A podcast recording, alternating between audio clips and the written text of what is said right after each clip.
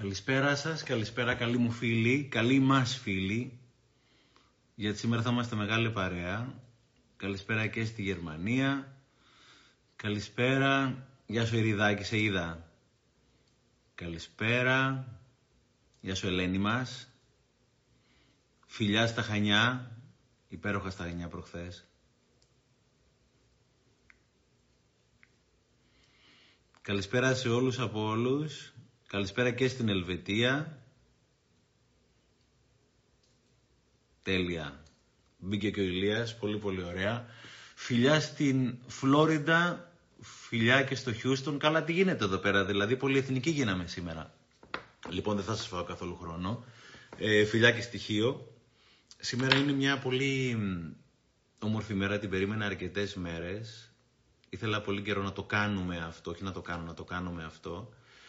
Ε, ήθελα να καλέσω αγαπημένους μου φίλους και δυστυχώς δεν χωράνε όλοι γιατί θα ήθελα να έχω και άλλους φίλους μου σε αυτό το live για να μοιραστούμε γνώση, αγάπη που ουσιαστικά η γνώση είναι αυτό το οποίο λείπει από τους περισσότερους από εμάς για να μπορούμε να έχουμε αυτό το οποίο θα θέλαμε να έχουμε. Είχα διαβάσει κάπου ένα ωραίο, λέει, για να μπορώ να έχω αυτό το οποίο θέλω, για να μπορώ να έχω κάτι που δεν είχα, θα πρέπει να κάνω κάτι που δεν έκανα. Ή να μην κάνω κάτι που έκανα. Για να κάνω κάτι που δεν έκανα, θα πρέπει να μάθω κάτι που δεν ήξερα. Άρα για να έχω κάτι που δεν είχα, θα πρέπει να κάνω κάτι που δεν έκανα και θα πρέπει να γνωρίζω κάτι που δεν γνώριζα. Άρα η γνώση είναι πίσω από οτιδήποτε θέλω στη ζωή μου και δεν έχω αυτή τη στιγμή. Κανένα 2023 δεν θα μου φέρει αυτό το οποίο επιθυμώ αν εγώ ίδιος δεν το φέρω. Λέγει ο Πλάτωνας πάντα ένα εκπληκτικό έλεγε ότι η άγνοια είναι η ρίζα και ο μίσχος κάθε κακού. Η άγνοια είναι η ρίζα και ο μίσχος κάθε κακού. Οπότε δουλεύω με τον εαυτό μου, μαθαίνω, εξελίσσομαι και αυτό το έχω ακούσει κάπου αλλού και μου άρεσε πάρα πολύ. Δουλεύω με τον εαυτό μου σαν εξαρτιόταν η ζωή μου από αυτό. Γιατί; Γιατί στην κυριολεξία εξαρτάται από αυτό. Σήμερα έχω κάποιους φίλους και ξαναλέω μακάρι να μπορούσα να είχα και άλλους φίλους αλλά δεν χωράνε και ήδη αυτό που θα κάνουμε τεχνικά είναι δύσκολο γιατί έχω χωρίσει την παρέα σε υποπαρέες των δύο-τριών ατόμων για να μπορούμε να πούμε κάποια πράγματα για το 22 και κάποιες συμβουλές για το 23. Θα είναι μαζί μας κάποιοι αγαπημένοι φίλοι και coach. Θα είναι άνθρωποι οι οποίοι θα έρθουν δάσκαλοι από σχολεία. Θα έρθουν ιερείς και πρώην ιερείς. Θα είναι γιατροί. θα έχουμε σχεδόν όλες οι ειδικότητες, ψυχοδραματιστές, και το, κυρί, το κυριότερο χαρακτηριστικό αυτών των ανθρώπων είναι ότι αγαπάνε πάρα πάρα πολύ αυτό που κάνουν. Το αγαπάνε πάρα πολύ, έχουν αυτό το μεράκι, έχουν αυτή την τρέλα να το μεταδώσουν. Ε, θέλω εκ των προτέρων να ζητήσω την κατανόηση για την τεχνική σύνδεση, γιατί μπορεί να υπάρξουν κάποια προβληματάκια, κάποιες καθυστερήσεις. Δεν το έχουμε ξανακάνει ποτέ αυτό. Ε, δύο φίλοι από την παρέα σίγουρα θα λείπουν. Θα λείπει η Αγνή Μαριακάκη, η οποία έχει κάποια προσωπική υποχρέωση και δεν θα μπορεί να είναι μαζί μας. Και θα λείπει και ο Χάρης ο Ασλανίδης, ο φίλος μου, ο οποίος έχει να παρακολουθήσει τη συναυλία στα σκοτεινά σήμερα, που είναι ένας καινούριος θεσμός. Να δω αν έχω κάτι άλλο για να σας πω ή πάμε να ξεκινήσουμε κατευθείαν στο προκείμενο. Είναι σίγουρο το 2023 θα πρέπει να κάνω κάτι που δεν έκανα για να μπορώ να έχω αυτό που δεν είχα. Όπως έλεγε πάντα ο Αϊνστάιν, έλεγε ότι η παράνοια είναι να συνεχίζω να κάνω το ίδιο πράγμα και να επιθυμώ κάποια άλλα αποτελέσματα. Λοιπόν, μπαίνω στην παρέα για να δω αν μπορώ να... Όχι, θα πρέπει να τον ζητήσω από ό,τι φαίνεται. Λοιπόν, δώστε μου ένα... Λοιπόν... Α, τον πήραμε τον Αντώνη, τέλεια. Αντώνη, καλώς ήταν να δώσουμε δύο λεπτάκια να ψάξω και τον Μπομπ. Ε, δεν έχω κανένα πρόβλημα, περιμένω με μεγάλη χαρά. Μισό λεπτό να βρούμε και τον Ηλία τον Ατζέμι. Choose invite. Έχουμε φωνάξει τον Ηλία, οπότε περιμένουμε να έρθει και ο Ηλίας μέσα για να ξεκινήσουμε αυτή την κουβέντα. Ηλία, Ηλία μας Αυτό ακούς. είναι αλήθεια. Ναι, σε ακούω, με ακούς. Για να δω, δεν σε, δεν, δεν σε βλέπω. Και ακόμα πολύ θόρυβο, Ηλία. Δεν έχω δόλο, αλλά προσπαθώ να γυρίσω Και τον κάνει και επανάληψη λίγο. Να χαμηλώσω τον είπα. Χαμήλωσε, αλλά δεν βλέπουμε πια, βλέπουμε κάτι πίσω από σένα. Αυτό βλέπω και δεν ξέρω πού είναι εδώ να το αλλάξω για να δω πώς αλλάζει αυτό. Η κάμερα λογικά θα πρέπει να... Η κάμερα θα πρέπει να έχει ένα κυκλάκι που γυρίζει ένα τοξάκι. Ναι, το καταλαβαίνω αυτό, αλλά δεν το βλέπω. Για να δω. Όταν το κοίταξε νωρίτερα στην φωτογραφία, ήταν εντάξει. Οκ, Δεν ξέρω τι για άλλο δοκι- μπορώ. Για δοκίμασε. Είναι ένα κυκλάκι, δύο τοξάκια που το ένα γυρίζει αριστερά, το άλλο δεξιά. Αν το πατήσεις, θα βλέπεις, ουσιαστικά θα βλέπουμε εσένα. Λογικά έχεις δίκιο, αλλά δεν βλέπω αυτό. Έχει Εδώ. κάποιον εκεί πέρα κοντά να σε βοηθήσει; Όχι μάλλον. Αλλά μπορώ να κάνω έτσι και να μην βλέπω εσάς, αλλά δεν θα Για- ξέρω τι Α, βλέπετε ωραία, εσείς. καλύτερα. Ναι, Αλλά δεν σας βλέπω Είναι και δεν καλύτερα ξέρω από τι την βλέπετε. φασαρία. Μπορεί να χαμηλώσεις κάποιο volume ηλία κάπου εκεί πέρα; Δεν έχω τίποτε εδώ. Μπορώ να χαμηλώσω το... Ωραία. Τώρα σε ακούμε λίγο Το καλύτερα. κινητό. Απλώς θέλουμε και να σε βλέπουμε λιγάκι. Ναι, προσπαθώ να καταλάβω ε, πού μπορεί να είναι αυτή η ρύθμιση; Δεν πειράζει. Γύρνα την κάμερα όπως ήσουν πριν, Ηλία. Πολύ περίεργο; Δεν πειράζει. Γύρνα αυτό που έκανες πριν, σε βλέπαμε.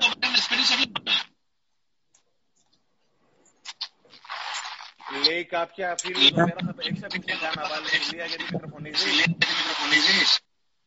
Μπορώ να βάλω ακουστικά.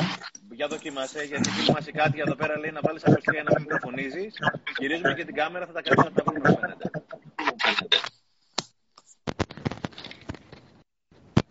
Ε, έχω βάλει ακουστικά.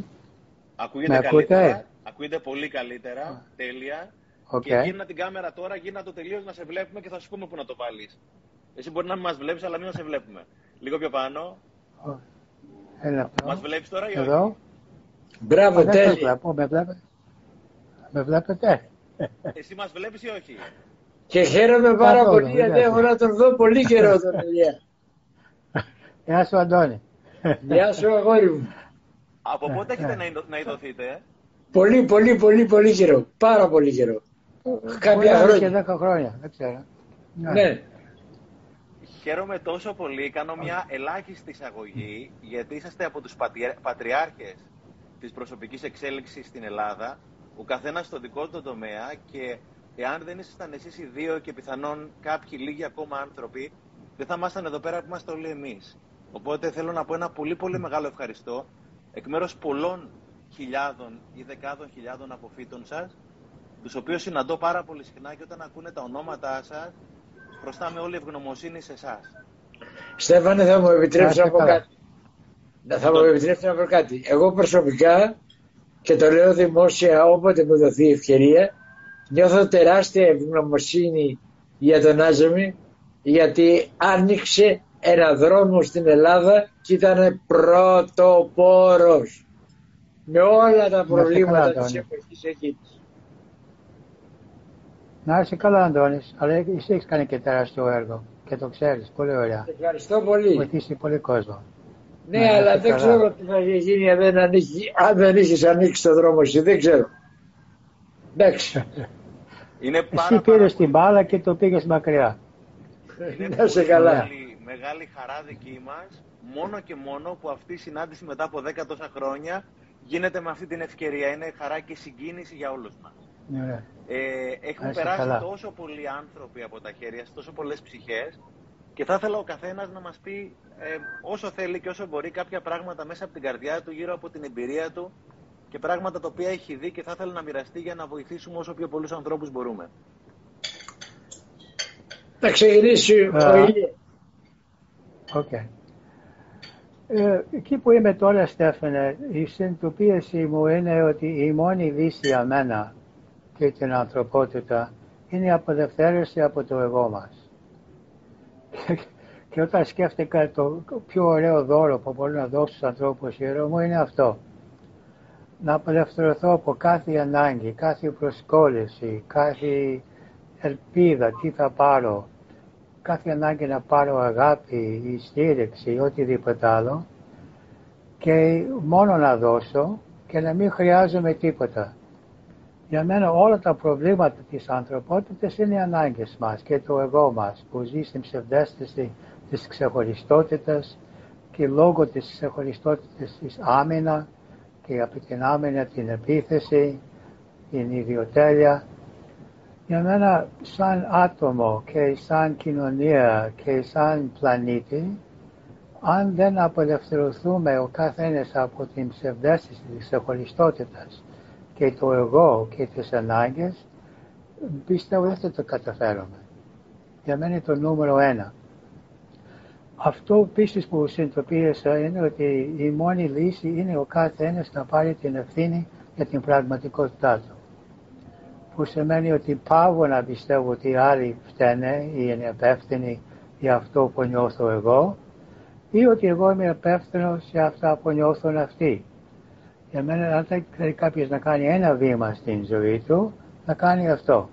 Πάβω να θεωρώ τους άλλους υπεύθυνου για αυτά που δημιουργώ και για αυτό που, που βιώνω. Το τρίτο θα, που θα έλεγα είναι η συγχώρεση. για μένα θα χρειαστούμε να συγχωρέσουμε τους άλλους σε ό,τι έχει γίνει και να συγχωρέσουμε τον εαυτό μας.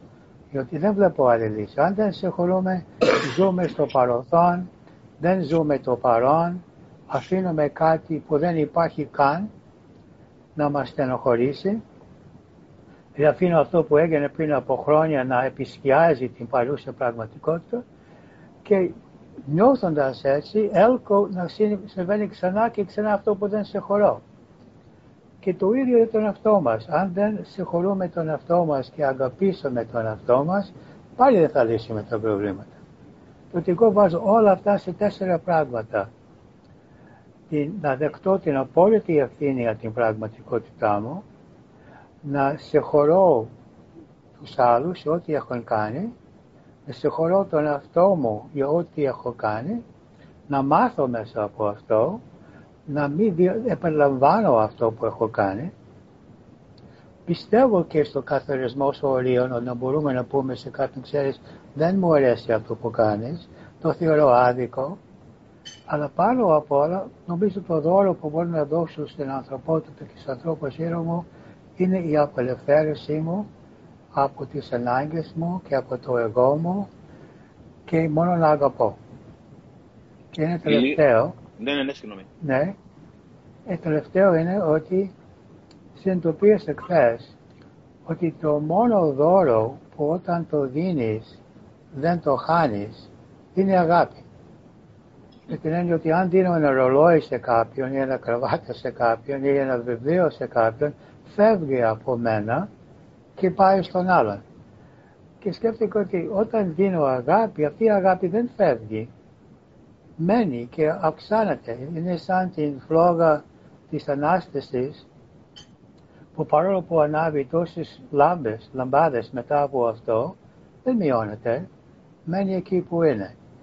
Αυτές είναι οι σκέψεις μου για, για φέτος. Μια ερώτηση, μια ερώτηση Ηλία, επειδή η λέξη και η έννοια συγχώρεση είναι λίγο παρεξηγημένη, θα ήθελες να μας δώσεις τον ορισμό της συγχώρεσης, κατά σένα; Απαλλάζω τον άλλον από την ευθύνη για την δική μου πραγματικότητα και πάω να έχω νετικά συναισθήματα, θυμό, μίσος, παράπονο, αδικία προς τον άλλον. Δεν σημαίνει ότι δεν μπορώ να καθορίζω όρια και να πω στον άλλον δεν επιτρέπεται να περιλαμβάνει κάτι, θα λάβω μέτρα, ότι μπορεί να είναι αυτό που χρειάζομαι να κάνω και να καθορίζω όρια σε αυτό που κάνει. Αλλά αν δεν αφήνω αυτό που έχει γίνει το μόνο που κάνω είναι το ξαναέλκω. Και να ξαναέλκω και να υποφέρω και δεν το βλέπω εκεί που δεν υπάρχει. Το ότι εμένα η συγχώρεση είναι να δω την τελειότητα σε ό,τι έχει συμβεί. Ότι ό,τι έχει συμβεί ήταν μια ευκαιρία για την εξέλιξή μου. Και να δω και αυτό για μένα, ότι έκανα εγώ. Ήταν μια ευκαιρία την εξέλιξή μου και την εξέλιξη του άλλου. Έτσι το βλέπω τις συγχώρες. Μια τελευταία ερώτηση, λέει, μάλλον μια ακόμα ερώτηση, πριν πάμε στον Αντώνη. Για ποιο λόγο αυτή η περίφημη αυτοσυγχώρεση που ίσως είναι η μητέρα όλων των συγχωρήσεων μας είναι τόσο δύσκολο κάποιες φορές να συγχωρήσουμε τον εαυτό μας για αυτά τα πράγματα τα οποία κάναμε ή δεν κάναμε; Γιατί είμαστε τόσο χάρτοι στον εαυτό μας; Γιατί είμαστε τόσο σκληροί στον εαυτό ναι. Πρώτο, είμαστε σε μια κοινωνία που μας αποθαρρύνει από το να συγχωρούμε τον εαυτό μας και από να δεκτούμε και να αγαπήσουμε τον εαυτό μας. Θεωρείται αλαζονία, θεωρείται μικρή αμαρτία να αγαπάς τον εαυτό σου. Εκτός από αυτό, πολλές φορές έχουμε απαιτήσεις από τον εαυτό μας να κάνουμε κάτι καλύτερο. Είναι και μερικές φορές η, η μη συγχώρηση του εαυτού μας για πράγματα που ίσως συγχωρούμε τους άλλους είναι μια μορφή και εγωισμού. Με την έννοια ότι εντάξει, ο άλλος δεν μπορεί, αλλά εγώ θα μπορούσα να κάνω κάτι τέτοιο. Και νομίζω ότι υπάρχει και κάτι άλλο που θα ήθελα να μοιραστώ. Εγώ πιστεύω σε ένα Θεό αγάπης που δεν χάνει ποτέ την αγάπη ό,τι και να κάνω. Και ό,τι κάνει ο κάθε ψυχή για μένα δεν χάνει την αγάπη του Θεού. Μπορεί να δημιουργεί συνέπειες, μπορεί να δημιουργεί καρμικές επιστροφές, όχι για τιμωρία, αλλά για ευκαιρίες για εξέλιξη. Κάθε επιλογή που κάνω έχει μια συνέπεια στην ζωή μου. Αλλά δεν πιστεύω ότι ποτέ χάνομαι την αγάπη και την ευλογία του Θεού. Και αν σκέφτομαι ότι αυτό ισχύει για τον δολοφόνο, τον παιδαριστή, τον βιαστή, δεν μου αρέσει. Δεν θέλω ένα Θεό που αγαπάει αυτούς και δεν θέλω, θέλω αλλά δεν μπορεί να αγαπάει και εμένα αν κάνω λάθος. Δεν θέλω ένα Θεό που αγαπάει χωρίς όρος. Θέλω ένα Θεό που θυμώνει, που τιμωρεί, όπου άλλο κάνω κόπο να είμαι σωστός και ο άλλος δεν το κάνει, ο άλλος θα τιμωρηθεί. Βέβαια, η συνέπεια θα δημιουργήσει και θα βιώσει συνέπειε των πράξεων του. Ότι όντως νομίζω έχεις δίκιο, έχω πολύ δύσκολο, έχουμε πολύ δυσκολία να δεκτούμε τις αδυναμίες μας. Αλλά όσο πιο πολύ συγχωρούμε τους άλλους για τα ίδια πράγματα, τόσο πιο εύκολα συγχωρούμε τον εαυτό μας. Και αντίστροφα φαντάζομαι έτσι, και όσο πιο πολύ τον εαυτό μας. Αντίστροφα. Μάλιστα. Ναι.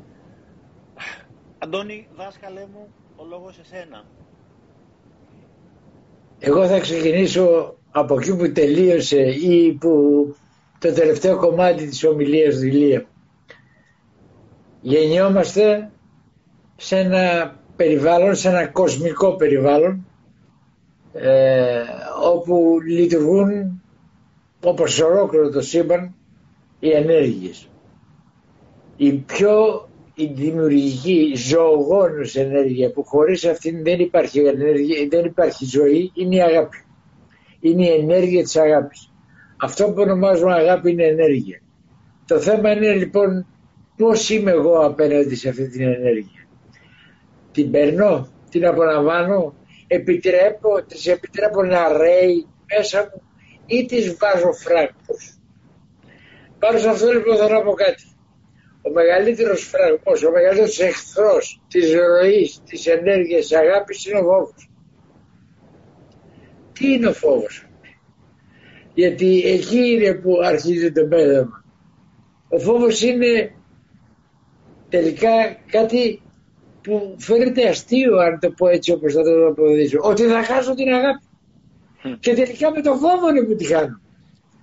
Και το φόβο τον έχω μήπως τη χάσω. Ο παραλογισμός δηλαδή στο μέγιστο. Ας, το ας τα βάλουμε τα πράγματα λοιπόν σε μια σειρά. Φοβάμαι από μικρό παιδί έχοντας την απόλυτη ανάγκη για να επιβιώσω τις αγάπης των μεγάλων κανένα παιδάκι ημερών, μηνών, των δύο-τριών πρώτων ετών και παραπάνω ίσως δεν μπορεί να επιβιώσεις χωρίς κάποιον μεγάλο. Φοβάμαι λοιπόν μήπως χάσω την αγάπη των μεγάλων και δεν ζήσω. Δεν το φοβάμαι συνειδητά με αυτή τη σκέψη. Υποσυνείδητα είναι ανάγκη μου να υπάρχει. Αυτό με κάνει δέσμιο των αναγκών του μεγάλου. Δηλαδή κάνω αυτά που θέλει ο μεγάλος για να συνεχίσω να παίρνω την αγάπη του. Εξού και ο ρόλος του καλού παιδιού. Τι πρέπει να κάνω λοιπόν, να είμαι ήσυχος, να μην κλαίω, να μην ζητάω, να μην κάνω ζημιές, να, να, να, να, να, να, ένα σωρό να. Μεγαλώνω. Μέσα σε αυτή την, το μεγάλο των πρώτων έξι χρόνων της ζωής μου δημιουργώ ένα σύστημα αποπιστεύω, το σύστημα των αποπηδήσεων όπως έχουμε να λέμε, μάθει να το λέμε, το οποίο είναι 99% λάθος. Και είναι 99% λάθος γιατί στηρίζεται στο φόβο μήπως χάσω την αγάπη των άλλων. Τι πρέπει να κάνω λοιπόν για να μην χάσω την αγάπη των άλλων; Αυτό που νομίζω ότι πρέπει να κάνω είναι και το εμπόδιο που κουβαλάω για όλη μου τη ζωή. Ε, είπε πάρα πολύ σωστά ο Ηλίας. Πρέπει να αγαπήσω τον εαυτό μου. Αν δεν αγαπήσω και δεν συγχωρήσω τον εαυτό μου για όλα τα λάθη που έκανε, μπροστά δεν πρόκειται να πάω ποτέ. Αλλά εδώ γίνεται το μεγάλο ερώτημα. Και τι θα γίνει δηλαδή, πώς εγώ θα τα καταφέρω να μην κάνω λάθη. Δεν θα τα καταφέρεις ποτέ, χόρεψέ το. Πορεία σε αυτή τη ζωή χωρίς λάθη δεν υπάρχει. Όλοι κάνουμε και όλοι θα κάνουμε. Δεν υπάρχει δεν υπάρχει επιτυχημένος σε οποιοδήποτε τομέα της ζωής παγκόσμια που να μην έχει κάνει λάθη.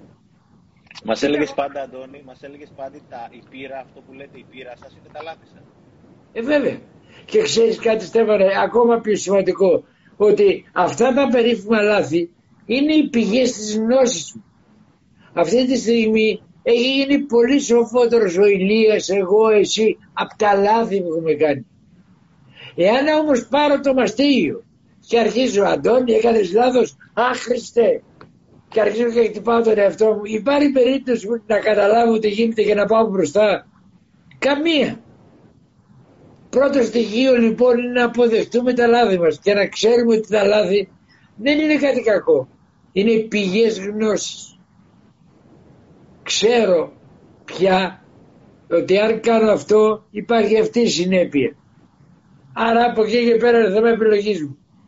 Ένα δεύτερο, για αυτούς ακριβώς τους λόγους, για να μπορέσω να γίνω κανάλι της αγάπης, όπου είναι η πηγή κάθε ευτυχίας, κάθε χαράς, κάθε δύναμης, κάθε δημιουργίας, θα πρέπει να καταλάβω και ένα άλλο πράγμα. Ότι όπως εγώ μέχρι σήμερα λόγω άγνοιας χτυπούσα τον εαυτό μου και τον θεώρουσα λίγο και ασήμαντο, το ίδιο κάνει και ο Κωστάκης και ο Πετράκης και η Μερούλα και η Ελενίτσα. Που σημαίνει λοιπόν ότι πρέπει να δείξω κατανόηση για όλους αυτούς, να τους αγαπήσω, γιατί περνάνε τη δικιά τους πορεία προς την αγάπη και στη γνώση. Όπως την περνάω κι εγώ, όπως την πέρασα ίσως σε έναν βαθμό και έχω πολύ ακόμα δρόμο μπροστά μου. Και με αυτόν τον τρόπο μπορώ να έρθω πολύ κοντά. Και τι είναι η αγάπη, πρέπει να ξεκαθαρίσουμε την αγάπη. Η αγάπη έχει κανόνες. Σε ένα του βιβλίο πριν από πολλά χρόνια ο Ηλίας είχε γράψει κάποια πράγματα για την αγάπη τα οποία ήταν συγκλονιστικά. Εμένα με είχαν ακουμπήσει πάρα πολύ. Για παράδειγμα, το ότι η αγάπη έχει ποιότητα και ποσότητα. Είναι άλλο πράγμα η ποιότητα της αγάπης, η οποία είναι αποτέλεσμα των βιωμάτων που έχουμε με το πρόσωπο που αγαπάμε, και άλλο η ποσότητα. Η ποσ... Συγγνώμη, στραβά το είπα, η ποσότητα είναι θέμα βιωμάτων. Έτσι, mm-hmm. η ερωτική αγάπη έχει τη μεγαλύτερη ποσότητα γιατί έχει βιώματα στην παραλία που είδαμε το φεγγάρι που κάναμε έρωτα που το ένα που το άλλο που τα φυλάκια μας τα... έτσι. Η ποιότητα μου της αγάπης έχει να κάνει με το πόσο νιώθω την ανάγκη να δει. Γιατί η αγάπη πάνω απ' όλα είναι δώσιμη πάνω απ' όλα. Κατά καιρούς μας έλεγες Αντώνη και μας λες ότι έχουμε μάθει και είμαστε αρπακτικά. Δηλαδή πάμε σε μια σχέση, ό,τι και να σημαίνει αυτό, για να δούμε τι θα πάρουμε και όχι τι θα δώσουμε. Ισχύει και γιατί, και γιατί ισχύει αυτό, Αντώνη, και το βλέπεις να χειροτερεύει ή βλέπεις να βελτιώνεται; Για δύο λόγους ισχύει. Ο πρώτος λόγος είναι ότι έχουμε ανάγκη από αυτή την ενέργεια και δεν έχουμε μάθει να την παίρνουμε. Γιατί για να την πάρεις αυτή την ενέργεια πρέπει να μάθεις να δίνεις. Τελεία. Και όταν λέω να δίνεις, να δίνεις όχι με το να γίνεσαι θύμα, θα φέρω ένα παράδειγμα. Και ένα παράδειγμα που το λέω δημόσια και χαίρομαι γι' αυτό. Αντί, δεν τρέπομαι, δεν έχω τέτοιες αρστολέ. Έχω μια γυναίκα που έχουμε μια καταπληκτική σχέση μαζί. Για ένα διάστημα λοιπόν μου άρεσε πάρα πολύ ο ελληνικός καφές. Πριν από χρόνια μιλάμε τώρα. Κάθε πρωί λοιπόν μου φτιάχνει ένα καφεδάκι και μου το έφερε στο κρεβάτι στο κομμωτήριο, ξύπναγα με τη μυρωδιά του που όπου απόλαυση. Δεν το έκανε κάθε μέρα. Εάν κάποια μέρα έχει ξενυχτήσει, αν κάποια μέρα ήταν κουρασμένη, αν κάποια μέρα δεν είχε απλά όρεξη, δεν το έκανε. Αυτό είναι δώσιμο χωρίς όρους. Εάν το έκανε κάθε μέρα θα ήταν θύμα. Θα το έκανε για να. Σαν εμπορική πράξη. Εγώ σου κάνω καφέ και σε δώσω μου εκείνο. Το όποιο εκείνο. Ναι. ναι. Έτσι. Το δώσουμε χωρίς όρους είναι να μην με νοιάζει να κάνεις εσύ. Δεν είναι δικό σου θέμα. Σου δίνω γιατί το έχω εγώ ανάγκη ρε παιδάκι. Δεν με ενδιαφέρει τι θα κάνεις. Κάνε τι θέλεις. Έχω μια ερώτηση και προς τους δύο σας. Ξεκινάω από τον Ηλία, γιατί έχετε φτάσει σε πολύ πολύ ψηλά επίπεδα γνώσης, αγάπης, συνειδητότητας. Ε, Ηλία, το 2022, εκεί πέρα που είσαι και σε παρακολουθούμε πόσα πολλά πράγματα γνωρίζεις και κυρίως απλόχερα, γενναιόδωρα και γενναιόψυχα μας μεταδίδεις. Έμαθες κάτι καινούριο το 22 που δεν ήξερες το 21? Είμαι πολύ περίεργος. Ωραία. Και αυτή η ερώτηση είναι και στον Ναι. Α, μπορώ να πω όχι κάτι καινούριο, αλλά να συνειδητοποιήσω όλο και πιο βαθιά. Α, πιο βαθιά την ανάγκη να απελευθερωθούμε από κάθε ψευδέστηση. Δηλαδή, αν ο κόσμος υποφέρει, υποφέρει από την ψευδέστηση του εγώ. Και έχει γίνει φέτος πολύ πιο έντονο για μένα αυτή η συνειδητοποίηση και οι συνέπειες που έχει στην ζωή μας όταν περιμένουμε από άλλους να ικανοποιούν δικές μας ανάγκες και πολλές φορές έχουμε μπερδέψει, έχουμε μπερδέψει πάρα πολύ την λέξη αγάπη με την ανάγκη. Νομίζουμε ότι η αγάπη είναι να έχω ανάγκη από, από κάποιον, να μην μπορώ να ζήσω χωρίς τον άλλον. Ή με ρωτάνε όταν λέω αυτό ότι η πραγματική αγνή αγάπη υπάρχει μόνο όταν δεν χρειάζομαι κάτι. Γιατί αν χρειάζομαι κάτι και δεν το κάνει, χάνω την αγάπη. Έστω και για πέντε λεπτά, για μία ώρα. Νιώθω αποξένωση, δεν έκανα αυτό που χρειαζόμουν. Και όταν το λέω αυτό, μου λένε, τότε γιατί να είσαι με τον άλλον, αν δεν χρειάζεται κάτι; Η απάντηση είναι, επειδή τον αγαπάω. επειδή περνάμε όμορφα. Δηλαδή, πρέπει να έχω, πρέπει να, έχω, να μου δώσει κάτι για να θέλω να είμαι μαζί του. Το, όλο το πρόβλημά μας είναι οι ανάγκες μας. Και του είπε και ο Καζαντζάκης, δεν ελπίζω τίποτα, δηλαδή δεν έχω καμία ανάγκη, καμία προσκόλληση. Δεν φοβάμαι, όπως είπε ο Αντώνης, το εμπόδιο της αγάπης. Αν απελευθερωθούμε από κάθε ανάγκη, κάθε φόβο, είμαστε ελεύθεροι. Αυτό, αυτό έχω μάθει φέτος. Αντώνη, εσύ το 22 σου έμαθε κάτι καινούργιο ή σου επιβεβαίωσε πράγματα που ήδη ήξερες, σε εξέπληξε σε κάτι το 2022? Το 22 στέφανε και με αφορμή την αποχώρησή μου από, την, από το βήμα και από την όποια μορφή διδασκαλίας θέλει να την ονομάσουμε με έφερε λιγάκι πιο κοντά στο μέσα μου. Και το 22 λοιπόν ε, έμαθα να αποδέχομαι περισσότερο αυτό που συμβαίνει. Υπάρχουν ε, εδώ έξω συμβαίνουν πράγματα στην καθημερινότητά μας πολύ άσχημα τι δολοφονίες, τι γυναικοκτονίες, τι, τι, τι και τι ένα σωρό μακελιό, παιδιά που ε, του γυμνασίου ε, δέρνουν, κάνουν, δείχνουν βία, πράγματα που μπορεί να γνωρίζεις πολύ. Ξέρεις τι κατάφερα το 22 και τι με έμαθε; Ότι αυτά είναι μέρος της διαδικασίας εξέλιξης. Χρειάζεται γνώση. Όσο περισσότερο γνώση, τόσο πιο γρήγορα θα κάνουμε βήματα μπροστά, θα απελευθερωθούμε από τις ανάγκες μας που λέει ο και θα πάμε πιο μπροστά. Και αποδέχτηκα ότι αυτό είναι μια πραγματικότητα. Παλιά δηλαδή μέχρι πριν 2, 3, 5, 10 χρόνια δεν μπορούσα να δεχτώ αυτή την πραγματικότητα. Γινόμουν έξαλλος, θύμωνα. Τα βάζα με όλους αυτούς που ασκούσαν βία ή οτιδήποτε άλλο. Και λέω φέτος κατάλαβα ότι ωραία.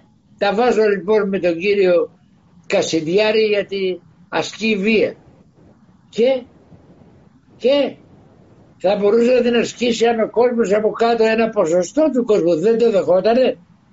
Φταίει ο Κασιδιάρης λοιπόν φταίμε όλοι μας μέσα από την αγνιά μας που δεν κάνουμε προσπάθειες να ανοίξει το μυαλό μας να αντιληφθούμε πράγματα να πάψουμε να έχουμε αυτές τις εξαρτήσεις που έλεγε ο Ηλίας προηγουμένως και να πάμε μπροστά. Ποιος φταίει τελικά; Άρα τελικά πέρα από το, τον θήτη φταίει και το θύμα κυρίως, έτσι. 100%. 100%. Εγώ λέω κάτι που ενοχλεί και το λέω δημόσια. Εγώ δεν τα βάζω με τους θήτες πια. Τα βάζω με τα θύματα. Να προσθέσω κάτι σε αυτό. Ναι. Ωραίο. Δεν, δεν το βάζω και δεν, νομίζω δεν υπάρχει φταίξιμο. Πάντα ψάχνουμε για ένα φταίξιμο. Για μένα είναι συμβάσεις ψυχών. Συμβάσεις ψυχών για εμπειρίες. Και εγώ δεν το βάζω με κανέναν, αλλά λυπάμαι περισσότερο το θήτη από το θύμα. Γιατί για μένα το θύμα απελευθερώνεται από κάρμα και έχει μια εμπειρία και ο θήτης όμως πρέπει να ζήσει με τον εαυτό του, με αυτό που έχει κάνει, πιθανόν συνέπειες από την κοινωνία. Αλλά νομίζω είναι πολύ σημαντικό να απελευθερωθούμε από την ιδέα για το ποιος φταίει. Είναι πολύ αυξημένο αυτό. Να βρούμε κάποιον που φταίει και να τον Έχεις ναι. δίκιο. Τελικά ο καθένας έχει τη δικιά του ευθύνη η οποία δεν είναι τίποτα άλλο από την ανάγκη του για εξέλιξη. Διαγνώση. Ποιο το θύμα έχει να μάθει πράγματα για να σταθείς στα πόδια του και να καταστήσει τη ζωή και ο θήτης έχει να μάθει πράγματα για να πάψει να είναι θήτης και να απολαύσει τη ζωή χωρίς συνέπειες. Με αυτή την έννοια λοιπόν και οι δύο όλοι μας σε έναν δρόμο γνώσης και μάθησης και εξέλιξης είμαστε. Άρα περισσότερη, άρα περισσότερη ανάληψη, ακόμη περισσότερη ανάληψη προσωπικής ευθύνης και συλλογικής ευθύνης το 2023, έτσι. Κοίταξε, εκεί είμαι κάθετος και το ξέρεις γιατί με ξέρεις καλά πάρα πολλά χρόνια. αυτό το φταίει ο Τσίπρας, φταίει ο Μητσοτάκης, φταίει η κυβέρνηση, φταίει το COVID, φταίει ο Έρας, ένα δάχτυλο δείχνει εκείνον και τρία εμένα. Τέρμα, είναι, είμαι, είμαι κάθετος αυτό. Έτσι, δεν φταίει κανένας άλλος έξω από μένα, ούτε συνθήκες, ούτε άνθρωποι, ούτε γεγονότα. Η στάση μου, θυμάμαι το 1900, το 79 ήταν, θυμάμαι που έγινε ο σεισμός στην Αθήνα. 81. Τέλος πάντων. Τότε που είναι, λοιπόν, βγαίνει στις ειδήσεις στο Μέγκα και από τη μια έχει το Τζόκρι σε, μια, σε ένα αντίστοιχο έξω το σπίτι του είχε καταστραφεί όλο το εργοστάσιο, το εργαστήριό του και το μισό του σπίτι. Και είχε καταστραφεί πίνακες ζωγραφικής και, και, και. Του λέει λοιπόν δημοσιογράφος με το μικρόφωνο, πώς νιώθετε, λέει δοξάζω το Θεό για αυτό που μου συνέβη. Κάγκελο η άλλη. Λέει γιατί, διότι ήρθα σε επαφή, είχα χάσει την επαφή μου με τον άνθρωπο. Και ήρθα σε επαφή με τους γειτόνους, με τους ανθρώπου που πάρουν γύρω, ο ένας φτιάχνει καφέ, ο άλλος φτιάχνει φαγητό, γίναμε ένα και νιώθουμε υπέροχα. Και αυτό το βίωμα το πήραμε στον οσμό. Καπάκι δείχνει δεύτερη σκηνή με ένα νέο ζευγάρι στα ζεπόλια που γκρεμίστηκε το σπίτι του. Κλάμα, κακό, δυστυχία που χάσαμε το σπίτι μας και τι θα κάνουμε τώρα και τα λοιπά. Η ζημιά αν το μετρήσουμε σε χρήμα του μεν και των δε ήταν χάος η διαφορά. Δεν ήταν εκεί, ήταν πώς στάθηκε ο ένας απέναντι στο σουμό και πώς στάθηκε ο άλλος. Ο ένας πήγε να βρει ομορφιά μέσα από αυτό και την ένωση την ανθρώπινη και ο άλλος βρήκε ότι έχασα το σπιτάκι μου, τα λεφτά μου δηλαδή. Όχι ότι είχε άδικο, απλώς είναι ο προσανατολισμός και η εστίαση. Μπράβο, δεν είναι, είναι που εστιάζομαι, δεν είναι όλα συμβαίνουν. Και το καλό συμβαίνει και το κακό συμβαίνει. Εγώ που εστιάζομαι είναι το θέμα. Θέλω τώρα μια ευχή από τον καθένα σας για να πάμε στην επόμενη, στο επόμενο ζευγαράκι. Θέλω μια ευχή από σένα, Ηλία, μια ευχή από σένα, Αντώνη, ή κάτι για το 2023 που θέλετε να μας ε, πείτε. Δική μου ευχή, Στέφανε, καταρχήν σε ευχαριστώ πάρα πολύ και να, θέλω να αναγνωρίσω το τεράστιο έργο που κάνεις και σε ευχαριστώ για αυτό το έργο που κάνεις. Μπράβο σου. η δική μου ευχή είναι να, α, να συγχωρούμε τον εαυτό μας και τους άλλους και να βιώσουμε ενότητα και να συνεργαστούμε όλοι μαζί να δημιουργήσουμε μια άλλη πραγματικότητα. Αυτή είναι η ευχή μου. Τα προγράμματα που κάνει στη Μυρινούντα, Ηλία, που θα τα βρούμε; Στην ιστοσελίδα μας www.harmonikizoi.com Πώς; www.harmonikizoi.com Εξαιρετικά. Αντώνη, εσύ. Βλέπεις και γαμοειδάω γιατί εγώ θα πάω λίγο πιο πίσω στη ρίζα. Γνώση, γνώση, γνώση. έρχονται κάποιοι και μου λένε ότι έχει γεμίσει η ελληνική αγορά με ένα σωρό άτομα που το παίζουν coach και τελικά ελάχιστοι από αυτούς αξίζουν και οι περισσότεροι είναι, πήγαμε και μάθαμε πέντε πράγματα, διαβάζαμε τρία βιβλία, ξαφνικά γίναμε οδηγοί ζωής. Και εγώ λέω δεν πειράζει, καλό κάνουμε. Όταν ξεκίνησα, μου τα έχει ζήσει αυτά που θα πω τώρα, βγαίναμε με τη Βένα, με τη γυναίκα μου σε παρέα, υπήρχε και ένας καινούριο. Τι δουλειά κάνετε κύριε Καλογύρο, όταν έλεγα λοιπόν σεμινάρια αυτογνωσία και αυτοβελτίωση, μου λέγανε Α, δουλεύετε με ψυχοπαθείς. τέτοια άγνοια υπήρχε στον κόσμο, τέτοιο μακελιό. Σήμερα δεν υπάρχει. Άρα είναι κέρδος. Εύχομαι λοιπόν να διαδοθεί η γνώση και να καταλάβουν όλοι ότι όσο περισσότερο μαθαίνεις και εξελίσσεσαι τόσο περισσότερο καταλαβαίνεις αυτά που σου λέει ο Βόμπο, αυτά που σου λέει ο Όποιος Αντώνης. Μακάρι λοιπόν να βγουν κι άλλοι. Και σε ένα, ένα τελευταίο επέτρεψε μου Στέφανε, είσαι ένας από τους ανθρώπους που εγώ δεν ξεχάσω ποτέ τα 10 χρόνια που περάσαμε μαζί ε, διότι είσαι από τους χαρακτηριστικούς ανθρώπους που ξεκίνησε από ένα σημείο και βήμα, βήμα, βήμα, βήμα ακολούθησες μία αρχή μου την οποία την πιστεύω με ό,τι λέει με τις καρδιές μου. Μην τα παρατάς και δεν τα παράτησες ποτέ. Μπράβο Στέφαν. Ευχαριστώ πάρα πολύ Αντώνη. Ευχαριστούμε πολύ και τους δύο. Είναι χαρά και τιμή μας και συγκίνηση που συναντηθήκατε σήμερα μετά από τόσο καιρό μαζί και νομίζω το χάρηκα τελειώσει... τόσο καιρό. Το χάρηκα. Okay. Κύριε Στέφανα, θα φέρεις τον Αντώνη, θα φέρεις τον Αντώνη την επόμενη φορά που έρθεις στη Μερονόντα. Και ο Αντώνης θα φέρει τον Στέφανα. Ωραία. Θα έρθουμε την επόμενη φορά να σε βρούμε από κοντά όπως ήρθαμε με τον Αντρέα. Για τα προγράμματα το αποφασίζω, δεν ρωτάω Αντώνη, γιατί στο σελίδα είναι πολύ γνωστή και ο κόσμος παρακολουθεί πάρα πολλά προγράμματα. Και, και γιατί δεν ασχολούμαι πια εγώ. εγώ έχω περάσει το περιθώριο πια. Μόνο περιθώριο δεν είσαι, μας καθοδηγείς πάντα από εκεί πέρα που είσαι. Ε, θέλω να ζητήσω μια χάρη τώρα κλείνοντας. Εσείς πρέπει να βγείτε, να κλείσετε το κουμπάκι για να βγείτε από το live για να μπουν οι επόμενοι αυτή τη στιγμή. Ένα τεράστιο ευχαριστώ και πολύ μεγάλη ευγνωμοσύνη. Καλή χρονιά σε όλους. Και εγώ, και εγώ. Να είστε καλά. Να είστε καλά. Ψάχνω να βρω λοιπόν τους υπόλοιπους τώρα. Ευχαριστούμε πάρα πάρα πολύ. Ε, α, α, ωραία τέλεια. Είμαστε ακόμα εδώ. Invite τον Αντρέα και Ρεγκίνα.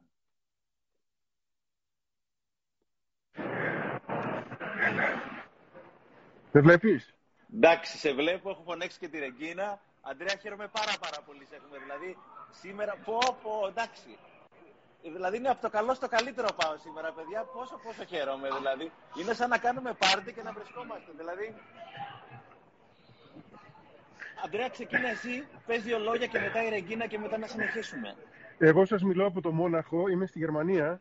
Ε, ήρθα ένα, ένα τρίμερο στην πόλη που γεννήθηκα. Και σκεφτόμουν ότι εδώ πρώτη φορά είδα το φως του ήλιου. Δεν ξέρω αν είχε ήλιο τη μέρα που γεννήθηκα, γιατί είχε πολύ... η Γερμανία έχει πάντα σύννεφα. Ε, εδώ ε, έκανα τα πρώτα βήματα, εδώ μεγάλωσα, εδώ έζησα ως πρώτη δημοτικού και νιώθω πολύ, πάρα πολύ περίεργα που είμαι τώρα εδώ και λέω αν ήμουν νέος τώρα πόσο διαφορετικά θα ήταν τα πράγματα. Όχι ότι δεν είμαι νέος, αλλά αν ήμουν τώρα 25 χρονών, 30 χρονών, με τα μυαλά που τώρα έχω, περπατάω στον δρόμο Στέφανο και λέω άρε τα νιάτα, τι ωραία να είναι νέος κανείς και να κάνει ταξίδια. Ξεκίνησα να κάνω ταξίδια τα τελευταία χρόνια, γιατί στα προηγούμενα πήγαινα σε πολλά μέρη του κόσμου, αλλά πήγαινα προσκεκλημένος για μια ομιλία. Και αναγκαστικά ήμουν σε κάποια πλαίσια και μετά γύριζα. Τώρα πήρα ένα σάκ βαγιάς που έχω φορτωμένο στην πλάτη μου, το GPS, και είμαι τελείως μόνος και περπατάω στο πουθενά και το πουθενά είναι η πατρίδα μου. Αλλά μέσα στο πουθενά είναι το παν. Και είναι πάρα πολύ ωραίο αυτό, μου αρέσει πάρα πολύ. Και να πω σε αυτούς που μερικές φορές ζηλεύουν όταν βλέπουν τους φίλους τους να ταξιδεύουν κλπ.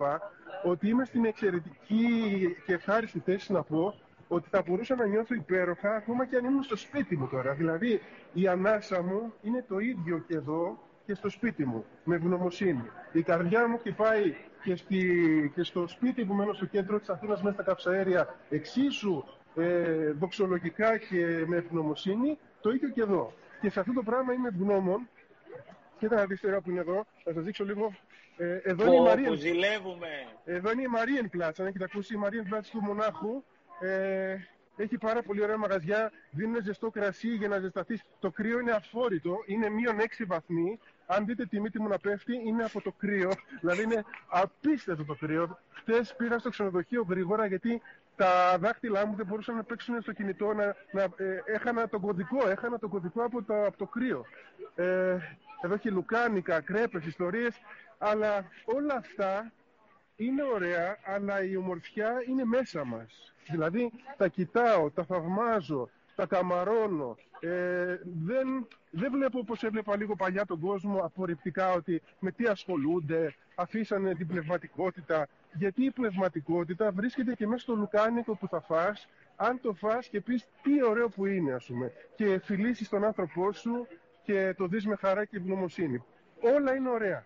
Και η μοναξιά είναι ωραία και η πολυκοσμία είναι ωραία και η φτώχεια, αν ξέρεις να την αντιμετωπίζεις όμορφα, αξίζει και σε πάει πολύ μπροστά και ο πλούτος από μόνος του δεν σε καταστρέφει αν είσαι άνθρωπος που κάνεις ελεημοσύνες και βοηθάς τους άλλους το, το παιχνίδι το μεγάλο αισθάνομαι ότι παίζεται μέσα σε αυτό το, το κρανίο που όλοι σίγουρα έχουμε μυαλό αν εκεί οι σκέψεις μας είναι ισορροπημένες είσαι πα- παντού πάρα πολύ καλά όπου και να είσαι και σου λέω τώρα αν, αν ματαιωνόταν το ταξίδι αν ματαιωνόταν αυτό το live και ξαφνικά δεν μπορούσα να έχω σύνδεση, το σκεφτόμουν όλη μέρα και έλεγα και τι έγινε, δεν θα μιλήσω. Και τι έγινε; Το θέμα δεν είναι να μιλήσεις, το θέμα είναι να είσαι.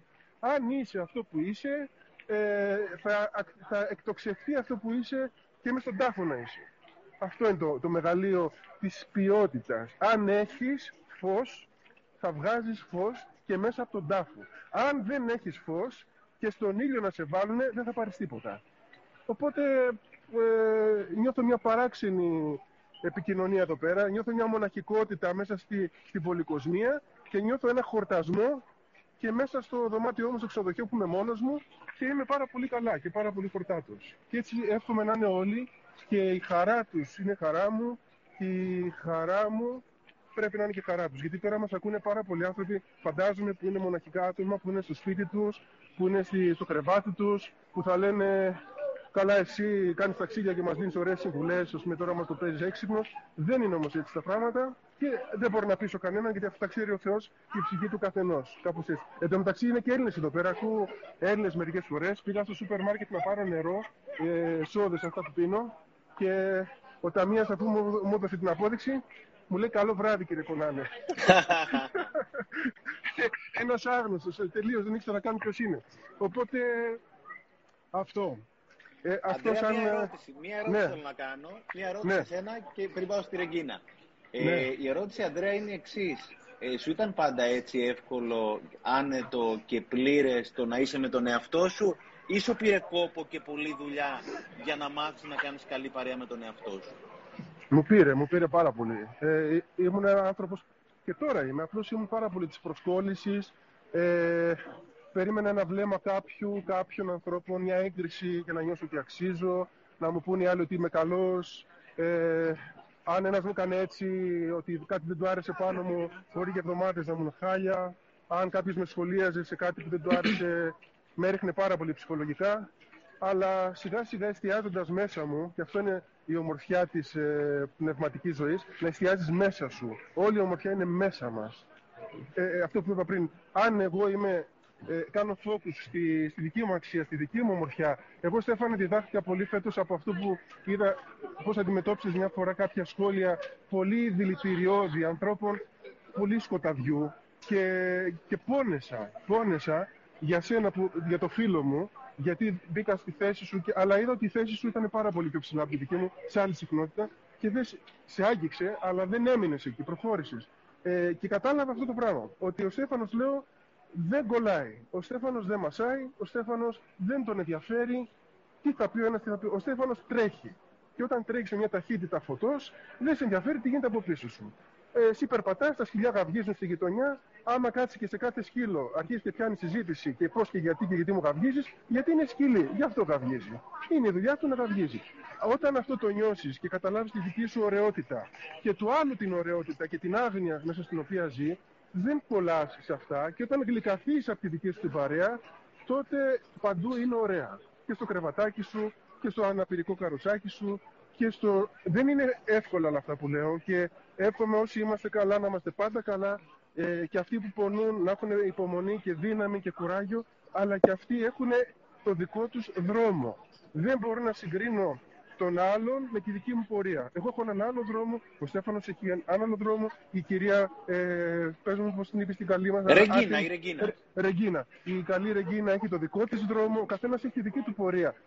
Το θέμα είναι σε αυτόν τον κόσμο να διαγράψουμε την πορεία, την αποστολή που ο καθένας έχει. Ο καθένας κρίνει. Στην εποχή μας ζούμε σε μια εποχή που εύκολα ο καθένας λέει ό,τι θέλει για τον καθένα, ό,τι παπαριά θέλει, ό,τι ξυπνάδα, ό,τι βλακεία θα την πει. Εντάξει, έχεις πληκτρολόγιο, έχεις κινητό, γράφεις, βρίζεις, ό,τι θες κάνεις. Το θέμα είναι όταν κλείσει τα ματάκια σου βράδυ να κοιμηθείς και σκεπάζεσαι, και όταν έρθει η ώρα να κλείσει τα ματάκια σου για πάντα σε αυτόν τον κόσμο, τι θα έχει μείνει στην ψυχή σου θα έχει μείνει λίγο φως να το μεταφέρεις κι αλλού αν υπάρχει κάτι άλλο. Ή αυτό το σκοτάδι θα σε πνίξει και τώρα και μετά. Αυτό είναι το θέμα. Ε, οπότε ναι, ταλαιπωρήθηκα αρκετά με βοήθεια ανθρώπων, ε, πνευματικών ανθρώπων, ψυχαναλυτών, ε, βοηθών, στηριγμάτων κλπ. Τη δική σου, του Νατζέμι, άλλων ανθρώπων κλπ. Ε, βοηθιέμαι και κάνω βήματα. Ναι, έχω δρόμο. Έχω δρόμο. Όλοι έχουμε και πάντα θα έχουμε. Ναι. Πάμε στην ωραία κυρία που είναι δεξιά σου, στην κυρία Ρεγκίνα, που έχω πολύ καιρό να τη δω. Ρεγκινάκη, πολύ πολύ πολύ χαίρομαι που σε ακούω και σε Καλησπέρα. βλέπουμε. Γεια σου καρδούλα μου. Πώς ήταν η χρονιά αυτή για σένα καταρχήν, πες μας λίγο για αυτά που έχεις περάσει αν θέλεις, που βρίσκεσαι. Θέλω πολύ να το ξανακούσω. Λοιπόν, ήταν για μένα αυτή η χρονιά ήταν ε, θάνατος και γέννηση ταυτόχρονα. Ξεκίνησε πάρα πολύ όμορφα. Ε, δυστυχώς ήρθε η υποτροπή του καρκίνου και η λευθέμια είναι επιθετικός καρκίνος. Πες μας λίγο από την αρχή που ξεκίνησε, μπορεί να υπάρχει κάποιος, πες μας λίγο από την αρχή, μπορεί να υπάρχει κάποιος που δεν ξέρει το ταξίδι σου από πότε ξεκίνησε πριν τα Εγώ διαγνώστηκα με λευθεμία το 2020, τον Ιούνιο. Τον ε, Δεκέμβριο ήμουνα πλέον καθαρή, του 2020. Έμεινα ένα χρόνο και έξι μήνες καθαρή μέχρι που ήρθε η υποτροπή. Και η υποτροπή στη λευκαιμία σημαίνει ένα πράγμα. Μεταμόσχευση. Οπότε εκεί που η χρονιά μου πήγαινε full, πάρα πολύ ωραία, στην Αθήνα, καινούργια ζωή, καινούριο σπίτι, δουλειά κτλ. Ξαφνικά, τρίτη μεσημέρι με πήραν τηλέφωνο οι γιατροί μου. Πέμπτη έφυγα και την μετακόμιση την έκαναν φίλοι μου. Ούτε καν τα ρούχα μου πήρα. Μια βαλίτσα ρούχα πήρα μαζί μου. Ε, και ανέβηκα πάνω για να ξεκινήσω τις θεραπείες. Έτσι λοιπόν ξεκίνησε η, η χρονιά με το σε εισαγωγικά θανατικό πάνω από το χάρη μας. Βρέθηκε όμως ένας υπέροχος άνθρωπος ο οποίος με ξαναγέννησε. Κυριολεκτικά. Ε, ήταν μια χρονιά πάρα πολύ δύσκολη. Ήταν, είναι η πρώτη φορά στη ζωή μου που είπα φοβάμαι. Δεν είχα φοβηθεί την πρώτη φορά. Το πήρα πολύ αψήφιστα όλο, όλο αυτό που μου συνέβαινε. Ήταν η πρώτη φορά που είπα φοβάμαι. Ήταν η πρώτη φορά που έπρεπε να αντιμετωπίσω τόσο έντονα τον εαυτό μου. Ε, η μεταμόσχευση η θεραπεία της μεταμόσχευσης έρχεται μετά. Η αποθεραπεία είναι η δύσκολη, γιατί πρέπει να μείνουμε για πάρα πολύ καιρό μόνοι μας. Είμαστε σε ανοσοκαταστολή, είμαστε δύσκολα, ε, οπότε μένουμε μόνοι μας. Ο πιο δύσκολος συγκάτοικος που θα βρεις στη ζωή σου είσαι εσύ. Τι λες τώρα, Ρεγίνα. Τι λες τώρα; Δεν υπάρχει πιο δύσκολος συγκάτοικος. Είμαι από τον Απρίλιο και με τη μαμά μου βέβαια. Τώρα έχω ξεκινήσει σιγά σιγά και βλέπω κάποιους φίλους, είναι η αλήθεια. Αλλά κυρίως μόνη μου. Πέρασα όλο το καλοκαίρι μέσα στο νοσοκομείο, με διάφορες δύσκολες καταστάσεις και παρενέργειες από τη μεταμόσχευση. Ε, ήταν η πρώτη φορά που φοβήθηκα, πολύ. Φοβήθηκες για τη ζωή σου, Ρεγκίνα, γιατί πράγμα φοβήθηκες; Ε, φοβήθηκα ότι θα πεθάνω, ότι δεν θα τα καταφέρω. Και το έζησα, δηλαδή. Δεν είμαι ενώ φαίνομαι πάρα πολύ χαρούμενη γενικά, δεν είμαι από τους ανθρώπους που είναι οι σούπερ υποστηρικτές ότι συνέχεια πρέπει να χαμογελάς και να ζεις με ένα ζωγραφισμένο χαμόγελο μέσα από τα αυτιά. Ε, έκλαψα πάρα πολύ, το ευχαριστήθηκα πάρα πολύ το κλάμα μου, με έμαθα ακόμα καλύτερα. Ε, πέρασαν τα δύσκολα, έμαθα να εκτιμώ ακόμα περισσότερο τους ανθρώπους, γιατί πραγματικά ένας άγνωστος άνθρωπος που περιμένω πώς και πώς να περάσουν τα δύο χρόνια για να τον γνωρίσω, μου έσωσε τη ζωή. Γιατί η δική μας η καρκίνη, αν δεν βρεθεί δότης, είναι terminal. Φεύγουμε. Όταν γίνεται υποτροπή. Ε, οπότε χρωστάω τη ζωή μου σε έναν άλλον άνθρωπο. Έμαθα να είμαι ευγνώμων για την καλοσύνη των άλλων. Και η πρώτη φορά με είχε διδάξει πολλά πράγματα. Ε, πλέον ενώ έχω και τις μαύρες μέρες μου, όταν είμαι με άλλους ανθρώπους, στην αγορά, όταν θα πάρω καφέ, όταν θα πάω να πάρω, ας πούμε, από το σούπερ μάρκετ κάτι, νομίζω ότι είμαι μέσα σε ένα ροζ σύννεφο. Προσπαθώ να είμαι όσο καλύτερη μπορώ με τους άλλους. Να είμαι όσο πιο ευγενική μπορώ, όσο πιο καλή μπορώ.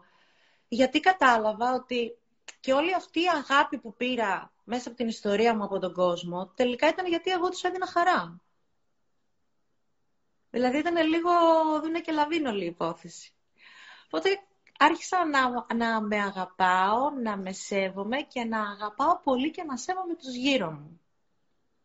Γιατί τελικά κατάλαβα ότι ένας από αυτούς γύρω μου, γιατί είναι από την Ελλάδα ο δότης μου, μου έζησε τη ζωή. Πόσο πιο ευγνώμων. Όταν λες δότης, τι ακριβώς εννοείς και πες μας και πώς εμείς θα μπορούσαμε να βοηθήσουμε όντας δότες μυελού, αίματος ή μελλοντικά και οργάνων. Ε, να ξεκαθαρίσουμε το εξής ότι για να γίνεις δότης μυαλού των οστών θέλουμε να είσαι απόλυτα υγιής και ζωντανός. Είναι κάτι το οποίο πρέπει να το γνωρίζει ο κόσμος γιατί πολλοί φοβούνται, όπως γίνεται και με τη διαδικασία ότι, ε, των δωρητών οργάνων, κάποιοι φοβούνται. Βέβαια, καλό θα ήταν όλοι να εγγραφούμε, όσοι είναι υγιείς τουλάχιστον, γιατί ποτέ δεν ξέρεις. Ε, ο δότης μυαλού των οστών, λοιπόν, είναι ένας άνθρωπος ο οποίος δίνει λίγο σάλιο, Αυτά τα δεδομένα του μπαίνουν στην ε, ελληνική και στην παγκόσμια τράπεζα ε, των δοτών. Και αν κάποια στιγμή βρεθεί συμβατός με κάποιον άλλον, περνάει μια σειρά εξετάσεων, βάζει κάποιες ψησαγωγικά τονοτικές ενεσούλες για να αναπαραχθούν τα κύτταρα που θέλουν να πάρουν, παίρνουν τα κύτταρα με αιμοληψία, είναι μια απλή αιμοληψία, δεν έχει κανένα χειρουργείο, ούτε για τον δότη, ούτε για εμένα. Ε, και, αυτά, και αυτό το αίμα το παίρνω μετά εγώ. Ποια είναι η διαφορά μεταξύ δότης αίματος και δότης μυελού; Ε, η αιμοδοσία γίνεται, μπορεί να γίνεται κάθε τρεις με τέσσερις μήνες. Μπορείτε να πηγαίνετε συνέχεια όσοι είστε υγιείς. Ε, όπως και δότες αιμοπεταλίων, κυρίως ε, οι άντρες, γιατί έχουν πιο υψηλά επίπεδα αιμοπεταλίων στο, στο αίμα τους. Αιμοπετάλια χρειάζονται πάρα πολύ ελληνικές κλινικές, δεν έχουν. Ε, το, στο αίμα δεν είναι απλά αίμα, δεν υπάρχει κάποια ουσιαστική επεξεργασία. Απλά το, το ελέγχουν για μεταδιδόμενα νοσήματα και τέτοια πράγματα, το ακτινοβολούν που λέμε για να φύγουν αυτά, και το δίνουν στους ασθενείς. Ε, για να πάρουν τα κύτταρα του μοσχεύματος για να γίνει μεταμόσχευση με αλλού των οστών, περνάει το αίμα από μια ειδική επεξεργασία μέσα από φυγοκεντρητές και διάφορα τέτοια πράγματα. Εσένα αυτός που σε έσωσε, τι σου έδωσε; Ζωή. Ναι, αλλά πρακτικά της έδωσε ιατρικά, θέλω να πω. Κύτταρα. Κύτταρα. Κάποια αρχαίγωνα αιμοποιητικά κύτταρα, ε, που τα πήραμε από το αίμα του. Με μηδένισαν εμένα με χημειοθεραπείες. Όταν λέμε με μηδένισαν, για κάποιες μέρες ζούσα με ε, μεταγγίσεις αίματος και αιμοπεταλίων. Μηδένισαν τελείως τον δικό μου μυελό, τον σκότωσαν, ας πούμε. Και μου βάλανε τα αιμοποιητικά κύτταρα του δότη μου, όπου ανέλαβαν δουλειά και άρχισαν να χτίζουν έναν καινούριο μυελό. Ο άνθρωπος αυτός είναι καλά και είναι κάπου στην Ελλάδα; Ναι. Και θα ήθελα λίγο να μου πεις, όταν το συναντήσεις, τι θα ήθελες να του πεις, τι θα ήθελε να κάνει. Τι ξέρω. Να σου πω κάτι αν είχες δυνατότητα, δεν ξέρω, στη μάνα σου τι θα έλεγες; Ευχαριστώ που με γέννησες. Αυτό. Είναι, είναι εμείς που κάνουμε μεταμόσχευση μελού των οστών, μας, πραγματικά μας ξαναγεννάει. Σε κάποιους ανθρώπους αλλάζει και η ομάδα αίματος. Εγώ είχα ίδια ομάδα με τον δότη μου, οπότε δεν θα αλλάξει. Πραγματικά γίνεται αναγέννηση. Είναι από το, είναι από το μηδέν. Το δώρο, το δώρο αυτό της ζωής που παίρνουμε είναι μοναδικό. Και το λέω και το ξαναλέω ότι αυτό είναι απλά επειδή ένας άνθρωπος είναι καλός. Δηλαδή ένας άνθρωπος πήγε και έδωσε δείγμα και είναι καλός. Και αποφάσισε ότι εγώ θα δώσω τώρα λίγο σάλιο και θα πάω μετά να δώσω όλα για να σώσω μια ζωή. Και τη σώζει. Για μένα αυτοί οι άνθρωποι είναι άγγελοι. Πες το, Αντρέα, πες το. Δεν κρατιέσαι, πες το. Εγώ, εγώ τόση ώρα διαβάζω τα σχόλια που γράφει ο κόσμος για τη Ρεγκίνα, γιατί μπορώ και έχω την άνεση. Και πιο πολλοί λένε αυτό, είσαι ηρωίδα, σε θαυμάζουμε, τι είναι αυτά που λες κούκλα μου, είσαι φοβερή. Και εγώ αυτό που θα ήθελα να πω είναι ότι ε, δεν σε λυπάμαι, αλλά σε θαυμάζω και υποκλίνομαι στον πόνο σου και φιλώ το σταυρό σου και γιατί όλοι είμαστε ιερά πρόσωπα, αλλά τα πρόσωπα που σηκώνουν και έναν πόνο και ένα τέτοιο σταυρό είναι ακόμα πιο ιερά και αξίζει να εμπνεόμαστε από αυτά και να παίρνουμε δύναμη και έμπνευση, γιατί εμείς στεναχωριόμαστε για μικροπρέπειες μερικές φορές, ε, ενώ εσύ σήκωσε ένα τόσο μεγάλο. Δηλαδή η ζωή είναι ένα, ένα θαύμα. Το εγώ αυτό που λέω είναι. Συγγνώμη, αυτό που λέω. Εγώ δεν είμαι ούτε life coach, ούτε ψυχολόγος. Α, δεν είσαι, κάτσε να σε βγάλουμε από το live. δεν το ξέρω αυτό. Εσύ δεν είσαι life coach, αλλά είσαι live. Ε, θα σου πω ποια είναι η διαφορά μου, γιατί πάρα πολλές φορές κάθισα και αναρωτήθηκα γιατί εγώ; Υπάρχουν τόσοι πολλοί ασθενείς στη χώρα. Χιλιάδες. Εκατομμύρια μη σου πω. Γιατί εγώ; Πρέπει να είσαι έτοιμος να ακούσεις αυτό που έχει να σου πει.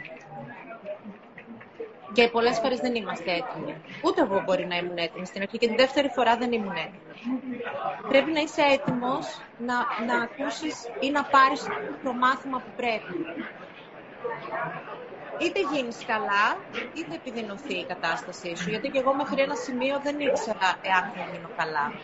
Και επειδή κάποιος ρώτησε, στι περισσότερες περιπτώσεις πλέον το μόσχευμα γίνεται αποδεκτό. Έχουν και τα φάρμακα και τη τεχνολογία ε, για να βοηθήσουμε σε αυτό. Ε, σε περίπτωση που δεν γίνει αποδεκτό, έχουν τη δυνατότητα να περάσουν και σε δεύτερη μεταμόρφωση πλέον στις μέρες μας. Η επιστήμη έχει προχωρήσει πάρα πολύ. Παρ' όλα αυτά να επιστρέψω και να πω ότι εγώ το καλοκαίρι θα σας πω την αλήθεια δεν ήξερα αν θα γίνει καλά. Πώς ήταν Πέρασα... η Ρεγκίνα, ερώτηση. Αντρέα, κάνε mute αν θέλεις, κλείσε λίγο τον ήχο σου και ξανανοίξει αμέσως μετά. Ρεγκίνα, πώς ήταν η φάση που ήρθες κοντά με το θάνατο. Το ενδεχόμενο του θανάτου. Ε, να σου πω την αλήθεια, εγώ δεν σκέφτηκα εμένα. Σκέφτηκα, δηλαδή έλεγα, εντάξει, άντε, εγώ θα φύγω από κάπου, θα πάω, ξέρω εγώ. Η γύρω μου είναι αυτό που κάποια στιγμή, δεν ξέρω που το, το είχα δει σε ταινία ή το είχα διαβάσει, που έλεγε ότι είμαστε φτια... η, η, ε, η, ζωή είναι φτιαγμένη έτσι ώστε τα παιδιά να θάβουν τους γονείς τους, όχι οι γονείς τα παιδιά. Και σκεφτόμουν τους γονείς μου. Και έλεγα, Ρίση, δεν γίνεται να φύγω, θα τρελαθούν, τώρα τι γίνεται; Και, φώνα... και έβλεπα ότι δεν μπορούσα να σηκωθώ, είχα αυτό, ας πούμε, τον τρόμο. Τέλος πάντων, όλα αυτά που πέρασα μέσα στο νοσοκομείο και μετά λέω, ναι, αλλά υπάρχουν και άλλοι που το περνάνε ακόμα πιο δύσκολα. Και έλεγα, δόξα τω Θεώ, το περνάω πιο, πιο μαλακά. Και κάποια στιγμή όταν είδα ότι άρχισαν να υποχωρούν ας πούμε, τα συμπτώματα, πέρασα δύο πάρα πολύ δυνατούς ιούς, μονοπυρήνωση και πνευμονία μέσα στο καλοκαίρι. Και στην ε, πλήρη ανοσοκαταστολή στην οποία βρισκόμουν, αυτά τα δύο είναι θανά, θανατηφόρα, ας πούμε. Βέβαια έχουν τα φάρμακα, μια εξαιρετική κλινική, κλινική του νοσοκομείου Παπα-Νικολάου, ιστορική. Δεν, δεν, δεν, έχω λόγια ούτε για την κλινική ούτε για τους ε, γιατρούς. Δεν, δεν, τα ευχαριστώ είναι λίγα που τους λέω συνέχεια. Ε, δεν φοβήθηκα για μένα. Δηλαδή, απλά το μόνο που έλεγα είναι μη πονέσω. Να, να φύγω, ας πούμε, στον ύπνο μου, αλλά μετά τι θα κάνει η μαμά μου, ο μπαμπάς μου. Αυτό σκεφτόμουν. Δεν σκεφτόμουν εμένα ιδιαίτερα. Ερώτηση, Ρεγκίνα, στα πολύ, πολύ, πολύ, πολύ, πολύ, πολύ δύσκολα, πού βρήκες τη δύναμη; Από πού άντλησες δύναμη; Εκεί που δεν, που δεν το περίμενα εγώ προσωπικά τουλάχιστον. Μια φίλη μου μου στείλε... Εγώ δεν είμαι άνθρωπος της εκκλησίας, γενικά. Πιστεύω όμως στο Θεό. Ε, κάποια στιγμή, τέλος πάντων, μιλούσα με μια φίλη μου με το ίδιο πρόβλημα και της έλεγα φοβάμαι.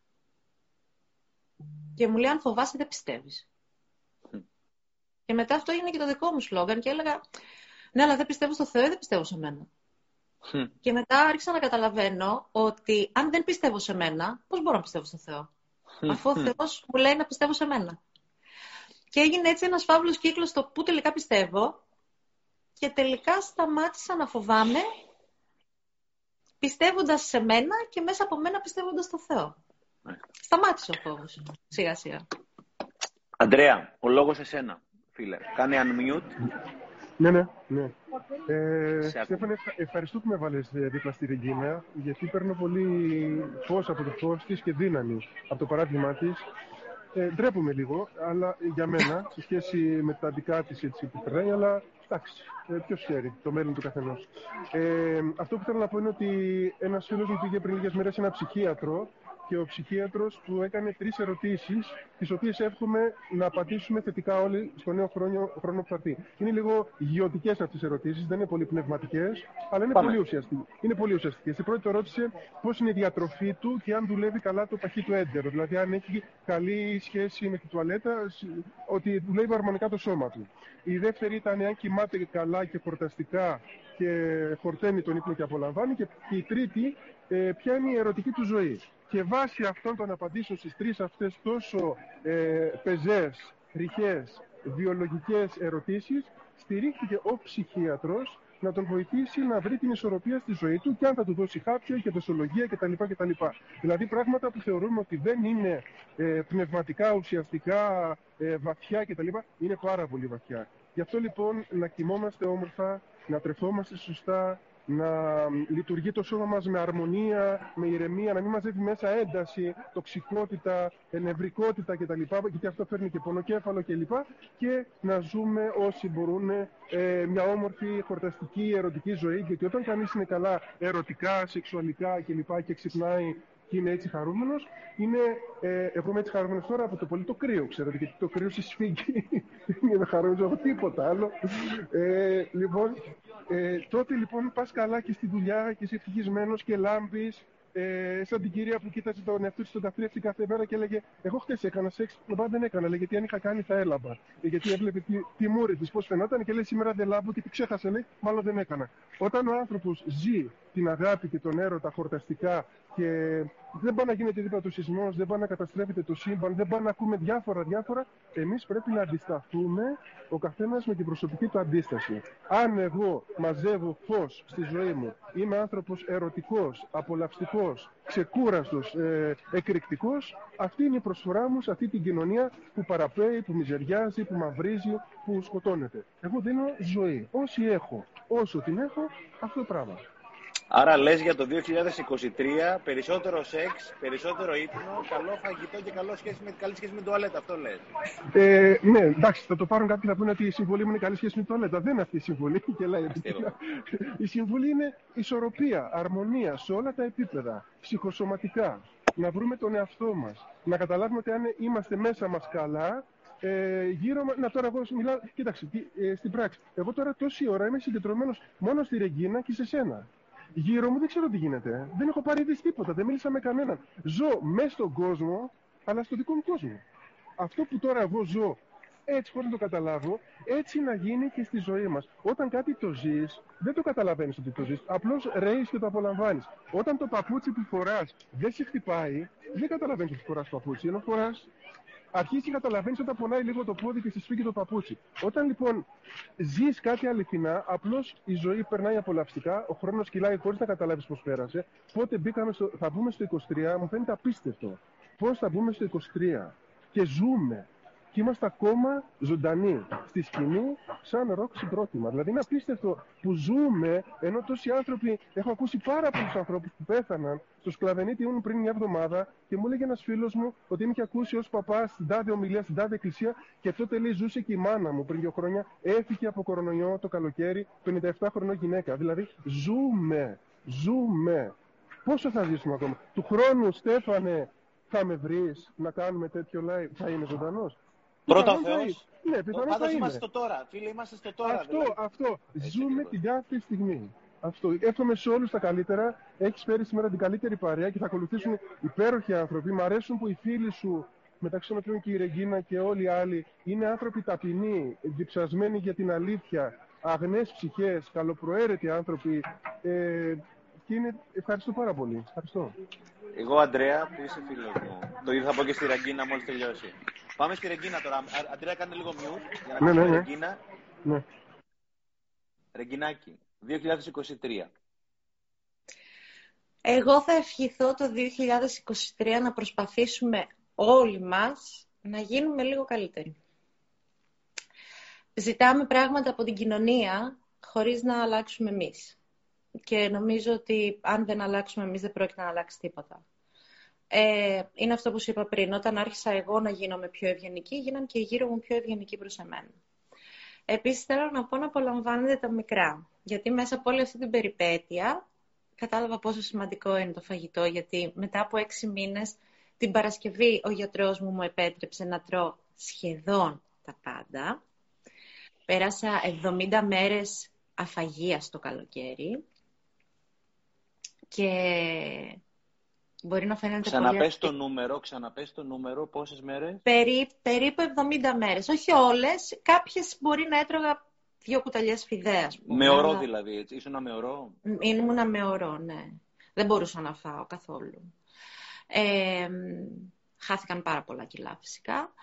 Θα τα ξαναπάρω, τώρα που ξεκίνησα να τρώω και να Αγάπη μου, μια κούκλα, ό,τι και να κάνεις. Είσαι μια κούκλα, ό,τι και να κάνεις. Οπότε να απολαμβάνετε τα μικρά, όπως είναι το φαγητό. Μία βόλτα έξω, γιατί εγώ ήμουν και πάρα πολύ καιρό και ακόμα είμαι κλεισμένη σε ένα σπίτι. Μια βόλτα έξω είναι τόσο όμορφη, έστω να πάρετε λίγο οξυγόνο. Ένας καφές με έναν φίλο, τα μικρά. Να μάθετε να απολαμβάνετε τα μικρά, χωρίς να ψάχνετε τα μεγάλα. Χτες έκανα κάτι ρωτήσει στη γιαγιά μου και ρώτησα τη γιαγιά μου. Γιατί γιαγιά οι άνθρωποι δεν είναι πια ευτυχισμένοι; Και μου είπε η γιαγιά μου 87 ετών. Γιατί κορίτσι μου ψάχνετε τα πολλά. Εμείς είχαμε ένα ζευγάρι παπούτσια και τα βάφαμε και τα ξαναβάφαμε και ήμασταν χαρούμενοι όποτε τα βάφαμε. Μη ψάχνετε τα πολλά. Βρείτε την ευτυχία στα λίγα. Και η γιαγιά μου έχει τόσο δίκιο.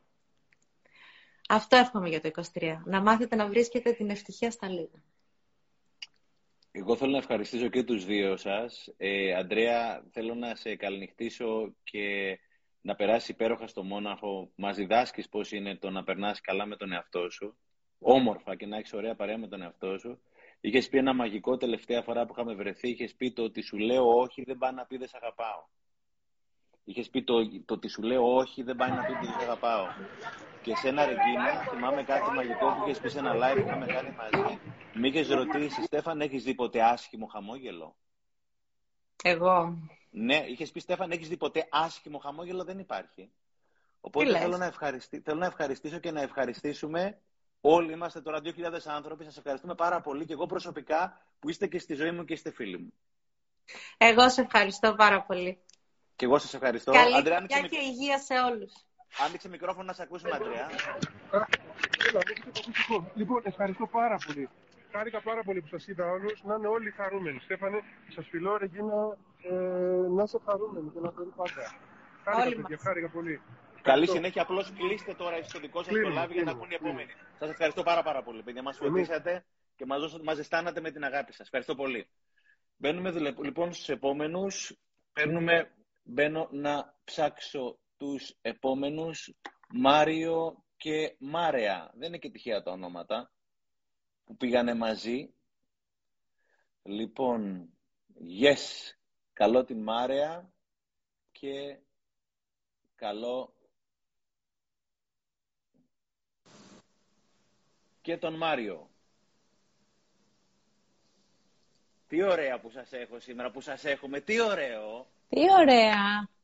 Καλώς Τι εκ- τους. Αυτό είναι πραγματική έκπληξη. Ψάχνω τον Μάριο που είναι αγαπημένος μου και τώρα είμαστε δίπλα-δίπλα. Χαίρομαι πάρα πολύ.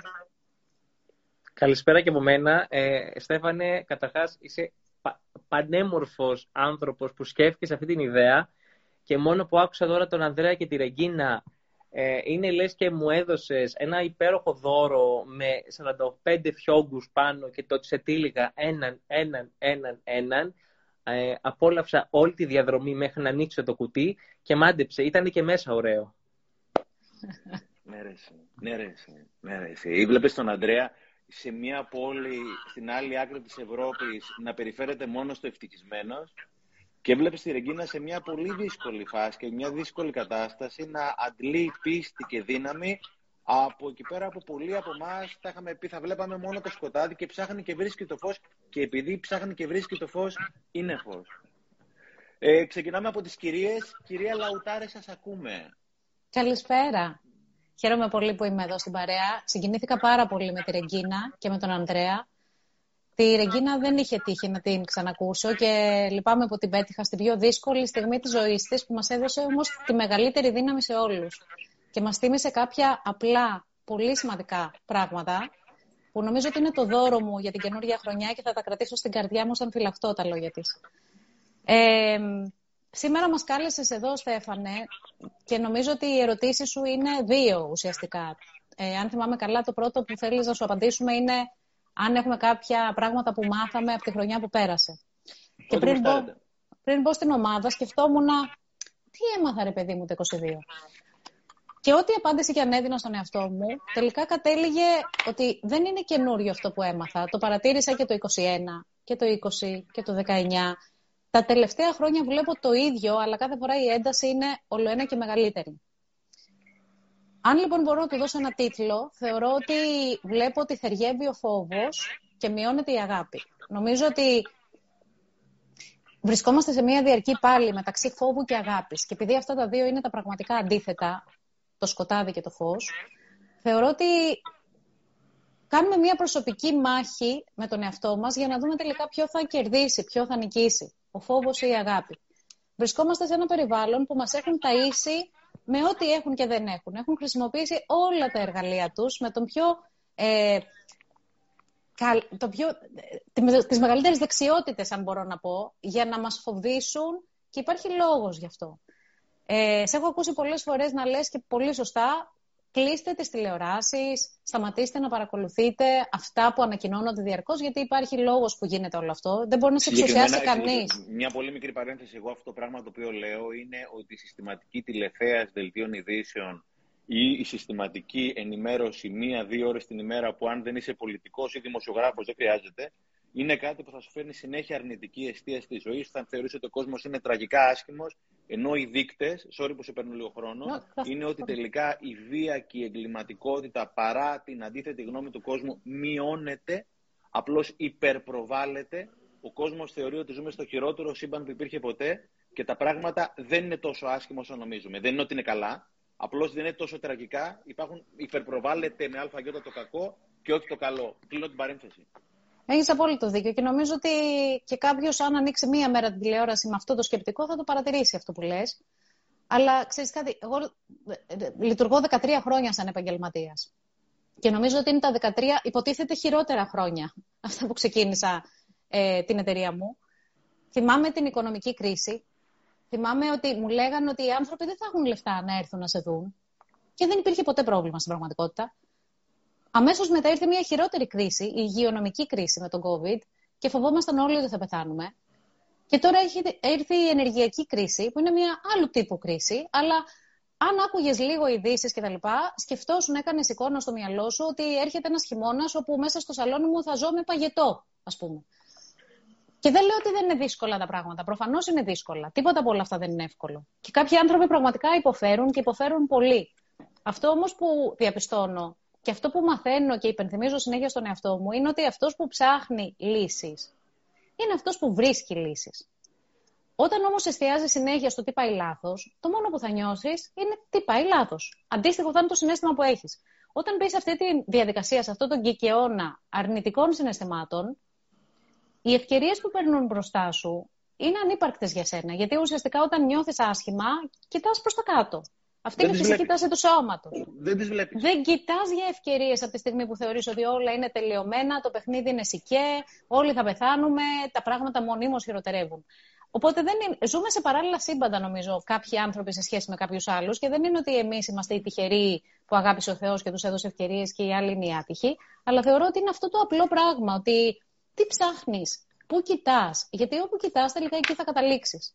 Και θέλω να θυμίσω στα, στους ανθρώπους που μας ακούν ότι μπορεί να περνάμε έναν χειμώνα τώρα, μεταφορικά το λέω τον χειμώνα, παρόλο που είναι και κυριολεκτικά χειμώνας, αλλά αμέσως μετά το χειμώνα θέλω να θυμάστε ότι έρχεται η άνοιξη. Και μετά την άνοιξη έρχεται το καλοκαίρι. Και μετά το καλοκαίρι έρχεται Μάρια, φθινόπωρο. Συγγνώμη για τη διακοπή. Έρχεται ή την άνοιξη να τη φέρουμε; Κοίτα, έχεις δύο επιλογές. Ή να μείνεις το χειμώνα για πολύ και απέφχομαι το για πάντα, ή να φέρεις την άνοιξη πολύ πιο γρήγορα εσύ μέσω των, του εστιασμού σου, των, ε, της γνώσης σου, των δράσεών σου. Γιατί εκεί θέλω να καταλήξω ότι υπάρχει τελικά ένα μυστικό και ό,τι και να ακούτε από life coaches, από φιλοσόφους, δεν ξέρω και εγώ τι, όλοι για το ίδιο πράγμα μιλάνε. Ένα είναι το μυστικό. Το μυστικό είναι προσπάθησε να εξελιχθείς, να μεγαλώσεις όσο περισσότερο γίνεται, γιατί τότε και μόνο τότε μπορείς να προσφέρεις πολλά περισσότερα. Ούκαν λάβεις παρά του μη έχοντος. Αν θέλεις λοιπόν, λοιπόν να είσαι μέγας φιλάνθρωπος και άνθρωπος που βοηθάς πολλούς άλλους και άρα είσαι πολύ γνωστός και σημαντικός στην κοινωνία και, και, και, πρέπει πρώτα να μεγαλώσεις εσύ πάρα πολύ. Για να μεγαλώσεις υπάρχει μια προϋπόθεση. Η προϋπόθεση είναι να μην φοβάσαι, γιατί αν φοβάσαι δεν πρόκειται να πας πουθενά. Οπότε είτε το διαβάσεις από την αρχή προς το τέλος ή από το τέλος προς την αρχή, πάλι στο ίδιο συμπέρασμα καταλήγεις. Ότι ο φόβος νικάει την αγάπη. Αυτό που παρατηρώ λοιπόν είναι ότι με- μεγεθύνεται διαρκώς ο φόβος, άρα μειώνεται η αγάπη, μειώνεται η εμπιστοσύνη. Η αγάπη είναι το μόνο συνέστημα το οποίο μπορεί να συγχωρέσει. Η αγάπη δεν ασκημονεί. Η αγάπη συγχωρεί την μη τελειότητα. Η αγάπη αποδέχεται αυτό που συμβαίνει, προσαρμόζεται και στα δύσκολα και συνεχίζει, σε πηγαίνει μπροστά. Αν μπορούσα λοιπόν να πω κάτι, είναι ένα, αυτό το δίπολο. Υπάρχει μια διαρκής πάλι τα τελευταία χρόνια που έχει ενταθεί πάρα πολύ μεταξύ ανίποτου φόβου, βάλλοντα την αγάπη. Α, Και θέλουμε να δούμε ποιος θα νικήσει τελικά. Εγώ θεωρώ ότι οι άνθρωποι οι οποίοι ψάχνονται, οι άνθρωποι που είναι σήμερα εδώ και αντί να βλέπουν, δεν ξέρω κι εγώ, κάτι στη τηλεόραση να απολαμβάνουν ή να έχουν πάει μια βόλτα, κάθονται εδώ να παρακολουθήσουν κάτι, είναι αυτοί που έχουν και όρεξη και πείνα και δίψα για περισσότερα. Είναι οι άνθρωποι που στην ουσία ψάχνουν λύσεις. Γιατί αυτή είναι η διαφορά. Οι άνθρωποι που αποτυγχάνουν στη ζωή τους είναι αυτοί που ασχολούνται μονίμως με το πρόβλημα, αναπαράγουν το πρόβλημα, μιλάνε για το πρόβλημα, γράφουν για το πρόβλημα και ζουν το πρόβλημα. Και οι άλλοι που βλέπουν το πρόβλημα δεν είναι τυφλοί, το βλέπουν ότι υπάρχει πρόβλημα, το κοιτάνε, αλλά ψάχνουν να βρουν πώς λύνεται αυτό το πρόβλημα. Για ποιο Οπότε- λόγο, Μάρια, ασχολούμαστε τόσο, συγγνώμη που διακόπτω, τόσο πολύ με το πρόβλημα. Παίρνουμε αξία κάποιες φορές κι εμείς από το πρόβλημα; Εννοείται. Παίρνεις πολύ φως εκείνη τη στιγμή πάνω σου, αλλά είναι βραχυπρόθεσμο. Στην... Από το αμέσως μετά βήμα είναι να πέσει μέσα στο... στην παγίδα, στο πηγάδι. Yes. Προφανώς εκείνη τη στιγμή όλοι έρχονται και σου λένε πω, πω τον καημένο, τον Στέφανο, την καημένη τη Μάρια, τι έπαθε, κοίτα τι αντιμετωπίζει. Και εκείνη τη στιγμή θέφει μία από τις βασικές ανάγκες επιβίωσης που έχεις, τη σημαντικότητα, τη σύνδεση με τους άλλους, αλλά με καταστροφικό τρόπο. Ναι, ναι, Οπότε ναι, ναι. τελικά δεν σε συμφέρει καθόλου. Μπορεί να σε ικανοποιεί για λίγο, αλλά σε χαντακώνει για πολύ μεγάλο χρονικό διάστημα, που είναι αυτός ο χειμώνας για τον οποίο με ρωτάς πόσο διαρκεί. Ο χειμώνας διαρκεί, εξαρτάται από σένα πόσο θα διαρκέσει ο χειμώνας, εξαρτάται τι κάνεις. Οι άνθρωποι που δραστηριοποιούνται και δεν σταματάνε ποτέ, δεν είναι αυτοί που δεν θα αντιμετωπίσουν προκλήσεις και προβλήματα. Πολύ μεγάλες προκλήσεις και πολύ μεγάλα προβλήματα. Αλλά θα συνεχίσουν. Με κάποιο τρόπο θα ξανασηκωθούν και θα συνεχίσουν τη διαδρομή. Yes. Yes. Και, και αυτοί οι άνθρωποι έχουν να μας μάθουν πάρα πολλά. Και νομίζω ότι μία από αυτές είναι η Ρεγκίνα. Ε, καλά. Δηλαδή, αυτό ήταν το, το, το παράδειγμα, αν θέλεις, όλο αυτό που λέω, το βίωμα σε αυτό που λέω. Ο άνθρωπος που στάθηκε μπροστά μας και μας μίλησε, αυτό ακριβώς κάνει. Η Ρεγκίνα έχει απροσμέτρητα προβλήματα. Προβλήματα που οι περισσότεροι από εμάς δεν ξέρω, θα είχαμε λυγίσει, θα είχαμε γονατίσει, θα τα είχαμε παρατήσει. Όμως αυτός ο μαχητής της ζωής συνεχίζει Ψάχνει. Και, και αυτός παρά που τις θα βρει. δυσκολίες... Και τελικά και αυτός ξέρεις που θα βρει κάτι, είναι αυτός η που ψάχνει. Ρεγκίνα θα ζήσει πολύ δυνατότερα και πολύ περισσότερο από όλους μας. Γιατί ζήτησε θάρρος και δύναμη και ο Θεός της έδωσε αυτό. μόνο και μόνο για να της δείξει τελικά τι έχει μέσα της και ποια είναι. Πώς θα το ανακάλυπτε, Στέφανε, χωρίς τη δυσκολία; Όταν ζητάς από το Θεό και προσεύχεσαι και του λες, σε παρακαλώ, δώσ' μου δύναμη. Ο Θεός νομίζεις τι, ανοίγει τη σακούλα και σου πετάει πέντε κιλά δύναμης για να έχεις; Στο φέρνει με τη μορφή προβλήματος ή δυσκολίας ή εμποδίου ή πρόκλησης, για να καταλάβεις τι έχεις μέσα σου και πώς μπορείς να ανταπεξέλθεις σε αυτή τη δυσκολία και μετά αντιλαμβάνεσαι, Α, κοίτα ρε φίλε, πόσο δυνατός είμαι τελικά. Τελικά. Αυτό το τελικά. Κύριε Μάζαρη, Μάριε μας αγαπημένες, πολύ μεγάλη τιμή και χαρά που σε έχουμε εδώ πέρα, για πολλούς λόγους που ξέρεις. Είσαι μια αγκαλιά ολόκληρος. Αυτή η ομιλία σου στο Τέντεξ Αγρίνιο, τα όρια αναγκαλιές, όχι μόνο έκλαιγες την ώρα που μιλούσες, εγώ κάθε φορά που τη βλέπω, την έχω, δει πολλές φορές, κλαίω κι εγώ. Ο λόγος σε σένα, φίλε. Ε, θα σου πω ότι σκεφτόμουν νωρίτερα και σε ευχαριστώ πάρα πολύ για την πρόσκληση. Σκεφτόμουν νωρίτερα πώς μπορώ να προετοιμαστώ για να μιλήσω. Δεν μπορώ ποτέ να προετοιμαστώ. Δεν ξέρω. Ε, αυτό που έχω, αυτό που έχω καταλάβει για τον εαυτό μου σαν ένα από τα συμπεράσματα του 22 και του 21 και του 20 είναι ότι δεν μπορώ να προετοιμαστώ στη ζωή. Ε, το κουβεντιάσαμε κάποια στιγμή και μαζί από κοντά. Είμαστε άνθρωποι που δεν κάναμε όνειρα. Δεν έχω κάνει όνειρα μέχρι στιγμής. Ε, σαν παιδί, σαν έφηβος ή σαν ενήλικος. Ακόμα και σήμερα δυσκολεύομαι να μπω σε αυτή τη λογική, τη διαδικασία του πώς κάνει κάποιος όνειρα, πώς βάζει στόχους μπροστά του υλοποιήσιμους.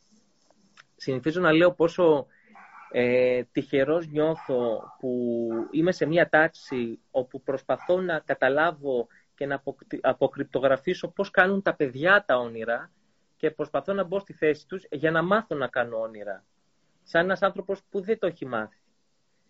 Αυτό που μου έμαθε η χρονιά αυτή ε, είναι να εκφράζω λίγο παραπάνω τον, ε, τον Μάριο που δεν είχε ποτέ εκφραστεί που ένιωθε αόρατος και τώρα ξαφνικά νιώθει ότι δεν είναι αόρατος και αυτό που μου έδωσε πάρα πολύ δύναμη είναι ότι και πολλοί άνθρωποι ε, μέσα στα σκοτάδια ή μέσα στην ε, υποτιθέμενη ορατότητά μας είμαστε αόρατοι και, και ψηλαφώντας ο ένας τον άλλον αγγίζαμε σώματα, κεφάλια, ε, χέρια και είπαμε είμαστε πολλοί εδώ που δεν φαινόμαστε αλλά είμαστε κάπου ένας κοντά με τον άλλον.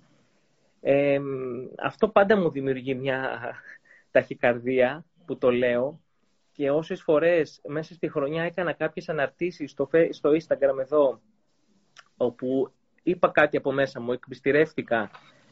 Από κάτω δέχτηκα ε, δεκάδες ή εκατοντάδες σχόλια τα οποία δεν διάβασα ποτέ. Υπάρχουν κάποιες αναρτήσεις μου στο τοίχο μου που δεν τις έχω διαβάσει από κάτω. Γιατί δεν μπορώ να το κάνω αυτό. Ήταν η στιγμή που ήθελα κάτι να πω, αλλά δεν είμαι έτοιμος να δειχθώ την αγάπη των ανθρώπων που θέλουν να μου επιστρέψουν μια κουβέντα. Είναι μια χρονιά που προσπαθούμε να μάθουμε πώς νιώθει ένα παιδί. Γι' αυτό και η στροφή, η στροφή των, των μέσων, των, των, ε, των, των εκπομπών, των τηλεοράσεων των ανθρώπων έχει γίνει στο παιδί. Το παιδί που δεν ακουγότανε, ξαφνικά μας νοιάζει πώς κακοποιείται σε ένα σπίτι, σε ένα ίδρυμα, πώς δολοφονείται από τη μάνα του, πώς κακοποιείται από έναν ε, ε, άνθρωπο της Εκκλησίας ξαφνικά έγινε το πρώτο θέμα. Τα προηγούμενα χρόνια που ήταν αυτό το παιδί; Ήταν πίσω-πίσω στις ειδήσεις. Αυτό λοιπόν το παιδί για μένα θα ήταν ο απόλυτος πρωταγωνιστής της χρονιάς και θα έπρεπε να είναι και των επόμενων ε, ετών μπροστά μας. Σκέφτηκα κάποια στιγμή ότι πολλές φορές βλέπω ανθρώπους ε, στο σχολείο ή γενικότερα που τους θεωρώ ότι είναι λίγο σκληροί ή αυστηροί και παρόλα αυτά βλέπω παιδιά που τους αγκαλιάζουν. Και λέω πώς μπορεί ένα παιδί και αγαπάει πολύ κόσμο γύρω του, ακόμα και αυτούς τους ανθρώπους που για τα δικά μου τουλάχιστον μάτια δεν θα άξιζε τόση θέρμη από ένα παιδί.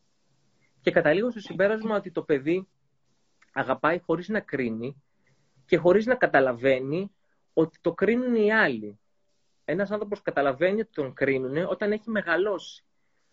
Και επομένως η δική μου προσέγγιση ή η δική μου συμβουλή στους ανθρώπους είναι να επιστρέψουν στον παιδικό τους εαυτό ώστε να διορθώσουν το πώς οι άλλοι τους έκριναν και να χτίσουν μέσα τους μια καινούργια προσωπικότητα όπου να γίνουν παιδιά που δεν, ε, που δεν ζουν με όρια, με τα όρια των άλλων, να, ζουν, να γίνουν παιδιά που θα χαρούν με, βάζοντας οι ίδιοι το πλαίσιο στο πώς θέλω να είναι αυτή η χαρά, όχι να σου φτιάξω εγώ το πλαίσιο για να χαρείς ή να σε φροντίσω εγώ για να χαρείς, να αγκαλιάσει ο καθένας το παιδί του σε μια ηλικία που να είναι έτοιμος να το δει σαν παιδί και όχι σαν υποχείριο ενός ενήλικα που του φτιάχνει εκείνος το πρόγραμμα. Μάρια, αυτό πόσο εύκολο ή δύσκολο ή προκλητικό ή είναι βατό, είναι δύσκολο, είναι, εύκολο, είναι άγνωστο κείμενο. Έχουμε, μήπως έχουμε πάει τόσο μακριά από αυτό το παιδί που έχουμε μέσα μας που χρειάζεται ουσιαστικά να ξαναστηθούμε και να ξαναψάξουμε να το βρούμε; Είναι, είναι πολύ δύσκολο. Ματαιώσει, ευνουχήσει, δεν ξέρω τι. Είναι, είναι, είναι αρκετά δύσκολο, αλλά θα σου πω κάτι άλλο. Οι, οι, πολλοί άνθρωποι γύρω μας κυνηγάνε την επιτυχία. Κυνηγάνε το να ανέβουν ένα βουνό. Κυνηγάνε το να αποκτήσουν αυτοκίνητα σπίτια, παρόλο που ο κορονοϊός ήρθε και τα ισοπαίδωσε όλα αυτά και περιμέναμε ότι όλα αυτά θα γίνουν πια, θα αποκτήσουν μια άλλη διάσταση που δεν θα δίνουμε τόση σημασία. Βλέπεις ότι ακόμα και τώρα που υποτίθεται ότι έπρεπε να έχουμε διδαχθεί κάτι, τελικά πολύ λίγα πράγματα έχουμε διδαχθεί. Εγώ θα σου πω το άλλο δεν θεωρώ επιτυχία το να ανέβεις ένα βουνό. Θεωρώ επιτυχία να σκάψεις ένα τούνελ. Επομένως, μέσα, μέσα μας θεωρώ ότι είναι πιο επιτυχημένο το σκάψιμο παρά, η ανάβαση. Έχει πιο πολύ κόπο το σκάψιμο. Το σκάψιμο το κάνεις για να γνωρίσεις κάτι μέσα σου. Δεν σημαίνει ότι θα το αγαπήσεις απαραίτητα. Σημαίνει ότι θα σε εκπλήξει, σημαίνει ότι θα σε φέρει σε αμηχανία, σημαίνει ότι θα πρέπει να το συγχωρέσεις ενδεχομένως ή να το, να το ρωτήσεις γιατί είναι όπως είναι ή να το αποδεχτείς και αντίστοιχα να μπορέσεις μετά να το κάνεις αυτό και στο περιβάλλον ε, γύρω σου.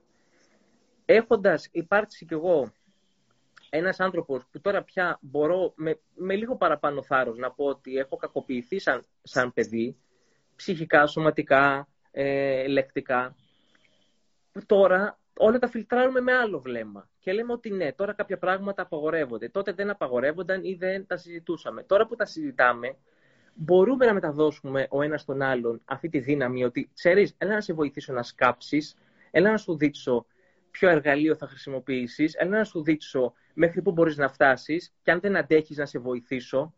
Θα σου πω κάτι το οποίο με συγκινεί πάρα πολύ. Κάποια στιγμή, θυμάσαι, το είχα πει και σένα, όταν ήμουν παιδί, ε, ζούσαμε με, μεσοτυχία με τη γιαγιά μου. Και η γιαγιά μου τις νύχτες, τα πρώτα χρόνια που ήταν και καλά στην υγεία της, ε, όταν ήθελε να μου πει καλή νύχτα, επειδή το κρεβάτι μου ήταν η μεσοτυχία με το δικό της, έκανε το, το, το, τόσο απλό πράγμα, είχε μια πέτρα μεγάλη στο κομμωδίνο της και τη χτύπαγε στον τοίχο. Και εγώ την άκουγα από την άλλη πλευρά του τοίχου και ήταν σαν να λέμε καλή νύχτα και χτύπαγα και εγώ τον τοίχο. Ήταν το μυστικό μας σύνθημα. Τώρα το τελευταίο τρίμηνο που έκανα παρουσιάσεις, θα σου πω ότι ήρθαν άνθρωποι και μου έφεραν πέτρες. Αυτό, αυτό λοιπόν δείχνει ότι πολλές φορές οι οικογένειές μας είναι άνθρωποι που δεν γνωρίζουμε. Είναι άνθρωποι που αγαπάμε μέσα από ένα διαδίκτυο, αγαπάμε μέσα από ένα προφίλ, αγαπάμε μέσα από μια κουβέντα που ακούσαμε και τους αγαπάμε μόνο μας το πάθος, δηλαδή έχεις, έχεις σκεφτεί ποτέ γιατί σε αγαπάει τόσο πολύ ο κόσμος; Γιατί νιώθει ότι εσύ δεν τον κρίνεις; Ενώ πολλές φορές οι άνθρωποι γύρω μας μας κρίνουν. Ένας άνθρωπος μέσα από μια εικόνα, από ένα φίλτρο, δεν μας κρίνει.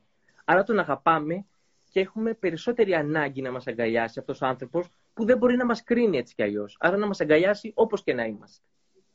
Αυτό λοιπόν το μαγικό ε, που έχω επικεντρώσει την ενέργειά μου, αυτές τις πέτρες που ανταλλάσσουμε ε, ο ένας με τον άλλον, είναι αυτό που για μένα θα είχε νόημα να συνεχιστεί και τη νέα χρονιά. Να βρίσκουμε τους συγγενείς μας εκεί που δεν υπήρχαν ή εκεί που δεν ξέρουμε ότι υπάρχουν. Να ψάχνουμε γύρω μας για τους αόρατους και να τους δίνουμε ένα χέρι ή ένα φως. Ό,τι έχει ο καθένας. Δεν έχει σημασία να λάμψει κάποιος παραπάνω από τους άλλους. Έχει σημασία να χρησιμοποιήσει ο καθένας το φως που μπορεί να έχει για να βοηθήσει και τους άλλους. Να φωτιστώ εγώ ή να φωτιστεί η Μάρια, κάποια στιγμή θα το βαρεθούμε και εμείς οι ίδιοι το τόσο φως μας ή το τόσο καθαέφτη μας. Να φωτίσουμε και άλλους ανθρώπους είναι μια οικογένεια που θα την πάρουμε μέχρι τα γεράματά μας. Εγώ ακούγω... Ακούγοντας τον Μάριο τώρα πάντως και επειδή το έχω συζητήσει και με άλλα παιδιά Και μόνο φέτος τόλμησα να το συζητήσω αυτό τώρα που θα σου πω. Είχα πάντα ένα παράπονο, χρόνια τώρα. Ότι επειδή είχα ζήσει στο εξωτερικό και έβλεπα ανθρώπους να συνεργάζονται, άνθρωποι που στα μάτια του κόσμου είναι ανταγωνιστές, δηλαδή κάνουν την ίδια δουλειά και έχουν διαφορετικά κοινά. Και στεναχωριόμουν γιατί στην Ελλάδα θεωρούσα ότι δεν υπάρχει συνεργασία μεταξύ ανθρώπων που ασχολούνται με ένα αντικείμενο. Και αυτή, αυτή η χρονιά ήρθε για να με διαψεύσει και είναι η πιο μεγάλη χαρά για μένα αυτό που βλέπω. Με κάλεσε ο Αποστόλης στο σεμινάριό του, κάναμε μαζί πράγματα. Είναι εδώ ο Μάριος που τον θαυμάζω απεριόριστα. Ο Ανδρέας μου στείλε μήνυμα που αυτοί οι άνθρωποι τους θαυμάζω, τους παρακολουθώ, κατάλαβες. Σκέψου όλοι εμείς να μπορούμε να ενωθούμε, να συνδυάσουμε τις γνώσεις, τις δυνάμεις, ό,τι έχει να πει ο καθένας από τα δικά του βιώματα και γνώσεις και να παρουσιάσουμε στον κόσμο κάτι όλοι μαζί. Όπως γίνεται σε μεγάλους δασκάλους στο εξωτερικό και το βλέπεις και γεμίζει η ψυχή σου με υπέροχα, υπέροχες πληροφορίες, υπέροχες γνώσεις και μπαίνεις πραγματικά σε μια διαδικασία να κάνεις πράγματα. Γιατί ο καθένας μόνος του που μπορεί να σου δώσει πέντε πράγματα ο καθένας από εμάς. Ενώ όλοι μαζί μπορούμε να δώσουμε 15 πράγματα. Ε, αυτό κόσμο. κάνουμε σήμερα, Μαρέα. Δηλαδή, αυτό, αυτό, αυτή είναι η ιδέα. Δηλαδή, εγώ από, το, από την ώρα που ξεκινήσαμε, ήταν μαζί ο Αντώνης ο Καλογύρου με τον, με τον Μπόμπ τον Ατζέμι. Οι οποίοι είναι από τους πρώτους που ξεκινήσαμε. Συναντηθήκα, συναντηθήκανε σήμερα μετά από 10 χρόνια και πρώτη φορά εδώ πέρα. Δεν γινόταν παλιά, Στεφανέ μου, αυτό καθόλου. Εγώ σου λέω 13. Ήρθε η ώρα, όμως βλέπεις τι γίνεται. Λέω ότι ενώ υπάρχει όλο αυτό το κακό που γίνεται έξω, ή έτσι το αντιλαμβανόμαστε αυτή τη στιγμή, γίνονται και πράγματα καινούρια για να μπορέσουν να ισορροπήσουν το κακό. Ναι, μωρέ. Αυτό το, κακό τελικά τι είναι, ρε Σιμάρεα, είναι η έλλειψη του καλού. Το κακό είναι η έλλειψη του καλού. Το σκοτάδι είναι η έλλειψη του φωτός.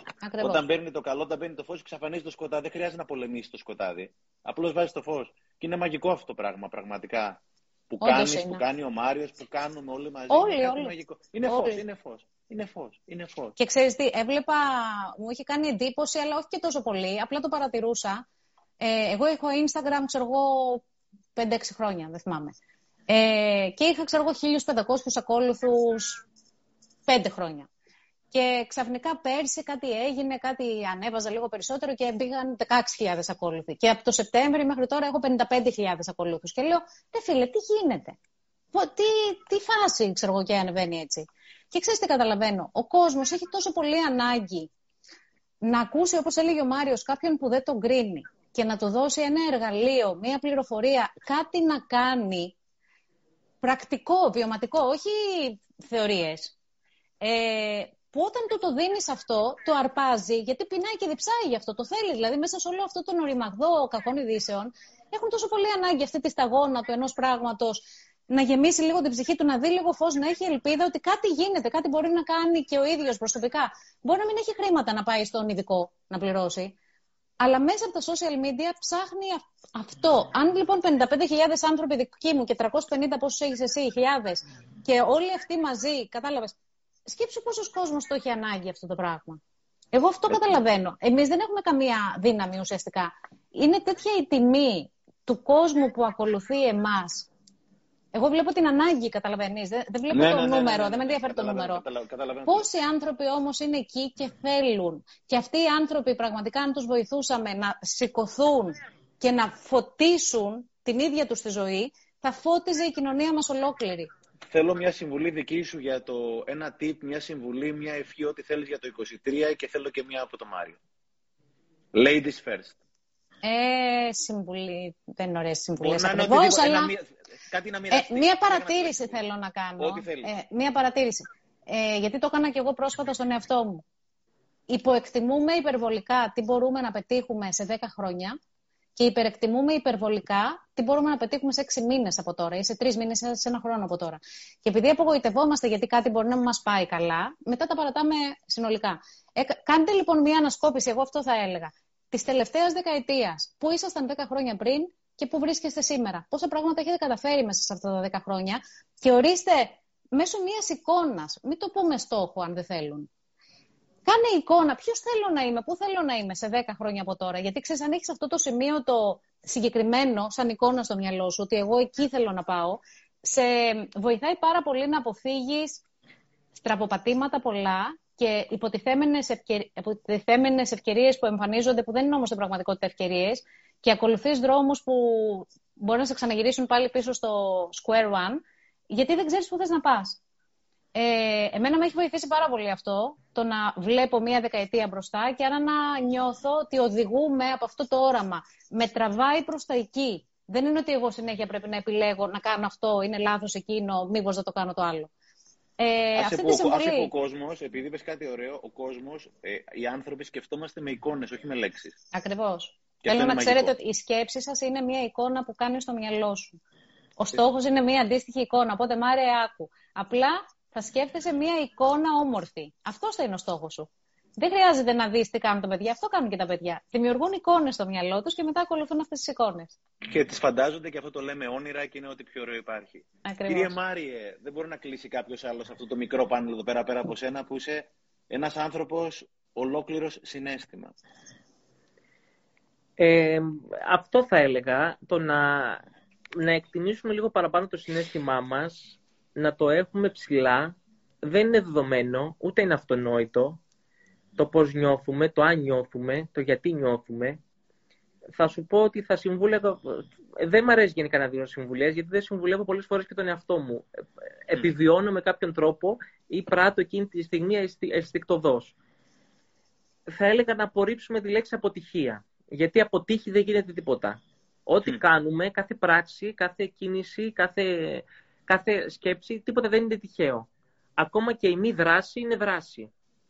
Επομένως, ας επικεντρωθούμε στο ότι κάθε πράγμα είναι ένα μάθημα. Δεν είμαι από τους ανθρώπους που λέω ότι όλα είναι θετικά, όλα είναι υπέροχα, όλα οδηγούν στο φως. Δεν είμαι αυτό, καμία σχέση. Είμαι ένας άνθρωπος που λέω έχεις λεμόνια, αλλά να στύψουμε λεμονάδα. Έχεις πορτοκάλια, θα κάνουμε πορτοκαλάδα. Αυτό είναι άλλο πράγμα.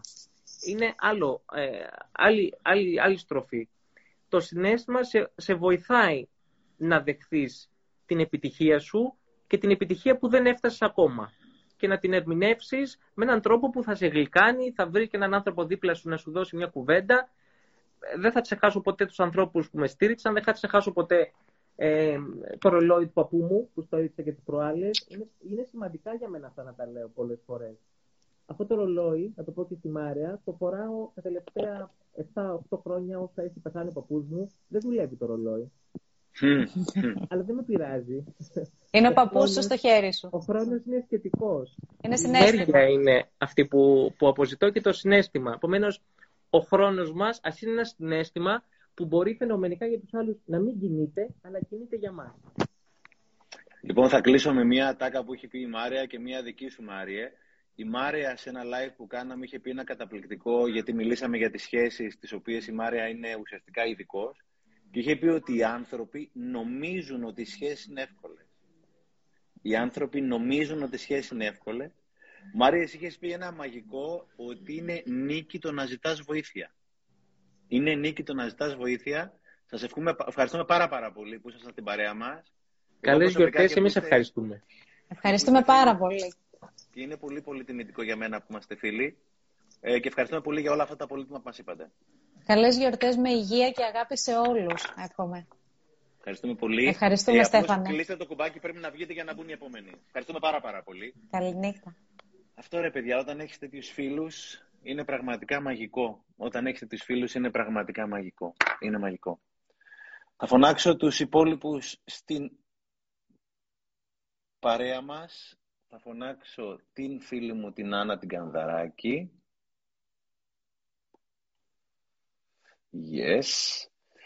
Και θα φωνάξω και τον αγαπημένο μου τον Κωνσταντίνο τον Περιστέρη. Yes. Για να δούμε. Καλά. Κυρία Κανδαράκη, τι κάνετε; Κύριε Ξενάκη, καλησπέρα. Χαίρομαι πάρα πολύ που σας βλέπω σήμερα. Κύριε Παστέρη, χαίρομαι πάρα πολύ. Καλησπέρα, καλησπέρα σε όλους. Ξεκινήσαμε την κουβέντα από τις 9 η ώρα και είναι κάτι μαγικό για μένα προσωπικά γιατί όλοι εσείς είστε φίλοι μου και είναι ιδιαίτερη τιμή και Άννα και Κωνσταντίνε πραγματικά που είστε εδώ πέρα και είναι το μαγικό ρε παιδί μου ότι έχει γίνει μια πολύ πολύ ωραία παρέα που ανοίγουμε τις καρδιές μας και μοιραζόμαστε πράγματα χωρίς σχέδιο, απλώς έτσι γουστάρουμε αναλόγω σε σένα. Ε, εγώ θα ξεκινήσω λίγο. Καλησπέρα πρώτα σε όλους. Είναι μεγάλη χαρά που είμαι εδώ. Είμαι πολύ μεγάλη χαρά που βρίσκομαι και στους δικούς σου ακολούθους, γιατί ξέρω πως είναι ένα κοινό το οποίο διαβάζει, ένα κοινό το οποίο νοιάζεται, ένα κοινό το οποίο ε, θέλει, θέλει να πάρει ρεθίσματα. Ε, με ξέρεις, ε, Στέφανε, μιλάμε πλέον στον ελληνικό, είμαστε φίλοι, Εννοείται, εννοείται. Και είναι, και είναι μια κουβέντα που πλέον την κάνουμε πιο πολύ σε, σε πλαίσιο λίγο φιλικό, αλλά δεν θέλω να είμαι η πιο έτσι τετράγωνη, όμως μερικά πράγματα θέλουν πλαίσιο. Ε, δεν είναι απλά, θέλουν λίγο παραπάνω προσοχή και επειδή έχουμε πάντα εδώ στην κλινική ψυχολόγος, πάντα μου αρέσει να το βάζω αυτό το πλαίσιο. Το πρώτο που ήθελα να πω εγώ για αυτά που θα φέρω δεν είναι, δεν είναι μια γνώμη, δεν είναι ε, βιώματα προσωπικά. Φέρνω κυρίως γνώση που έχω είτε μέσα από την βιβλιογραφία, είτε μέσα από την κλινική εμπειρία των ανθρώπων που συναντώ στις θεραπευτικές ομάδες. Το πρώτο λοιπόν κομμάτι είναι αυτό που βλέπω ότι λείπει πάρα πολύ, που έχει να κάνει με το κομμάτι της τρυφερότητας. Δυσκολευόμαστε να μιλήσουμε στον εαυτό μας με τρυφερότητα.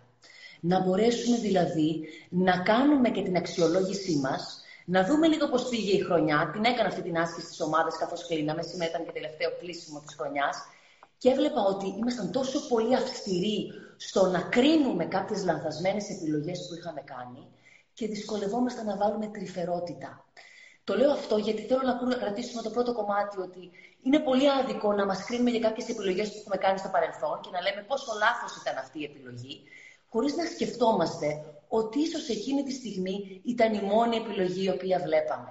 Χωρίς εκείνη τη στιγμή να μην καταλάβουμε λίγο τον εαυτό μας και να πούμε ότι έπρεπε να περάσεις απέναντι το ποταμό. Μη σε κατηγορείς που πιάστηκες από ένα κλαρί το οποίο είχε αγκάθια. Ίσως ήταν το μόνο κλαρί που μπορούσες να πιαστείς. Μη σε χτυπάς λοιπόν για αυτό το κομμάτι. Αφού περάσεις, μπορείς να σε αξιολογήσεις, να κοιτάξεις πίσω και να σκεφτείς τι καλύτερο μπορώ να κάνω εγώ μετά. Αλλά μην μας χτυπάμε για λανθασμένες επιλογές του παρελθόντος, διότι έχουμε άλλο βλέμμα και άλλα βιώματα στο τώρα μας. Το δεύτερο που θέλω λίγο... Α, ναι, ναι, ναι, συγγνώμη για την διακοπή. Για ποιο λόγο είναι, δηλαδή αυτό το οποίο λες είναι προφανές, έχεις τεράστια εμπειρία με τους ανθρώπους, παρακολουθείς με τις ομάδες. Για ποιο λόγο όμως συνεχίζουμε να το κάνουμε αυτό και να το πω στη δική μου την γλώσσα, συνεχίζουμε να κακοποιούμε πολλές φορές τον εαυτό μας, λες και στη γωνία μας περιμένει μια επιβράβευση. Αχ, Στέφανε, θα είναι ένα επόμενο live πρέπει να κάνουμε. Διότι καταλαβαίνω πάρα πολύ όλο αυτό το, το γρήγορο που θέλουμε να κάνουμε, λίγο το fast food που χρειαζόμαστε. Λίγο που ερχόμαστε, έρχονται και μου λένε αυτό το μαγικό κλικ, κάτι να πείτε, κάπως να καθίσει στο μυαλό. Δεν γίνονται έτσι τα πράγματα. Είναι κάτι το οποίο είναι μαθημένο, είναι βίωμα από πίσω όταν έχω εκπαιδευτεί από πολύ μικρή ηλικία, από βρεφική ηλικία σε ένα συγκεκριμένο τρόπο και ουσιαστικά έχω λάβει ένα βλέμμα αμφισβήτησης, αυτό με ένα μαγικό τρόπο το έχω καταπιεί. Τους έχω καταπιεί τους γονείς μου και μετά μου μιλάω με τον ίδιο τρόπο σε μένα. Τι είπες τώρα, τους έχω καταπιεί τους γονείς μου και μιλάω με τον ίδιο... Τι είπες τώρα πάλι; Για ναι. Συγγνώμη για την κοπή. Καθόλου, καθόλου. Το λέω και είχα σήμερα μια υπέροχη θεραπευόμενη και μου έλεγε πόσο στέρηση, αγάπης είχε πάρει, είχε δώσει η γιαγιά στη μητέρα της και η μητέρα της εκείνη. Και μου έλεγε ότι εγώ θα είμαι εκείνη που θα σπάσω αυτή τη διαγενειακή αλυσίδα και θα δώσω αγάπη στη δική μου την κόρη. Που βέβαια μέσα της υπέφερε, δυσκολευόταν, πονούσε, πάλευε ακόμα να μετατρέψει τη δική της μητέρα σε καλή μητέρα. Γιατί ουσιαστικά αυτό της είχε λείψει όταν μπορέσουμε να κλείσουμε αυτό το πένθος, το οποίο δεν γίνεται από τη μια στιγμή στην άλλη, δεν γίνεται με τσιτάτα γενικευμένα, να κλείσω αυτό το πένθος και να αποδεχτώ ότι κάποια κομμάτια τα έχω χάσει, θα μπορέσω να μου επιτρέψω και τη γέννηση που έχετε μετά το πένθος και να προσφέρω κάτι άλλο μετά. Ελπίζω να ήταν ξεκάθαρο έτσι όπως το είπα. Το δεύτερο που θέλω να πω. Ε, θέλω να μιλήσω σε όλους, γιατί έτσι έχει ένα νόημα να δώσουμε κάποια απλά κομμάτια σήμερα, αλλά ουσιαστικά. Θέλω να προστατέψουμε τον εαυτό μας και να προστατέψουμε και τους άλλους σε αυτά τα περίφημα οικογενειακά τραπέζια τα οποία έρχονται και σε αυτά τα οικογενειακά τραπέζια αρχίζουμε κάποιες ερωτήσεις οι οποίες μπορεί να μην είναι με πραγματικό ενδιαφέρον και να έχουν περιέργεια από πίσω.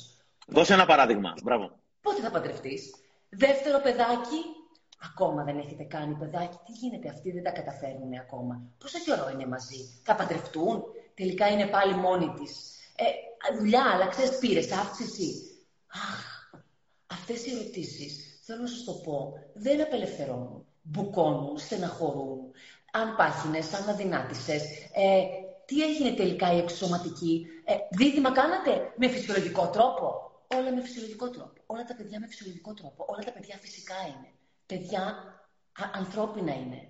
Το λέω αυτό γιατί χανόμαστε στην κλειδαρότρυπα. Χανόμαστε να κοιτάζουμε τον άλλον και δεν βλέπουμε εμάς. Μην πέσουμε λοιπόν στην παγίδα. Ούτε να απαντήσουμε και να χαθούμε σε ερωτήσεις επικριτικές που θα έρθουν από την άλλη πλευρά. Μην, μην, μην, μην μπουκώσουμε. Έχω γυναίκες που παλεύουν το κομμάτι της μητρότητας και της γονεϊκότητας και μου λένε Δεν θέλω να πάω σε αυτό το τραπέζι, γιατί ξέρω πως θα είναι η θεία η οποία πάλι θα με ρωτήσει τελικά γιατί δεν έχω κάνει παιδί. Δεν θέλω να πάω σε αυτό το τραπέζι, θα είναι όλοι ζευγάρια και θα είμαι μόνη μου. Προσπαθώ λίγο να το πιάσω και από την άλλη πλευρά. Μην μου κάνετε λοιπόν ερωτήσεις σε έναν άντρα που βλέπετε τελικά ε, δεν, δεν τα έχετε καταφέρει να κάνετε παιδί, τελικά χώρισες. Δεν χρειάζονται αυτές οι ερωτήσεις. Mm. Αφήστε τον άλλο να έρθει με νιάξιμο, με ενδιαφέρον να σας πει εκείνος αυτό που θέλει. Γιατί γιατί νομίζουμε ότι υπάρχει μια καθολική ευτυχία που όλοι την κυνηγάμε, που είναι η διαφήμιση του Βιτάμ. Δηλαδή, μια μαμά και ένας μπαμπάς με πολλά παιδιά, πολλά σκυλιά τα οποία τρέχουν. Όχι, δεν είναι έτσι τα πράγματα. Δεν υπάρχει καθολική ευτυχία. Ο καθένας τη δική του ευτυχία τη φτιάχνει με τα δικά του μοναδικά υλικά. Άρα, και έρχομαι και στο επόμενο, ελπίζω να μην σας κουράζω. Καθόλου, καθόλου, μην το ξαναπείς. Το επόμενο λοιπόν που θέλω να πω είναι ότι όπως δεν υπάρχει καθολική ευτυχία, δεν υπάρχει αγαπημένο μου και αγαπημένο μου Στέφανε και κύριε Περιστέρη να σας γνωρίζω, δεν υπάρχει και καθολική ψυχική υγεία. Δεν υποφέρουμε όλοι με τον ίδιο τρόπο, άρα δεν μπορώ να δίνω και πέντε γενικευμένα βήματα για να λύνω ένα ψυχικό πρόβλημα. Δεν μπορώ να δίνω στο βλέμμα, δεν θα πω το δικό μου, θα πω μιας κλινικής ψυχολόγου και πέντε γενικευμένες κατευθύνσεις για μια υγιή σχέση ή για μια διόρθωση ή για ένα διαζύγιο. Διότι το κάθε, κάθε μια σχέση, ο κάθε ένας μας είναι μοναδικός. Και ξέρετε, αν πέσω στην παγίδα να ακολουθήσω αυτά τα πέντε καθολικά βήματα για να νιώσω καλά και τελικά δεν λειτουργήσει, θα νιώσω ακόμα χειρότερα. Μην δίνουν λοιπόν γενικευμένες κατευθύνσεις, ειδικά στο πολύ σοβαρό ζήτημα της ψυχικής υγείας. Διότι ε, όσο πιο σοβαρά πάρω το να ζητήσω βοήθεια, τόσο πολύ πιο σοβαρά παίρνω και εμένα και τη δυσκολία μου. Τόσο πολύ πιο σοβαρά και χώρο και χρόνο δίνω σε μένα. Μη βιαστώ λοιπόν να πάρω μια απόφαση και γρήγορα να βρω μια λύση. Έχει ένα νόημα αν δεν κάνω λάθος, ο κ. Περιστέρης είναι γυναικολόγος. Ε, ε, ε, είναι ένα τεράστιο κεφάλι το κομμάτι του γυναικολόγου, γι' αυτό επίκριτε έβαλα και κομμάτια μητρότητας και γονεϊκότητας. Είμαι σίγουρη ότι και εκείνος έχει πέσει σε πολλές μεγάλες παγίδες γυναικολόγων που έρχονται και δίνουν γενικευμένες κατευθύνσεις. Είσαι 35, τα οάρια σου χτυπάνε, γρήγορα κάνε παιδί. Ναι, αλλά άμα δεν θέλω, πώς θα μπορέσω εγώ να επιβάλλω στον άλλον μια δική μου επιθυμία που μπορεί να μου την έχουν φορτώσει από πίσω; Ας απενοχοποιήσουμε την προσωπική επιθυμία του καθενός. Αλήθεια λέω, τώρα τα βγάζω αυτά, γιατί αυτή τη στιγμή έρχονται πρόσωπα στο μυαλό μου από ανθρώπους που έρχονται και μου ζητάνε βοήθεια και σκέφτομαι κάθε φορά πώς μπορώ πιο πολύ να ακουμπήσω προσωπικά και μοναδικά την δυσκολία και την πληγή που έχει ο καθένας μέσα του. Με πάρα πολύ όμως σεβασμό, χωρίς να έρχομαι και να τσαλαβουτάω. Δεν είναι, ε, ακούστηκε λίγο προηγουμένως, θέλω να σταθώ λίγο σε αυτό, η ανάγκη είναι πολύ μεγάλη παγίδα η ανάγκη. Δεν μπορώ να δώσω απλά σε κάποιον επειδή έχει ανάγκη. Όταν πεινάει η ψυχή, νομίζω πως όλα τρώγονται. Είναι τεράστια παγίδα αυτό.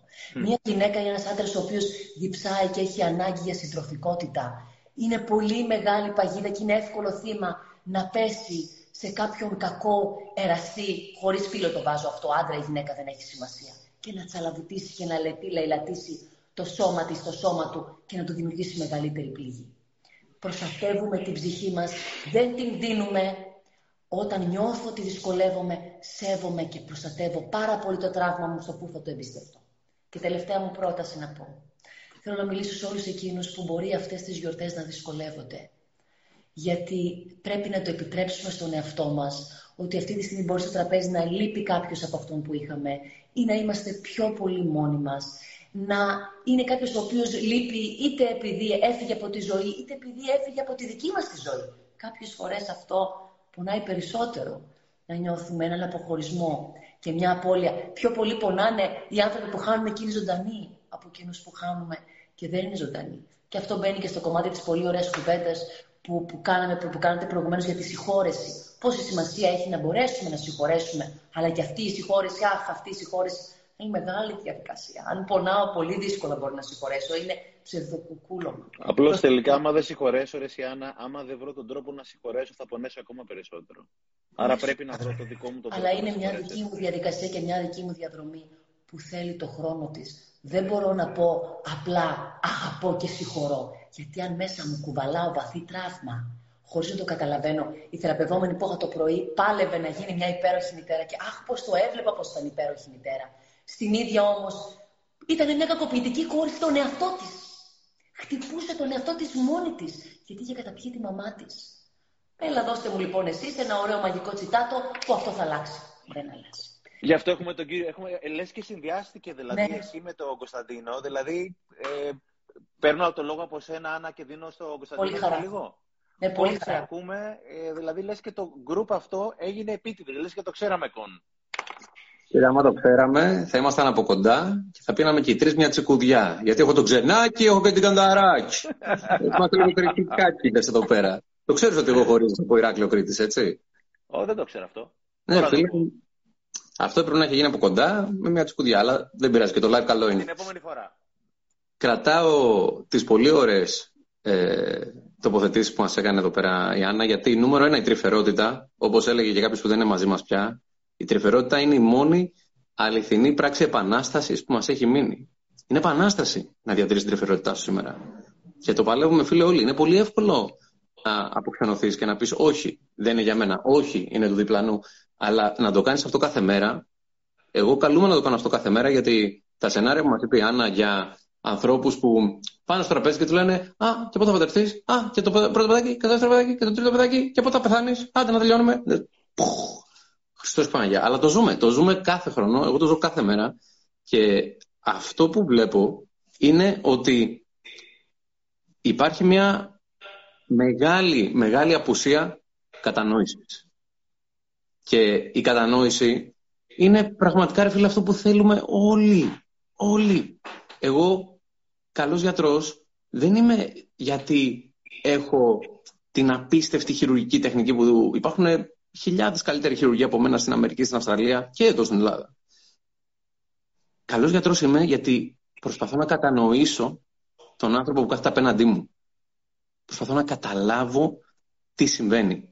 Από τη μέρα που γεννιόμαστε προσπαθούμε να κατανοήσουμε ποιοι είμαστε, τι γίνεται και να κάνουμε τους γύρω μας να μας κατανοήσουν. Οπότε εγώ αυτό κάνω. Παίρνω το ιστορικό, προσέχω να καταλάβω τι σημαίνει στον άνθρωπο από απέναντί μου για να δώσω λύση στο πρόβλημά του ιατρικά. Έτσι.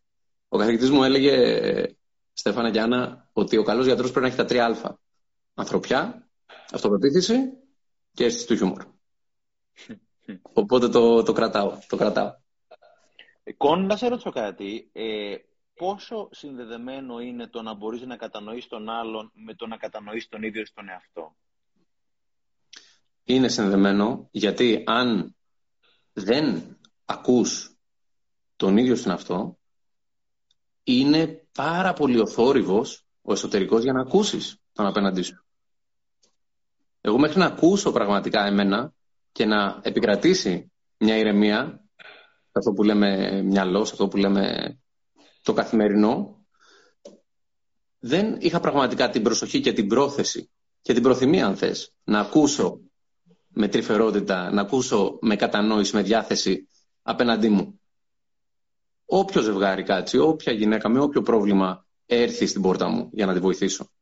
Και είδα τελικά ότι ακούγοντας εμένα, πραγματικά άρχισα να ακούω καλύτερα και τους άλλους. Γιατί η επικοινωνία, θα σου πω κάτι, στην ιατρική, στην εκπαίδευση μας, μας σπάγανε τα νεύρα να κοιτάμε την ετυμολογία, την ετυμολογία, να μάθουμε πολύ καλά την ετυμολογία κάθε ασθένειας, κάθε διάγνωση, να ξέρουμε γιατί είναι καρδιοπάθεια, τι έπαθει η καρδιά και πάει λέγοντας.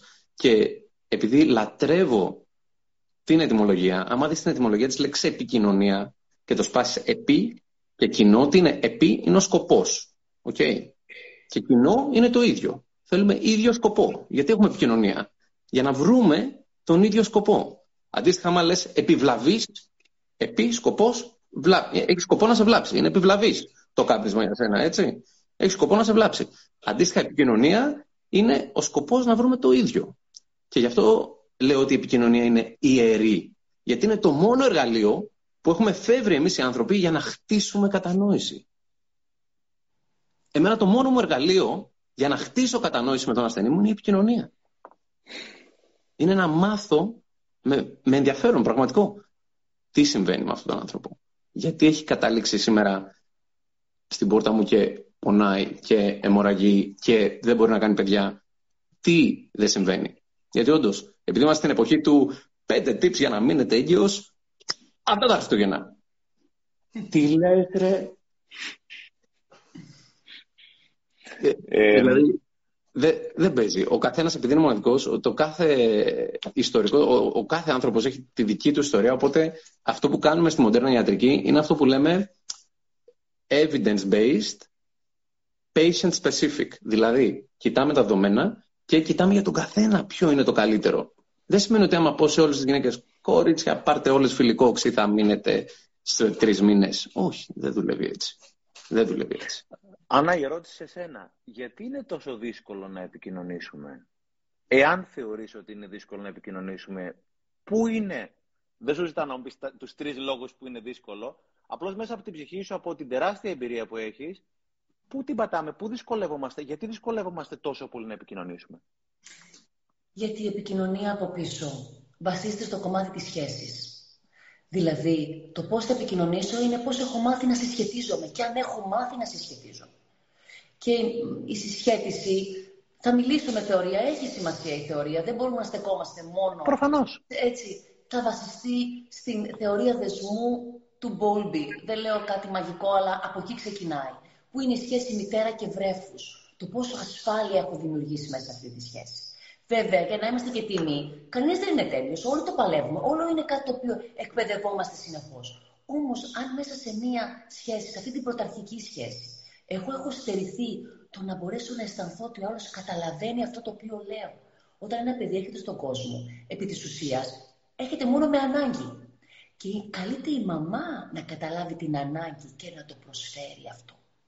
Αν η μαμά είναι πούσα και δεν μπορεί να καταλάβει αυτή την ανάγκη, ή αν από την άλλη πλευρά η μαμά είναι τόσο κλεισμένη και τόσο στερημένη στο δικό της κομμάτι που δίνει κάτι άλλο από αυτό που χρειάζεται. Αρχίζω αμέσως αμέσως και καταπίνω εγώ τις δικές μου τις ανάγκες. Και δεν έχω μάθει εγώ να τις επικοινωνώ. Ή μπαίνω στη διαδικασία να τις επικοινωνήσω με επίθεση. Ή μπαίνω στη διαδικασία να τις επικοινωνήσω με άμυνα, με σιωπή, είναι τρομακτικό το πόσο ουσιαστικά βλέπουμε από τα μωρά πόσο διαφορετικά επικοινωνούν και η πρώτη επικοινωνία ξεκινάει στο εξωτερικό. Έτσι γίνεται η εκπαίδευση.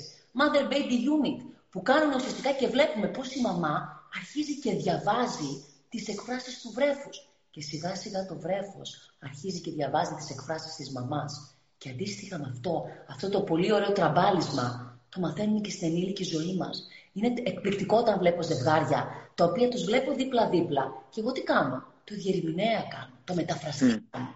Mm. Ο ένας μιλάει αγγλικά, ο άλλος μιλάει γαλλικά και κανείς από τους δύο δεν καταλαβαίνει τι είναι αυτό που λέει ο ένας τον άλλο. Γιατί; Γιατί κάθε συνάντηση, κάθε συσχέτιση, κάθε επικοινωνία δεν είναι μεταξύ δύο ατόμων. Είναι μεταξύ δύο οικογενειακών συστημάτων.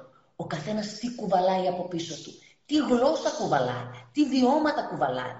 Γι' αυτό και κάποιες φορές γίνομαι λίγο πιο ε, έτσι, έντονη και λίγο πιο αυστηρή όταν λέω ότι μην πάμε να κάνουμε τη γενίκευση.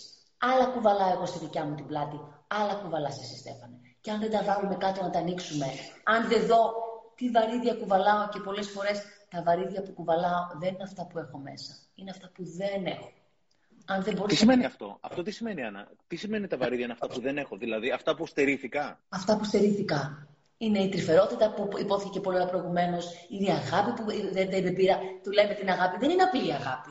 Δεν είναι απλή αγάπη. Γιατί αν εγώ την έχω στερηθεί την αγάπη, δεν μπορώ να τη δώσω. Θα τη δώσω με λάθος τρόπο. Θα γίνω η μαμά η οποία, επειδή έχω στερηθεί εγώ, θα πάω να πιω νερό από την κόρη μου. Τα είχαμε πει στο live, τα έχεις πει ναι, εξαιρετικά στο live. Έτσι, και, θα, και, θα, και θα σταγίσω τη δική μου την κόρη. Ή θα δώσω τόσο πολύ νερό που θα την πνίξω. Δεν είναι αυτό η αγάπη. Είναι κάτι το οποίο ακριβώς επειδή μαθαίνετε, μπορεί να μην το έχω μάθει. Αλλά είναι μαγικό και θα κλείσω με αυτό. Όταν βλέπω ανθρώπους που έχουν μεγαλώσει μέσα στα βράχια και μπορούν και ανθίζουν. συγκλονίζομαι και ακόμα και τώρα που το λέω από αυτά τα αγριολούλουδα που λέω εγώ που ξαφνικά βλέπεις ένα βράχο και έχει βγει ένα αγριολούλουδο που έχει μεγαλώσει μέσα στη στέρηση και βλέπεις τέτοια, τέτοια δοτικότητα και είναι πολύ εντυπωσιακό. Όπως και πολύ εντυπωσιακό είναι αυτό που κάνεις σήμερα εσύ, Στέφανε, γιατί θέλω να το πω. Να σε καλά, αγαπητέ μου, να σε καλά. Μου θυμίζει τον Μάριο νωρίτερα, ε, τον μεγα... το μοναδικό δάσκαλο, ο οποίος έλεγε πόσο πολύ πόσο, πόσο, κακοποιη... έχει πόσο, πόσο κακοποίηση είχε δεχτεί μικρός, είναι δική του ιστορία αυτή και πόσο αγάπη του έχει βγει, έτσι. Είναι κλασική περίπτωση. Κον έχει κολλήσει η εικόνα σου, μου φαίνεται. Όχι, δεν είμαι. Όχι, και εμείς το βλέπουμε Α, καλά. Έχει κολλήσει η εικόνα, αλλά σε ακούμε. Ε, Κον, θες να πεις κάτι για το 2023, γιατί εγώ θέλω να κλείσω με κάποια ρητά που έχετε πει οι δύο. Δεν έχω okay. τα αποφθέγματα, αλλά εγώ έχω κολλήσει κάποια τα οποία πραγματικά δικά που αγαπώ πάρα πολύ. Ναι, βεβαίως. Οπότε τι Πες αυτό που θέλεις. Απλώς κολλάς. Ε, ακούγεται, ακούγεται ο ήχος σου, αλλά δεν κουνιέται η εικόνα σου, οπότε πες, νομίζω σε ακούμε. OK, okay, okay. όχι, εγώ σε ακούω μια χαρά και σε βλέπω μια χαρά. Okay, um, θα έλεγα σίγουρα για όλους τους λάτρεις του καφέ, σαν εμένα, παιδιά με το που ξυπνάτε να πίνετε νερό πριν το καφέ, καφέ μία-δύο ώρες μετά το ξύπνημα. Αυτό γιατί αφήνει την κορτιζόλη να καθαρίσει την αδενοσύνη από το σύστημα του κεφάλου μας και έχουμε περισσότερη ενέργεια το απόγευμα. Εγώ, α πούμε, σήμερα ήπια το καφεδάκι μου δύο ώρες μετά και με βλέπεις παπ, ενεργός και τώρα 11 το βράδυ που είμαστε στο live. Μαγικό. Επίσης, κάτι το οποίο είναι πάρα πάρα πάρα πάρα πάρα πολύ σημαντικό για μας είναι το 1 τρίτο της ζωής μας, ο ύπνος. Να κοιμάστε παιδιά την ίδια ώρα κάθε μέρα, να συγχρονιστείτε ιδανικά με την Ανατολή, με τη Δύση και να εφαρμόζεται κάτι που μου έχει αλλάξει τη ζωή, το μέθοδο του 3-2-1 για τον ύπνο. Δηλαδή, τρεις ώρες πριν κοιμηθείτε, να φάτε τελευταία φορά. Όχι φαΐ τρεις ώρες πριν τον ύπνο. Δύο ώρες πριν κοιμηθείτε, τελευταία υγρά. Όχι δύο ώρες πριν κοιμηθείτε, τίποτα άλλο. Και μία ώρα πριν κοιμηθείτε, όχι οθόνες. Απομακρύνετε τα κολοκυνητά, απομακρύνετε τηλεοράσεις. Παιδιά, Κοιμάμαι σαν πουλάκι. Ξύπνα χαρούμενος. Τρία χρόνια τώρα το εφαρμόζω, δεν υπάρχει. Και τέλος, η μνήμη σας θα σας προδώσει. Συγγνώμη που σας το λέει γιατρός, αλλά η μνήμη σας θα σας προδώσει. Αν έχετε μια καλή ιδέα, γράψτε την κάτω. Χαρούμενο 2023. Όπου το αυτό το 3-2-1 μου αποτυπώθηκε. Νομίζω ότι αυτή η παρέα, αυτό το πανελάκι δεν έγινε τυχαία. Ε, Άννα, δεν θα ξεχάσω πράγματα τα οποία έχεις πει, τα οποία με έχουν ε, στιγματίσει ε, θετικά ή συναισθηματικά, όχι θετικά ή αρνητικά. Θυμάμαι στο live που είχες μιλήσει για τους νεκρούς γάμους, που ήταν κάτι που ακόμα κάθε φορά που λέω αυτές τις δύο λέξεις παγώνω. Και κάτι που είχες πει στο τελευταίο το live, υπάρχει πάρα πολύ υλικό στο προφίλ της Άννας, δείτε το και βρείτε και στο YouTube. Είχες πει για την ειδονή της θυματοποίησης. Και είχα συγκλονιστεί, το είχα στείλει και μήνυμα, ε, Κόν, δεν θα ξεχάσω ποτέ ένα που έχει πει το οποίο είναι μαγικό. Είχες πει ότι επικοινωνία ίσον θεραπεία. Επικοινωνία ναι. ίσον θεραπεία. Και ήμουνα στην ε, Κρήτη τώρα για διάφορες ομιλίες και είχα μια συνάντηση με έναν ε, φίλο που κάποια στιγμή είχαμε λίγο απομακρυνθεί και είχαμε ανάγκη λίγο να βρεθούμε μεταξύ μας, 40-45 λεπτά να τα πούμε. Και δεν είναι ότι συμφωνείς, απλώς κατανοείς και έχεις πραγματικά την ανάγκη να συνδεθείς με τον άλλον, ακόμα και αν δεν συμφωνήσεις, αλλά και μόνο και μόνο η επικοινωνία σε έχει φέρει παιδί πιο κοντά με τον άλλον. Δεν ξεχάσω ποτέ αυτό που έχει πει. Η επικοινωνία στον θεραπεία και είναι τεράστια αλήθεια. Ε, σας ευχαριστώ πάρα, πάρα πολύ και τους δύο. Ευχαριστούμε. Τώρα είμαστε 2.500 άνθρωποι. Ευχαριστούμε εσάς. Εγώ προσωπικά σας ευχαριστώ που είστε στη ζωή μου και πραγματικά είστε φίλοι μου και το εννοώ αυτό το πράγμα. Και Άννα και Κωνσταντίνα, ξέρετε ότι εννοώ πάρα πολύ. Έτσι. Είναι τιμή μου. Είναι τιμή μου. Και εμένα. Ευχαριστώ πολύ. Thank you very much. Καλήστε ε, όλους. κλείστε. Επίσης, θα το σώσουμε φυσικά το live. Κλείστε την, ε, το, το live το δικό σας για να μπουν οι επόμενοι, ο πατέρας Χαράλαμπος και ο, ο κύριος Κουμαρίνος. Ευχαριστώ πάρα πάρα πολύ. Επ, επ, επ, επ, επ, ε, βάζουμε εδώ πέρα τον κύριο... Να δω, θα τον βρω στους speakers τώρα τον Αποστόλη ή invite τον πατέρα Χαράλαμπο, τον Λίβιο Uh, yes, invite. Χαίρετε, χαίρετε. Δεν ήξερα αν θα σε βρω στο προφίλ των speakers ή στον κύριο Κουμαρίνο. Δηλαδή, έχεις πολλά προφίλ, κύριο Κουμαρίνε. Αποφάσισα λοιπόν να μπω με το προφίλ των speakers. Συγχαρητήρια για όλο αυτό το οποίο βλέπουμε σήμερα εδώ. Εξαιρετικό, μοναδικό. Κάτσε το να είσαι παρακολουθώ. καλά. Ε, Δώσ' μου ένα δευτερόλεπτο μόνο να βάλω και τον πατέρα Χαράλαμπο να δω ε, αν έχει δει το request, τον έχω ζητήσει.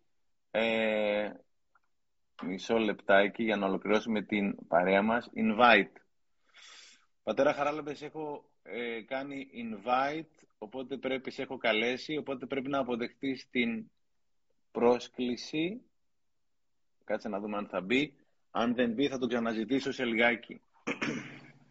Αποστόλη αγαπημένε μου. Στεφ. Χαρά και τιμή που είσαι και εσύ δικός μου φίλος και η παρέα είναι από πολύ καλούς φίλους σήμερα οι οποίοι αγαπάνε αυτό που κάνουν και αγαπάνε ουσιαστικά να μεταδίδουν. Ah, is unable to join ο πατέρας Χαράλαμπος. Μισό λεπτάκι να τον ξαναζητήσω. Εμ, μισό λεπτάκι. Έλα. Σε ζητάω, πατέρα Χαράλαμπε. Οπότε πρέπει να το αποδεχτείς για να δούμε αν θα μπορέσει να μπει. Τέλεια. Ναι, ναι. Καλώς Για τον. να σα- Σε ακούμε, πατέρα Χαράλαμπε. Δεν ακούγεσαι, βάλε, βγάλε το unmute. Σε βλέπουμε, αλλά δεν σε ακούμε.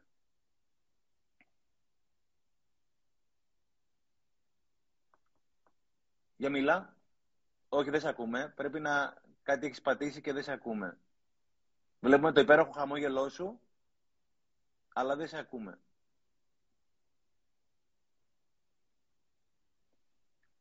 Περιμένουμε να σε ακούσουμε. Βρες τη σύνδεσή σου. Ξεκινάω με τον Αποστόλη. για Θα να το μην- καταφέρουμε, θα το καταφέρουμε. Όχι, δεν άκουγες ακόμα. Κάτι γίνεται και δεν σε ακούμε.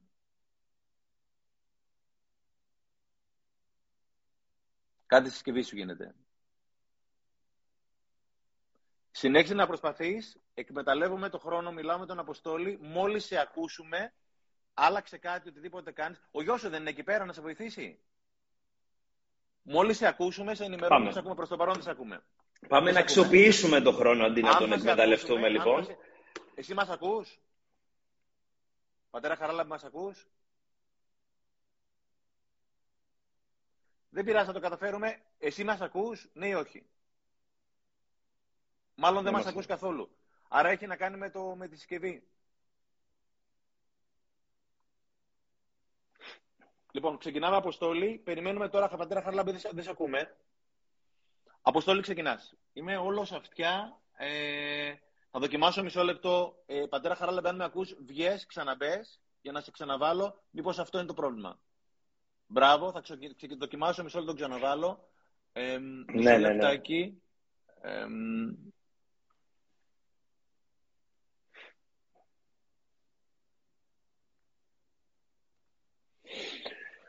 Θες να, μοιραστεί, θες να σε ρωτήσω, εγώ θες να πεις εσύ.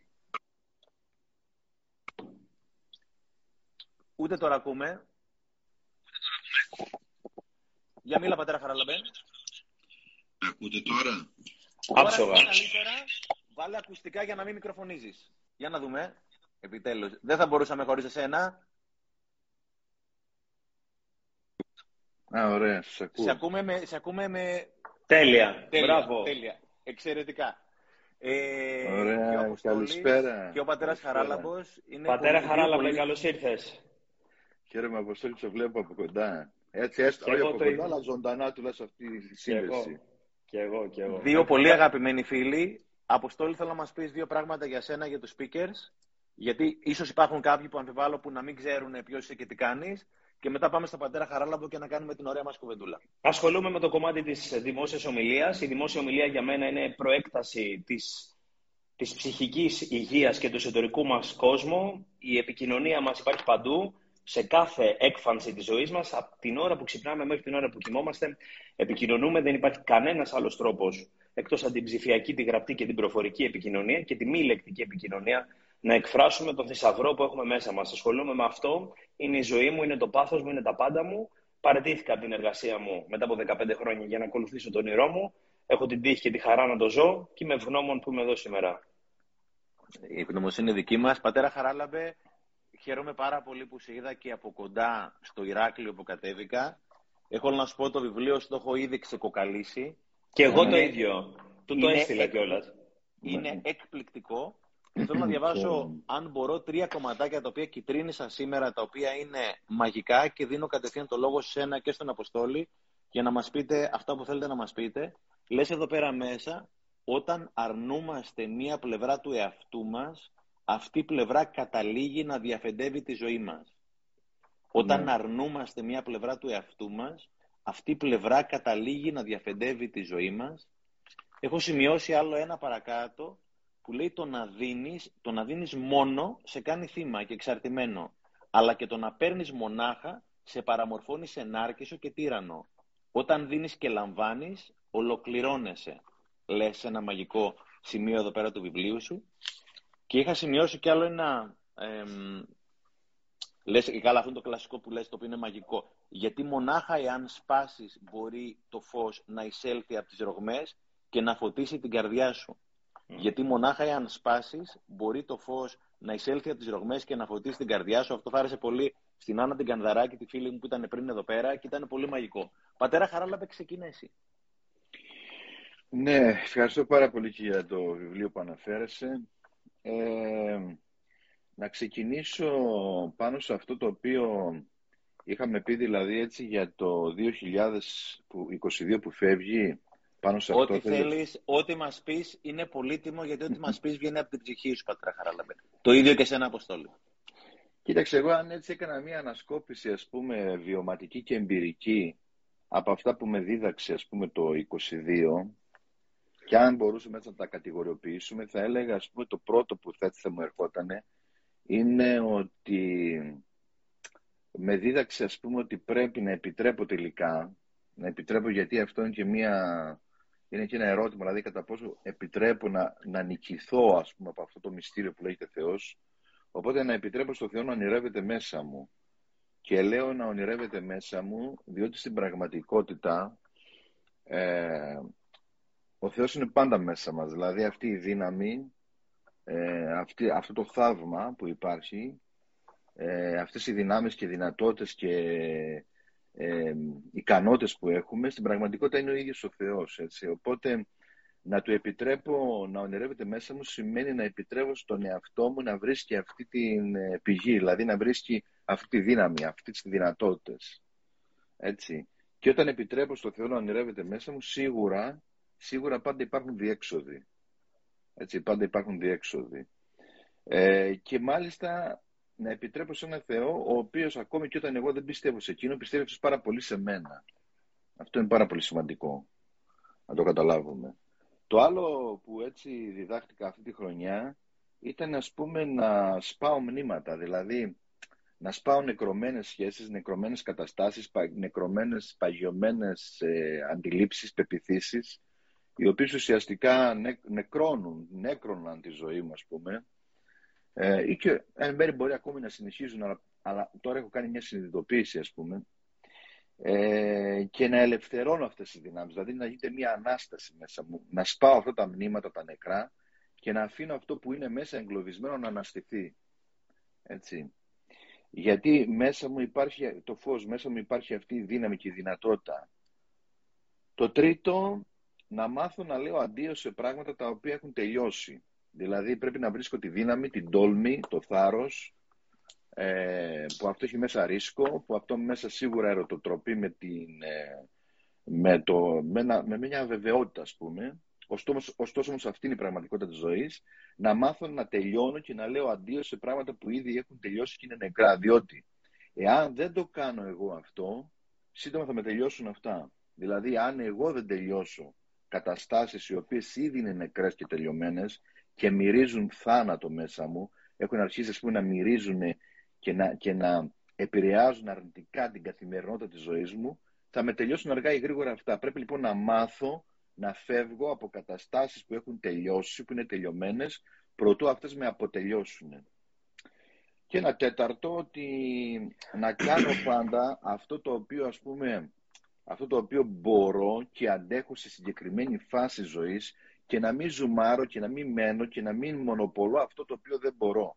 Δηλαδή να μην γίνουμε θύμα της ιστορίας μου, να μην αυτοεγκλωβίζομαι σε, μία, σε να, ένα μην τρα- γίνω θύμα την ιστο... να μην γίνω θύμα της ιστορίας μου. Τι λες τώρα; Ναι, να μην γίνει θέμα της ιστορίας μου με, με, με την εξής τέτοια ότι κάθε τραύμα το οποίο υπάρχει, δηλαδή καταρχάς πρέπει να πούμε ότι το τραύμα δεν είναι αυτό το οποίο δημιουργείται όταν συμβαίνει μια εμπειρία τραυματική, αλλά το μετά.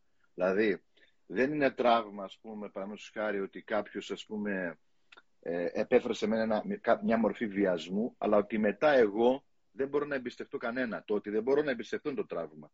Όχι, όχι ο βιασμός. Γι' αυτό και σε κάθε άνθρωπο μία πράξη, τραυματική πράξη, ε, σε κάθε άνθρωπο έχει και διαφορετική επίπτωση. Ο κάθε άνθρωπος, ο κάθε ψυχισμός ε, ε, ε, είναι, είναι τελείως διαφορετικό αυ- ο τρόπος με τον οποίο αντιδρά. Έτσι. Άρα λοιπόν, τι, τι, τι, τι βλέπουμε εδώ πέρα, ότι μεταξύ της εμπειρίας της τραυματικής και μεταξύ του, του θέματος που προκύπτει στη ζωή μου υπάρχει ένα αφήγημα, υπάρχει μια ιστορία. Υπάρχει ένας τρόπος που εγώ, ο συγκεκριμένος άνθρωπος, αφηγήθηκα αυτή την τραυματική εμπειρία στη ζωή μου. Πολλές φορές λοιπόν... Όχι ότι αυτή η εμπειρία, πατέρα Χαράλαμπε, όχι ότι αυτή η εμπειρία δεν ήταν τραυματική. Προφανώς ένας βιασμός είναι είναι κάτι τραυματικό, τραυματική, έτσι. βεβαίως, πολύ τραυματική εμπειρία μπορεί να είναι, αλλά πολλές φορές μπορεί να, να γίνω δέσμιος αυτής της διήγησης. Άρα λοιπόν η θεραπεία μου ποια είναι, να μάθω να διηγούμε τις ιστορίες μου, τις τραυματικές όντως εμπειρίες μου, με άλλο τρόπο. Έτσι, να μάθω να διηγούμε δηλαδή από άλλη θέση, από άλλη οπτική, από άλλη πλευρά. Ε, τον πατέρα μου, τη μητέρα μου, ε, τις καταστάσεις της ζωής, μια σκληρή δοκιμασία ενός, μιας αρρώστιας, δεν ξέρω τι. Εσύ πρακτικά πώς τα έχεις καταφέρει, πατέρα Χαράλαμπε, επειδή έχουμε μιλήσει αρκετά στο παρελθόν και μου έχεις μιλήσει ότι έχεις κάνει ψυχοθεραπεία και ψυχανάλυση. Πώς έχεις καταφέρει να επαναπροσδιορίσεις ιστορίες του παρελθόντος και να τις φέρεις στο τώρα με έναν διαφορετικό τρόπο που είναι πιο, πο- που πιο πολύ κοντά στην ψυχή σου και πώς έχεις καταφέρει να θεραπευτείς από αντίστοιχες τέτοιες πολύ έντονα τραυματικές εμπειρίες. Ναι. Κοίταξε, δεν ξέρω αν έχω θεραπευτεί, αλλά σίγουρα μπορώ να στέκομαι καλύτερα πάνω από την πληγή, να την κοιτάω, να τη κουβεντιάζω πάνω από το τραύμα μου και να μπορώ τέλος πάντων να το διαχειρίζομαι και να είμαι λειτουργικό στη ζωή μου. Και αυτό για μένα είναι ok, είναι πολύ ωραίο και δοξάζω το Θεό, ας πούμε. Δεν, εγώ δεν πιστεύω σε μια θεραπεία που εξαφανίζει τις πληγές. Πιστεύω σε μια θεραπεία που τις μεταμορφώνει και τις μεταπλάθει.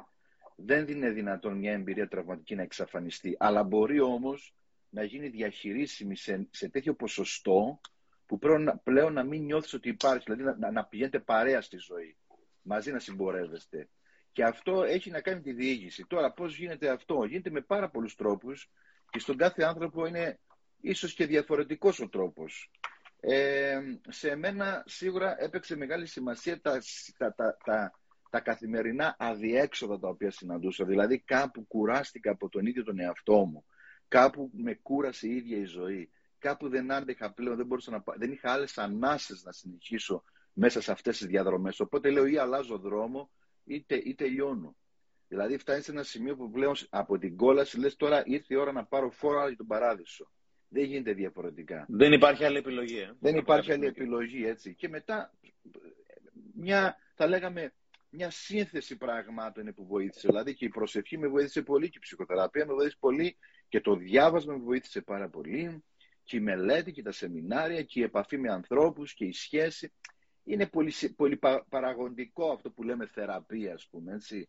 Δηλαδή, όλο αυτό το πράγμα, το οποίο μέσα εγώ σε όλο αυτό έβλεπα, ας πούμε, την παρουσία του Θεού. Εγώ πιστεύω σε μια παρουσία του Θεού που δεν είναι μια υπερβατική, ας πούμε, πρέπει να σου το πω, μια εξωπραγματική ε, κατάσταση, αλλά είναι κάτι που περπατάει πολύ μέσα μου, δηλαδή που είναι μέσα στα τραύματά μου, μέσα, δηλαδή εκεί μέσα τη βλέπω εγώ.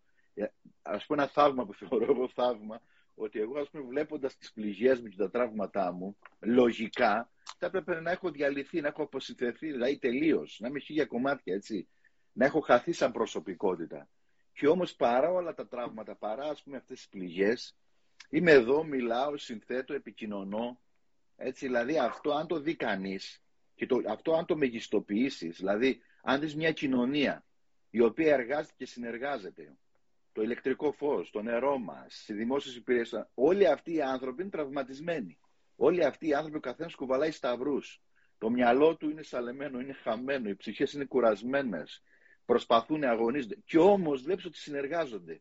Και όμως βλέπεις ότι στο τέλος βγαίνει κάτι όμορφο. Αυτό σημαίνει ε, για μένα ένα θαύμα. Δηλαδή αυτό είναι για μένα το θαύμα. Αυτές οι αντοχές, αυτές οι δυνάμεις, οι μεταμορφωτικές που υπάρχουν μέσα στον κάθε άνθρωπο, που μπορεί να μεταπλάθει, ας πούμε, να συνεργάζεται, να, ε, παρά, παρά τα βάσανά του και τα προβλήματά του και τις καταστροφικές του εμπειρίες, έτσι. Για μένα αυτό είναι, ας πούμε, παρουσία Θεού. Αυτό είναι για μένα η δύναμη του Θεού. Αυτή η μεταπλαστική, μεταμορφωτική δύναμη που έχει ο άνθρωπος μέσα. Μάλιστα. Αποστόλη, φίλε μου, καλέ ο λόγος σε σένα.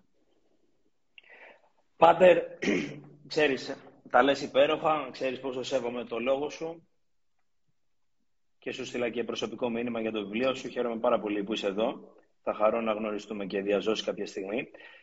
Και μιας και προετοιμάζομαι για την επίσκεψή μου στο Άγιο Όρος τώρα στις 5 του Ιανουαρίου. Τέλεια. Εγώ αυτό που θέλω να, έτσι, να αναφερθώ για το, από τη δική μου πλευρά για το 2022, κάνοντας έναν μίνι έτσι, απολογισμό, θα μείνω στην έκφραση όλα μέσα και μου άρεσε κάτι πάρα πολύ που διάβασα σε ένα ιστορικό βιβλίο αναφορικά με τους Σπαρτιάτες. Σε χάνουμε λίγο. Αποστόλη, σε χάνουμε. Δεν, δεν, δεν άκουσε καλά. Σε χάνουμε, σε χάνουμε, σε χάνουμε. Αν μπορείς, αν μπορείς, μάλλον δεν έχεις καλό δίκτυο εκεί πέρα, συνδέσουμε 3G με κάτι άλλο. Αποστολή, αν με ακούς, μπράβο, αν ακούς Αποστολή, ξαναμπες με 3G, γιατί μάλλον το Wi-Fi σου εκεί πέρα για κάποιο λόγο δεν είναι καλό. Ε, θα, θα να σε αναζητήσω αμέσως τώρα, ε, γιατί σε θέλουμε οπωσδήποτε. Yes.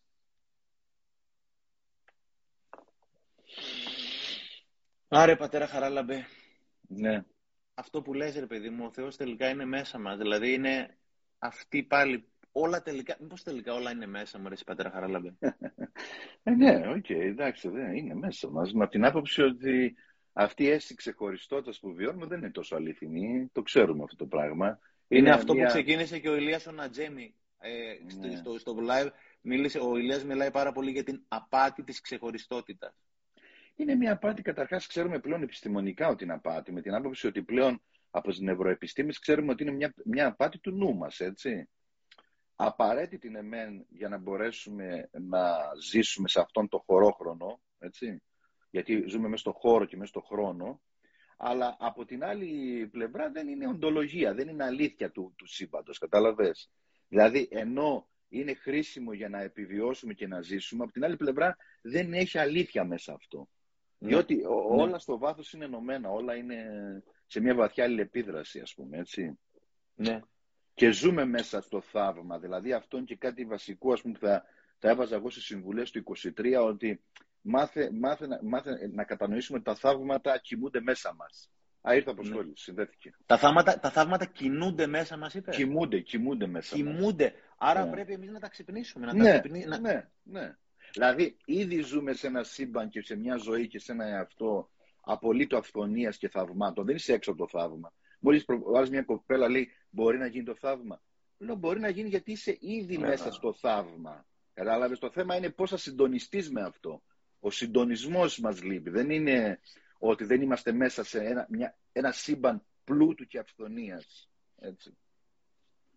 Αποστολή, για να δούμε αν είναι η σύνδεση σου καλή τώρα, ρε φίλε.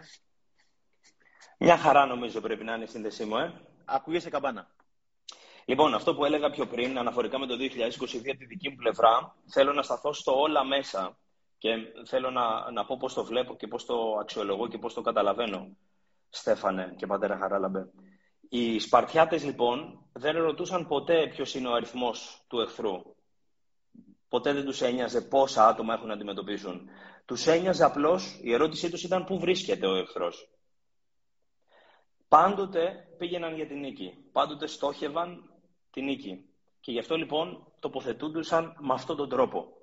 Ο Σέξπιρ είχε γράψει «Μη φοβάσαι τη σπουδαιότητα, άφησέ την να κυλήσει στο αίμα και στην ψυχή σας». Και αυτά τα δύο πραγματικά νομίζω ότι πάνε μαζί.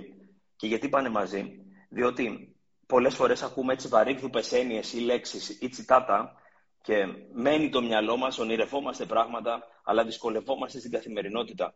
Και βλέπουμε λοιπόν ότι η σπουδαιότητα να κυνηγήσει κανείς αυτό το όλα μέσα πρέπει πρώτα να είναι διατεθειμένος να χάσει τα πάντα για να κυνηγήσει αυτό το όλα μέσα.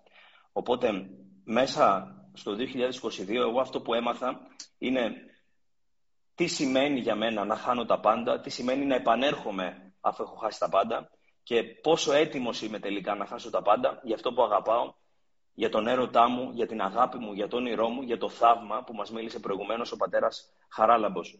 Είσαι έτοιμος τελικά να χάσεις τα πάντα, είμαστε έτοιμοι να χάσουμε τα πάντα; Αν είμαστε έτοιμοι να χάσουμε τα πάντα, πιθανώς, το έχει πει πολύ όμορφα και ο Καλογύρου, είμαστε πολύ έτοιμοι να κερδίσουμε τα πάντα. Το 2022 ξέρεις, αν το πάρουμε από πρώτη πρώτη μέχρι 31 12 μου έχει διδάξει πολλά. Δεν μου αρέσει όμως να μένω σε τόσο συγκεκριμένα χρονικά πλαίσια, γιατί κάθε μέρα, κάθε στιγμή είναι ένα τεράστιο μάθημα για όλους μας, από οτιδήποτε. Οπότε, ακόμα και σήμερα που ήμουν εδώ, άκουσα υπέροχα πράγματα προηγουμένως, αλλά και από όλα αυτά τα οποία είπε ο πατέρας Χαράλαμπος. Από τη δική μου την πλευρά νιώθω ότι η σπουδαιότητα είναι κάποιος να είναι διατεθειμένος το είχε πει υπέροχα ο Αριστοτέλης, ότι κάποιος που είναι διατεθειμένος να αφήσει την ελευθερία για την ασφάλεια, στο τέλος δεν αξίζει ούτε την ελευθερία, δεν αξίζει ούτε και την ασφάλεια. Νομίζω ότι όλοι μας έτσι καλούμαστε να σκεφτούμε τι είμαστε διατεθειμένοι να ρισκάρουμε για το τι είναι αυτό το οποίο θέλουμε να κερδίσουμε. Αναφορικά με τη λέξη κέρδος δεν στέκομαι σε υλικά αγαθά, η δική μου προσέγγιση, στέκομαι σε όλα αυτά τα οποία τα όρατα νοματίδια, νηματίδια που μας ενώνουν, όλα αυτά τα οποία δεν φαίνονται, αλλά πραγματικά ασκούν τη μεγαλύτερη δύναμη και επίδραση στην ψυχή μας και στην καρδιά μας. Αποστόλου μια ερώτηση. Ε, επειδή είσαι ξέρω και είσαι και φίλος, πολύ φίλος, τι είναι αυτό το οποίο λες ότι είμαι πλέον διατεθειμένο να τα ρισκάρω όλα; Τι είναι αυτό το οποίο ήταν το tipping point, το σημείο όπου κατάλαβες ότι δεν έχεις να χάσεις τίποτα αν ρισκάρεις; Έχεις μόνο να χάσεις αν δεν ρισκάρεις. Πού είναι το σημείο που κατάλαβες ότι δεν έχεις τίποτα να ρισκάρεις, το ξαναλέω, αλλά έχεις να χάσεις αν δεν ρισκάρεις. Το μέρος που με παρακινεί είναι το κημητήριο, Στεφάνη. Είναι το νεκροταφείο. Αυτό είναι το μέρος που με παρακινεί. Μάλιστα. Ο θάνατος του πατέρα μου λοιπόν ήταν το δικό μου tipping point πριν σχεδόν δύο χρόνια, το Φεβρουάριο του 2020, όπου εκεί πραγματικά άλλαξαν τα πάντα. Και επειδή ακόμα τον επισκέπτομαι, συνεχίζει να με εμπνέει, όσο περίεργο και αν ακούγεται αυτό που λέω, το κημητήριο, αυτός ο χώρος είναι για μένα μια πηγή παρακίνησης. Ο θάνατος λοιπόν του πατέρα μου, αυτό το... Εκείνο το βράδυ ένιωθα ότι μου έχουν ξεριζώσει το δέρμα και για μια πάρα πολύ μεγάλη χρονική περίοδο μετά. Ωστόσο, αυτό το ξερίζωμα του δέρματος μου δημιούργησε κάτι νέο, κάτι καινούριο, κάτι διαφορετικό. Το ξέρεις, ήσουν εκεί, ήσουν δίπλα μου, τα μοιραζόμουν. Ο θάνατος λοιπόν του πατέρα μου μου έδωσε το θάρρος, τη δύναμη, την πίστη, όλο αυτό το οποίο μου έλειπε για να μπορέσω να πάρω τις αποφάσεις και στο, στα προσωπικά αλλά και στα επαγγελματικά για να κάνω αυτό το οποίο πραγματικό, πραγματικά ήθελα, πραγματικά ονειρευόμουν. Οπότε αν ρωτάς τι με άλλαξε, με άλλαξε αυτή η κατάσταση η οποία λογίζεται από τους περισσότερους από εμάς ως το χειρότερο γεγονός στη ζωή ενός ανθρώπου. Ο θάνατος, αυτό λοιπόν που λογίζουμε ως κάτι τόσο άσχημο, είναι αυτό που τα τελευταία δύο χρόνια μου έχει δώσει τόσο μεγάλη απέραντη όθηση να συνεχίζω, όχι να μην φοβάμαι, φυσικά και φοβάμαι, κάθε μέρα φοβάμαι, απλώς να διαχειρίζομαι το φόβο και να τον βάζω στη θέση του όταν πρέπει. Πατέρα Χαράλαβε, ναι, πολύ σημαντικά αυτά που λέει ο Απόστολος. Ε, με συγκλονίζουν εμένα γιατί είναι αλήθειες βαθιές και νιώθω απόλυτα τι αισθάνθηκε, τουλάχιστον έτσι νομίζω ότι μπορώ να πω. Ε, διότι, δηλαδή, η αλήθεια ποια είναι, ότι ερωτευόμαστε ξανά στη ζωή μονάχα στο άγγιγμα του θανάτου. Δηλαδή, εάν δεν σε αγγίξει ο θάνατος, η απώλεια, να χάσεις αυτά που θεωρείς αυτονόητα πολλές φορές και δεν τους δίνεις σημασία και δεν τα εκτιμάς, δεν μπορείς να κάνεις ένα νέο ξεκίνημα και μία αρχή μεγάλη. Δηλαδή είναι απαραίτητο να κατέβεις βαθιά μέσα, να είμαστε έτσι λίγο επίκαιροι σε αυτή τη φάτνη, ας πούμε. Εμένα, εμένα με συγκλονίζει κάθε φορά που ακούω ότι ο, ο γιος του Θεού, ας πούμε, γεννιέται σε μία φάτνη, έτσι. Δηλαδή διαλέγει το πιο σκοτεινό, το πιο παγερό, το πιο απόμερο, το πιο πεθερο- περιφερειακό Και το πιο ταπεινό, έτσι. ναι, σημείο για να γεννηθεί. Και, και αυτό τι μου θυμίζει, μου θυμίζει μια φάτνη που ζει μέσα μου, πολύ σκοτεινή, που διαρκώς επιζητάει ένα, ένα φως. Δηλαδή αυτό σκοτάδι που θέλει φως, φως, φως. Να μεταβληθεί σε φως ας πούμε. Ε, και η αλήθεια είναι ότι μονάχα σε αυτό που περιέγραψε ο Αποστόλης έτσι πολύ εμπειρικά και βιωματικά και συγκλονιστικά και η φωνή του δείχνει ακριβώς ότι είναι βίωμα αληθινό. Ε, αυτό ακριβώς είναι η αλήθεια, ότι πρέπει να σε αγγίξει ο θάνατος. Δηλαδή, πρέπει να κοιταχτείς με τα σκοτάδια σου, πρέπει να τολμήσεις αυτό το κοίταγμα με τα υπόγεια μέσα σου. Γιατί εκείνη η θέα, δηλαδή, εκείνο, εκείνη το φως. Μετά από εκεί ξεκινάνε τα πράγματα. Αυτό το γνωρίζουμε όλοι. Παρόλο που είναι οδυνηρό, παρόλο που έχει πολύ πόνο, συγχρόνως είναι πάρα πολύ θεραπευτικό και πάρα πολύ λυτρωτικό. Έτσι. Είναι λυτρωτικό. Και όταν βλέπεις έναν άνθρωπο ο οποίος πραγματικά έχει κάτι να πει, σίγουρα αυτός έχει ερωτοτροπήσει με το θάνατο κάποια στιγμή στη ζωή του. Έτσι, να- δηλαδή, με αυτό την απειλή του μηδενός, ας πούμε. Εκεί που αισθάνεσαι ότι τα χάνεις όλα και όμως τότε είναι που τα βρίσκεις. Δηλαδή, α- πολλές φορές ακούμε, ας πούμε, και το είπε, ο Αποστολής το είπε ξεκάθαρα, ο Αποστολής, ακούμε πάρα πολλούς που λένε ότι θέλω να βρω τον εαυτό μου. Και όταν λένε θέλω να βρω τον εαυτό μου, νομίζουν ότι η έβρεση του εαυτού είναι μια, ας πούμε, πώς να σου το πω, μια χαριτομενιά, μια διαδρομή, ας πούμε, έτσι ξέρεις. ε, Μια βόλτα, μια βόλτα, μια βόλτα. βόλτα, ας πούμε. Στην πραγματικότητα, για να βρεις τον εαυτό σου, τους Απόστολος, πρέπει να είσαι διατεθειμένος να τον χάσεις. Πρέπει να χάσεις αυτονόητα, βεβαιότητες. Ε, πρέπει να, να, κα- να, να, να γκρεμιστεί κάτι για να μπορέσει να αναστηθεί. Δηλαδή, είναι προϋπόθεση ο θάνατος για να αναστηθεί κάτι καινούριο μέσα σου. Έτσι. Γιατί όμως για κάποιους, η ερώτηση είναι και προς τους δύο, γιατί για κάποιους έχει χαθεί κάτι, δηλαδή, ας το πάμε λίγο στο Πάσχα, όχι, στην, Ανα- όχι τώρα στα Χριστούγεννα, γιατί για κάποιους, και βάζω και τον εαυτό μου μέσα, μπορεί να έρθει η Σταύρωση, που θα έρθει σίγουρα η Σταύρωση, αλλά όχι η Ανάσταση. Δηλαδή μετά τη Σταύρωση δεν έρχεται πάντα η Ανάσταση. Για μένα τη Στα- η Αστα- η Σταύρωση θα έρθει, την Ανάσταση πρέπει να τη φέρω και εγώ. Για να χάσουν, γιατί κάποιοι έχουν χάσει τον εαυτό τους, αλλά ακόμα δεν τον έχουν βρει. Στέφανε, ξέρεις τι, αναφορικά με αυτό το οποίο είπε υπέροχα ο πατέρας Χαράλαμπος προηγουμένως και να απαντήσω και σε αυτό, το, σε αυτό το οποίο αναφέρεις αυτή τη στιγμή, θεωρώ ότι ισχύει το εξής. Γύρω από το θάνατο, όλοι μας έχουμε διαφορετικές απόψεις. Αρκετοί άνθρωποι θα πούν ένας θάνατος με λύγησε, μου έκανε κακό. Μα τι λέει τώρα ο άνθρωπος αυτός. Ένας άλλος άνθρωπος θα πει ότι μέσα από ένα θάνατο αναγεννήθηκα. Νομίζω ότι είναι η ίδια πολύ απλή προσέγγιση που ισχύει με το συν και ισχύει και με το πλην. Πάρα πολλά πλην θα μας απομακρύνουν από το μηδέν. Πάρα πολλά συν εξίσου θα μας απομακρύνουν από το μηδέν. Το θέμα είναι προς ποια κατεύθυνση πηγαίνουμε.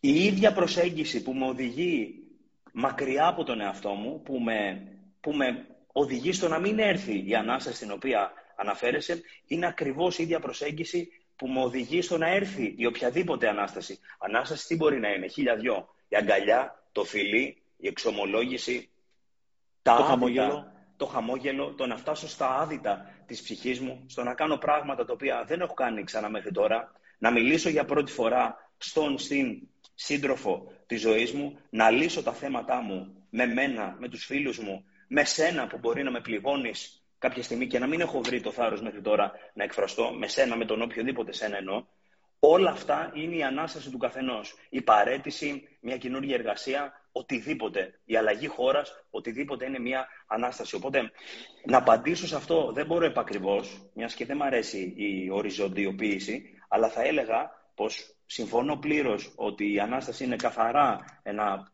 πλήρως προσωπικό κομμάτι του καθενός. Δεν ξέρω αν έρχεται σε όλους η Σταύρωση, Στέφανε.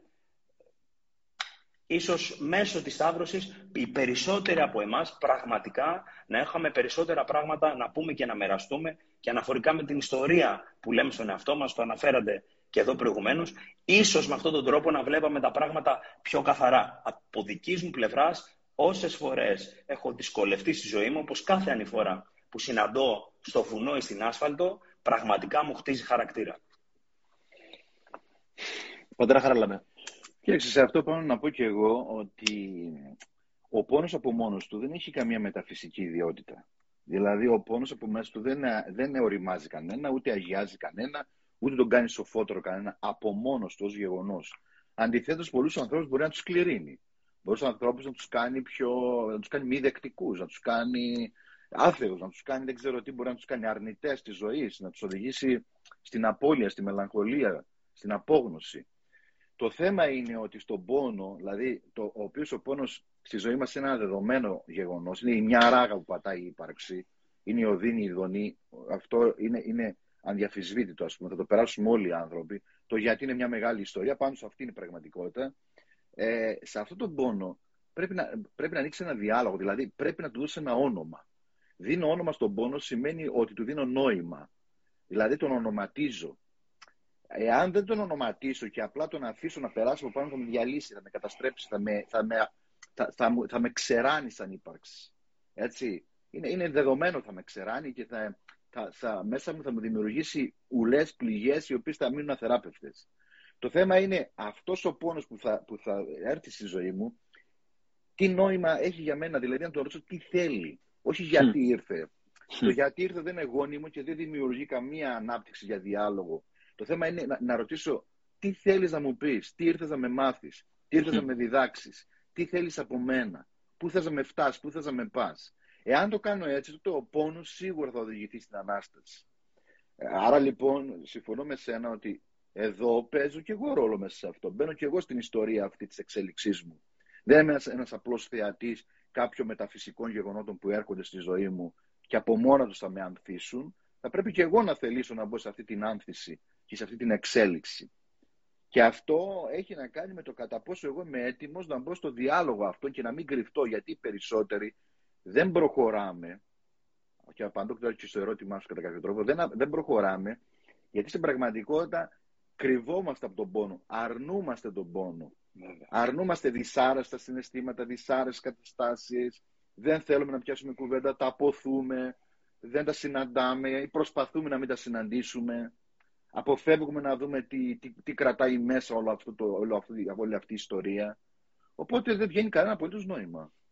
Άρα να πιάσω κουβέντα με τον πόνο και να πιάσω και κουβέντα με τη ζωή. Σωστά; Έτσι και με τα δύο. Διότι αυτή είναι η πραγματικότητα. Έτσι. Αυτή είναι η πραγματικότητα. Δηλαδή δεν γίνεται διαφορετικά. Και να σου πω κάτι, μπορείς να είσαι ευγνώμων για όλα αυτά μονάχα όταν οικειοποιηθείς το βάρος της ύπαρξης. Δηλαδή, μονάχα όταν καταλάβεις το βάρος της ύπαρξης τότε μπορείς να καταλάβεις πόσο εύθραστα είναι όλα και πόσο μπορεί να χαθούν ανα πάσα στιγμή αυτονόητες καταστάσεις και τότε μόνο μπαίνεις στη διάσταση της ευγνωμοσύνης και του νοήματος. Όταν καταλάβεις ότι σε, ότι σε δεύτερα, όχι λεπτό, μπορεί να, να αλλάξουν τα πάντα και να καταστραφούν τα πάντα. Τότε μπαίνεις σε μια κατάσταση ευγνωμοσύνης που η ίδια η ευγνωμοσύνη σου μαθαίνει ένα, ένα τεράστιο μάθημα ότι τα πάντα έχουν έρθει να σε διδάξουν κάτι. Αλλά αυτό για να γίνει πρέπει να μπεις σε μια κατάσταση του σηκώνω το σταυρό που σημαίνει βάρος της ύπαρξης. Ε, δηλαδή σηκώνω το βάρος της υπάρξεως. Δεν κρύβομαι, δεν το αρνούμε. Αποστόλη κάτι τελευταίο;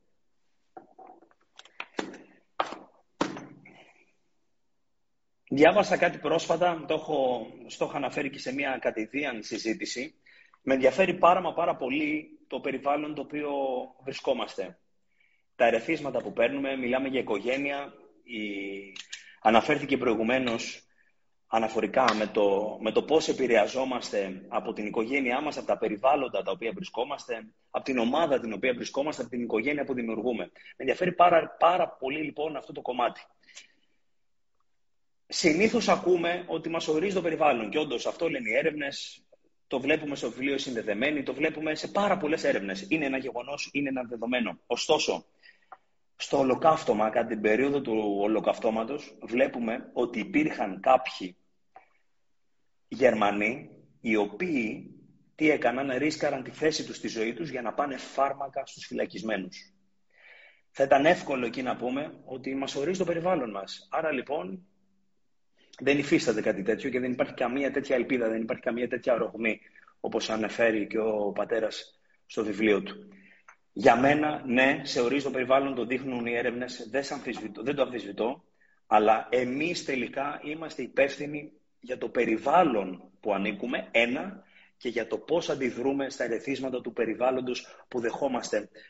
Εσύ το έχεις πει όταν ρώτησαν δύο ανθρώπους της ίδιας οικογένειας, ο ένας δολοφόνος κρατούμενος τι ήταν, ο άλλος επιτυχημένος δικηγόρος, γιατί έφτασες ως εδώ, γιατί έφτασες ως εδώ, ο δικηγόρος είπε δεν είχα άλλη επιλογή με τον τρόπο που μεγάλωσα, ο κρατούμενος, ο δολοφόνος, τον ρώτησαν γιατί έφτασες ως εδώ και είπε και αυτός δεν είχα άλλη επιλογή με τον τρόπο που μεγάλωσα. Με τον ίδιο ακριβώς τρόπο, στο ίδιο περιβάλλον, ο καθένας αντέδρασε διαφορετικά.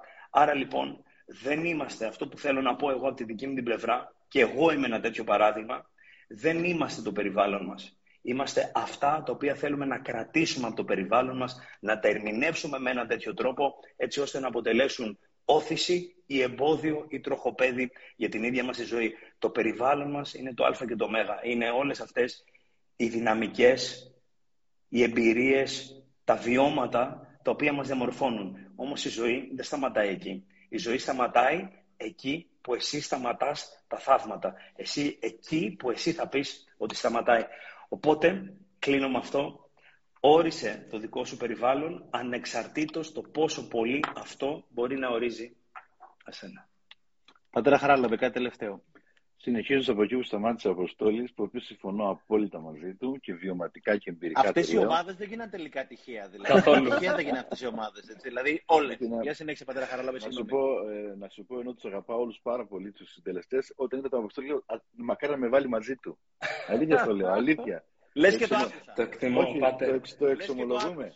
Ναι, το εξομολογούμε. Βέβαια, όλους εκτιμώ έτσι, αλλήμον προς Θεού. Πάτερ, το ε, εκτιμώ. Το εκτιμώ. Ε, να είσαι καλά. Λοιπόν, κοίταξε, εγώ, εγώ συμφωνώ απόλυτα με αυτό που είπε ο Αποστόλης και θα συμπληρώσω ουσιαστικά την ίδια σκέψη, ίδιος δρόμος είναι, ότι πρέπει να επιτρέψουμε στον εαυτό μας να γίνει ο άνθρωπος ε, δηλαδή, να, να, που δεν έγινε ακόμη. Δηλαδή, να επιτρέψουμε να, να γίνεις αυτό που ακόμη δεν έχεις γίνει.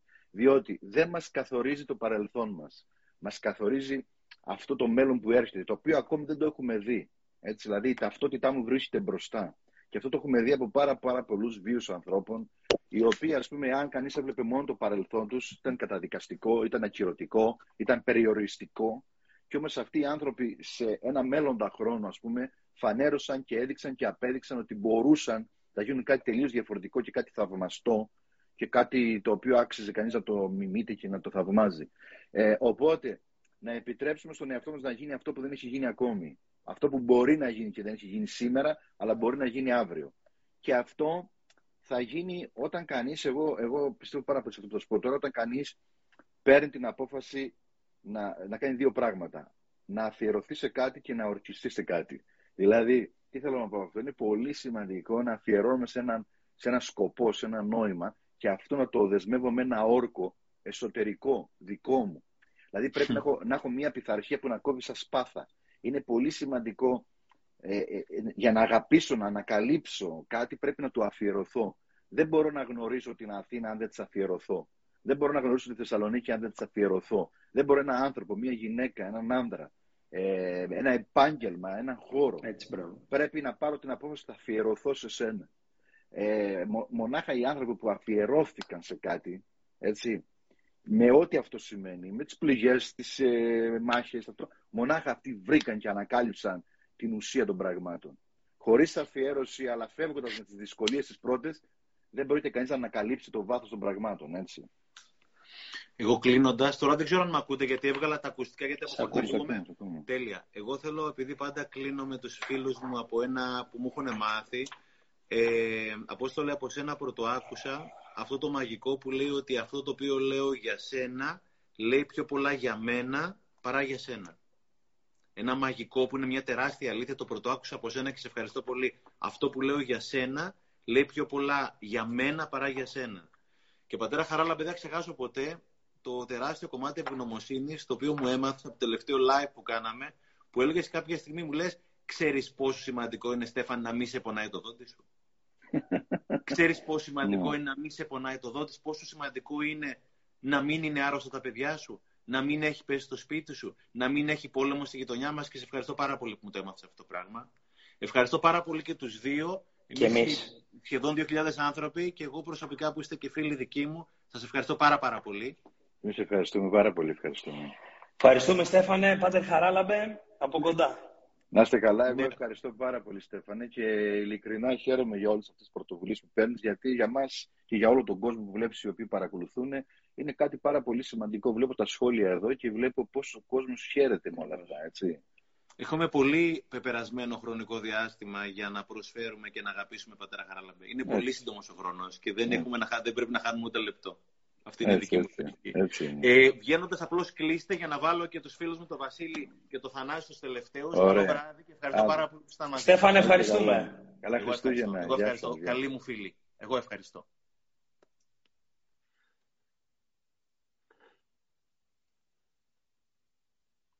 Καλό τον Βασίλη.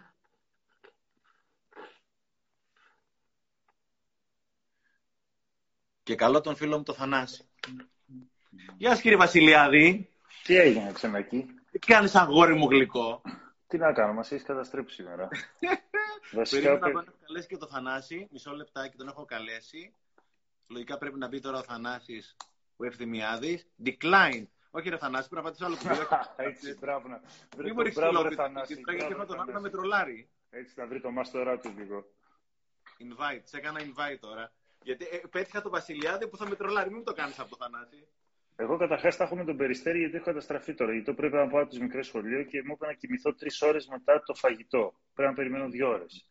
Βέβαια, εκμεταλλεύτηκα και είπα επειδή είπε τελευταίο υγρό δύο ώρες πριν, μπορώ να πιω ε, λίγο.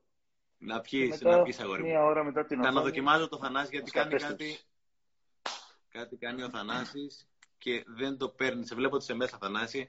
Βασίλη φίλε μου τι κάνεις; Καλά είμαι Στεφάνε, εσύ; Είμαι καλά αγόρι μου γλυκό. Καταρχάς, Και- ευχαριστώ. Σε ευχαριστώ για την πρόσκληση σήμερα και πολύ, άλλη μια πρωτοβουλία δική σου. Μοναδική, ιδιαίτερη, με το δικό σου τρόπο, με τους δικούς σου φίλους. Πραγματικά μπράβο, τόσο απλό και το κάνεις όμως. Αυτό είναι το σημαντικό. Και ουσιαστικό, έτσι. Όταν λέω απλό, ουσιαστικό.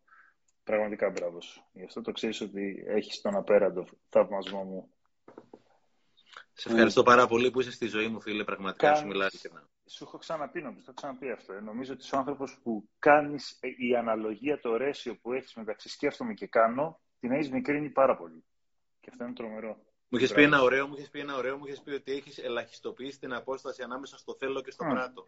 Ναι, ναι, ναι, ακριβώς. Και πραγματική, και αυτό, Βασίλη, ε, ξεκινάει από το σύντομο της ζωής. Δηλαδή, είναι τόσο σύντομη η ζωή που δεν έχουμε δικαίωμα απέναντι στον εαυτό μας και στους συνανθρώπου μας να αναβάλουμε, να μεταθέτουμε από όταν Έτσι. κάποια μέρα δεν παίζει αυτό.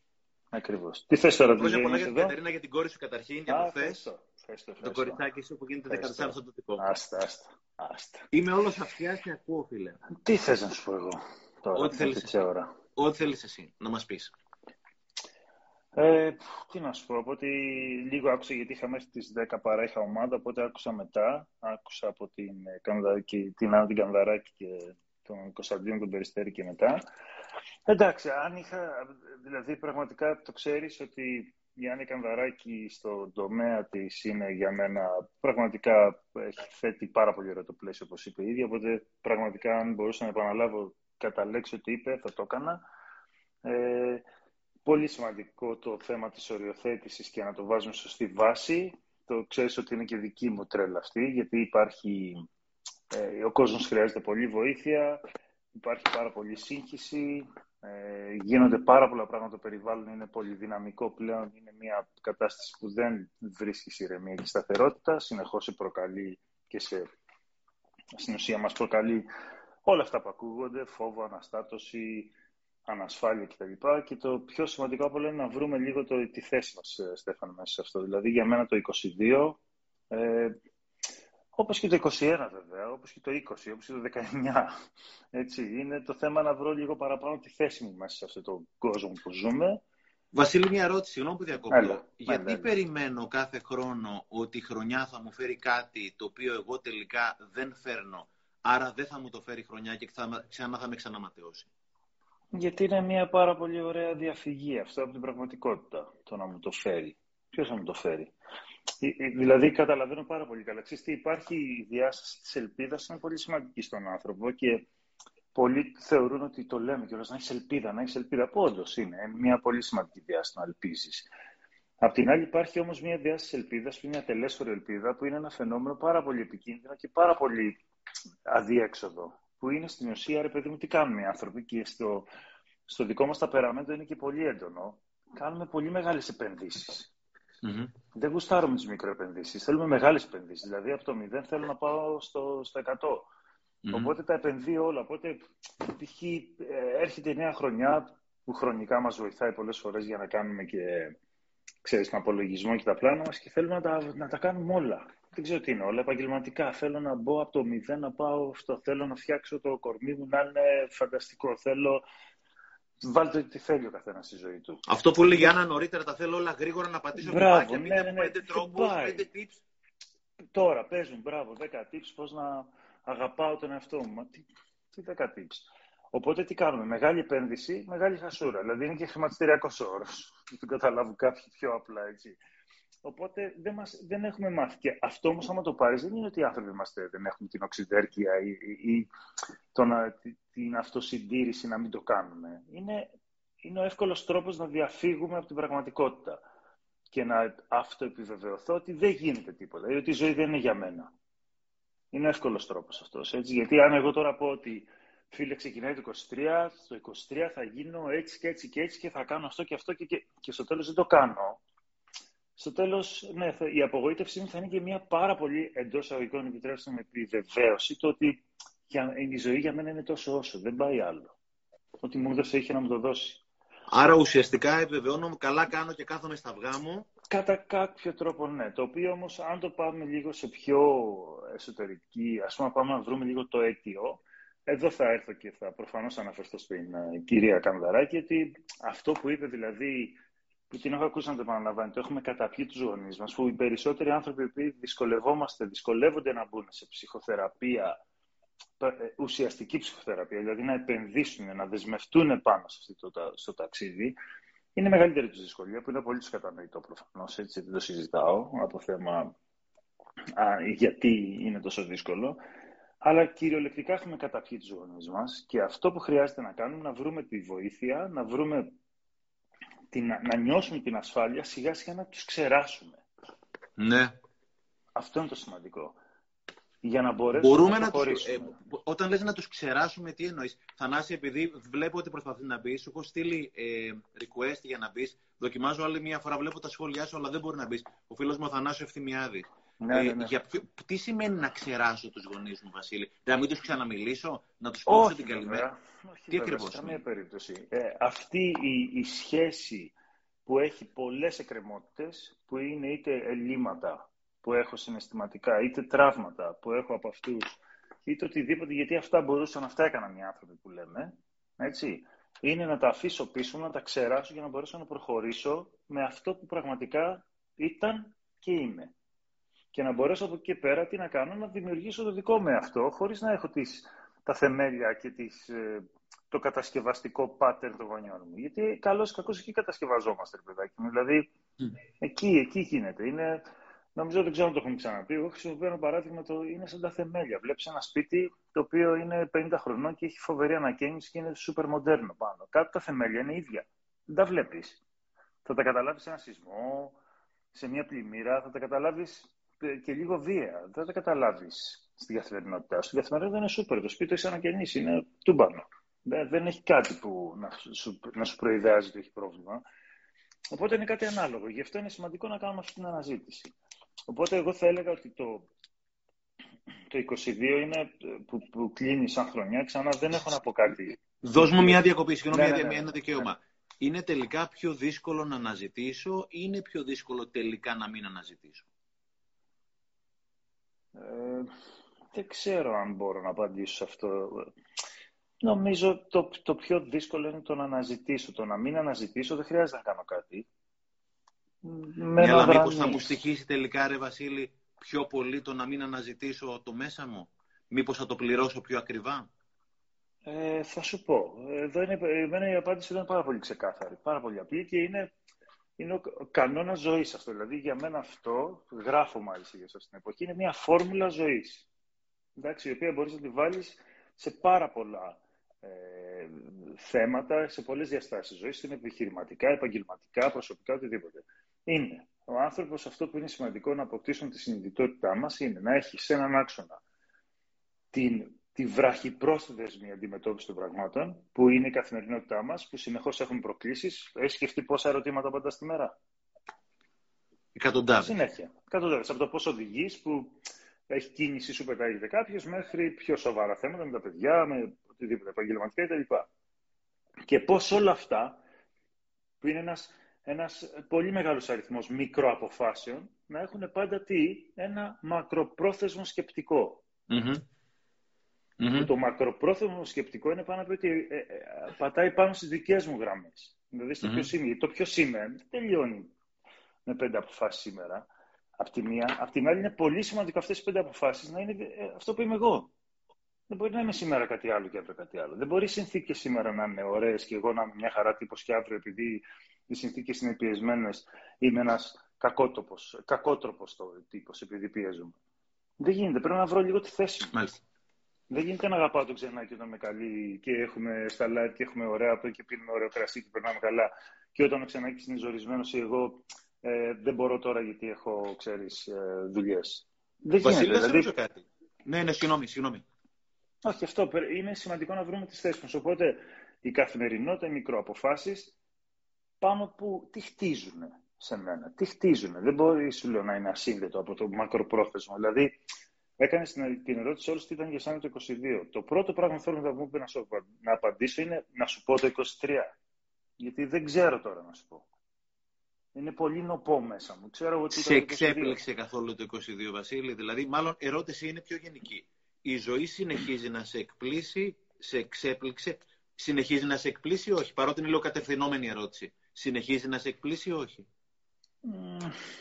δεν θα έλεγα έκπληξη. Θα έλεγα ότι, ξέρεις τι, συνεχώς συνεχίζω να ανακαλύπτω. Τώρα, το στοιχείο της έκπληξης, το κατα... καταλαβαίνω πώς το λες, ε, αλλά πλέον δεν έχει την ένταση που είχε κάποτε, χωρίς να χάνει όμως τον έρωτά της, που είναι πολύ σημαντικό. Mm, Γιατί ο, και ο έρωτας, παιδί μου, πώς να σου πω, είναι πολύ σημαντικό να έχει, μια, να έχει δύο, να έχει ένα ποδαράκι στο έδαφος. Mm. Δεν μπορεί να είναι στον αέρα. Και ο έρωτας κυριολεκτικά. Μια ωραία, φανταστική δουλειά. Ένα... Στην αρχή δεν είναι στον αέρα, ρε φίλε, ο έρωτας. Ο, ε, ο εξορισμού έρωτας στην αρχή δεν είναι στον αέρα ή όχι; Mm-mm. Όχι. Όχι, όχι. Είναι ανώριμος αυτός ο έρωτας. Πάρα πολύ απλά. Ούτε στην αρχή; Ούτε στην αρχή είναι ανώριμος εντελώς. Δηλαδή, όταν είσαι, όταν είσαι εντελώς στον αέρα, σκέψει το λίγο. Είσαι πάρα πολύ εκτεθειμένος. Οπότε, τι να τον κάνω τον έρωτα, ο οποίος την ίδια στιγμή υπό μία συνθήκη μπορώ να βρεθώ στο κενό; Είναι ένας πολύ ναι, δεν, είναι, δεν ισχύει ότι στην αρχή, στην αρχή δεν είναι ότι δεν λειτουργεί η λογική, κάποια στιγμή χάνει τη λογική σου μέσα από τον έρωτα ή όχι. Ό,τι και να σημαίνει έρωτας. Δεν απαραίτητο. Ρωτάω, ρωτάω. Είναι, είναι ερώτηση, δεν είναι θέση. Όχι. Όχι βεβαίως. Ο έρωτας είναι μια διαδικασία που είναι πάρα πολύ σημαντικό τι να κάνω. Να μπορώ να αφαιθώ έχοντας την ασφάλειά μου όμως. Όχι την ασφάλεια με την έννοια την ασφικτική μηδενικού ρίσκου, δεν εννοώ κάτι τέτοιο. Αλλά έχω τη βάση μου, πατάει το ποδαράκι μου κάπου δεν αφήνω και όπου με πάει. Και αυτό που έχουμε μάθει και το λέμε κάποιοι και το δραματοποιούμε και το λέμε και σαν. Δηλαδή, συγγνώμη τώρα αν πουλάει κιόλας. Ότι έφαγα τα μούτρα μου, ξανά έφαγα τα μούτρα μου. Κάτσε μία, δύο, τρεις, πέντε ρε φιλέ, πρέπει να το κοιτάξει. Είναι αυτό που έλεγε η Άννα νωρίτερα, η ειδονή της θυματοποίησης. Ακριβώς. Έχει που... μια ειδονή θυματοποίηση. Ε, θυμάστε τις κουβέντες που έχουμε γεμίσει για το θέμα. Θυμάμαι πολύ καλά. Θύμα, αγαπημένος ρόλος στην ελληνική κοινωνία. Ναι, Πρωταγωνιστής, όχι αγαπημένο. Είχες πει σε ένα live που είχαμε κάνει ότι όταν είσαι θύμα ή από αυτή την πλευρά είσαι ο καλός, δεν είσαι ο προδότης. Είχες πει μια φορά mm. ένα μαγικό ότι όταν είσαι χαρούμενος και λίγο προδότης εσύ. Τώρα είσαι με εμάς ή με τους yeah. άλλους. Γιατί τα θύματα είναι πολύ περισσότερα. Τώρα τι πάει να πει σε καλά. Μάλιστα.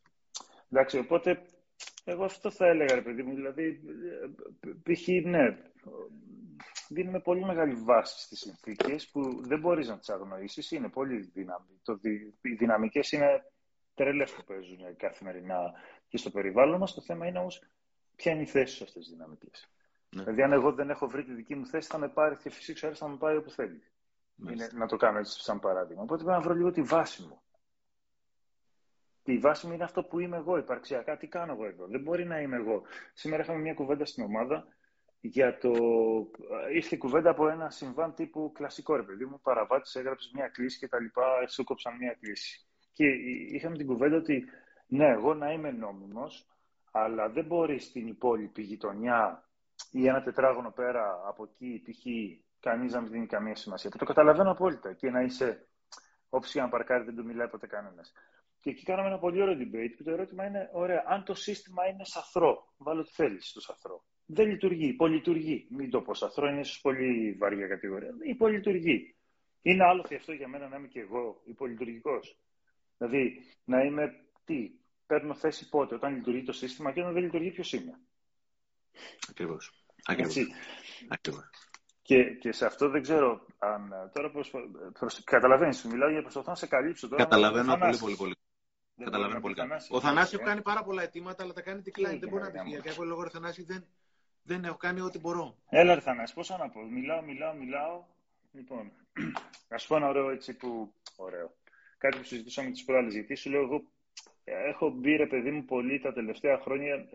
Προσπαθώ να αντιληφθώ τι είναι αυτή η λέξη σύστημα που και εγώ παλιότερα έλεγα το σύστημα αυτό για όλο, και το κόλλο σύστημα και δεν ξέρω τι.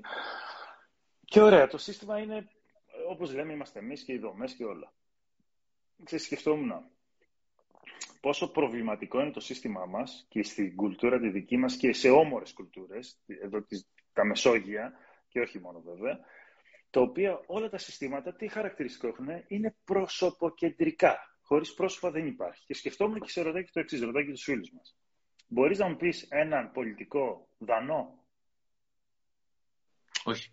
Σουηδό, Νορβηγό; γιατί υπάρχει σύστημα πραγματικό εκεί πέρα και δομές, έτσι. Ακριβώς. Οπότε δεν χρειάζεται το πρόσωπο. Ενώ σε όλη την άλλη Ευρώπη, αν πάμε στις περισσότερες άλλες χώρες της Ευρώπης, τι είναι, είναι ο Μπερλουσκόνη, η Μέρκελ, αυτό, εκείνο, το σύστημα είναι τα πρόσωπα.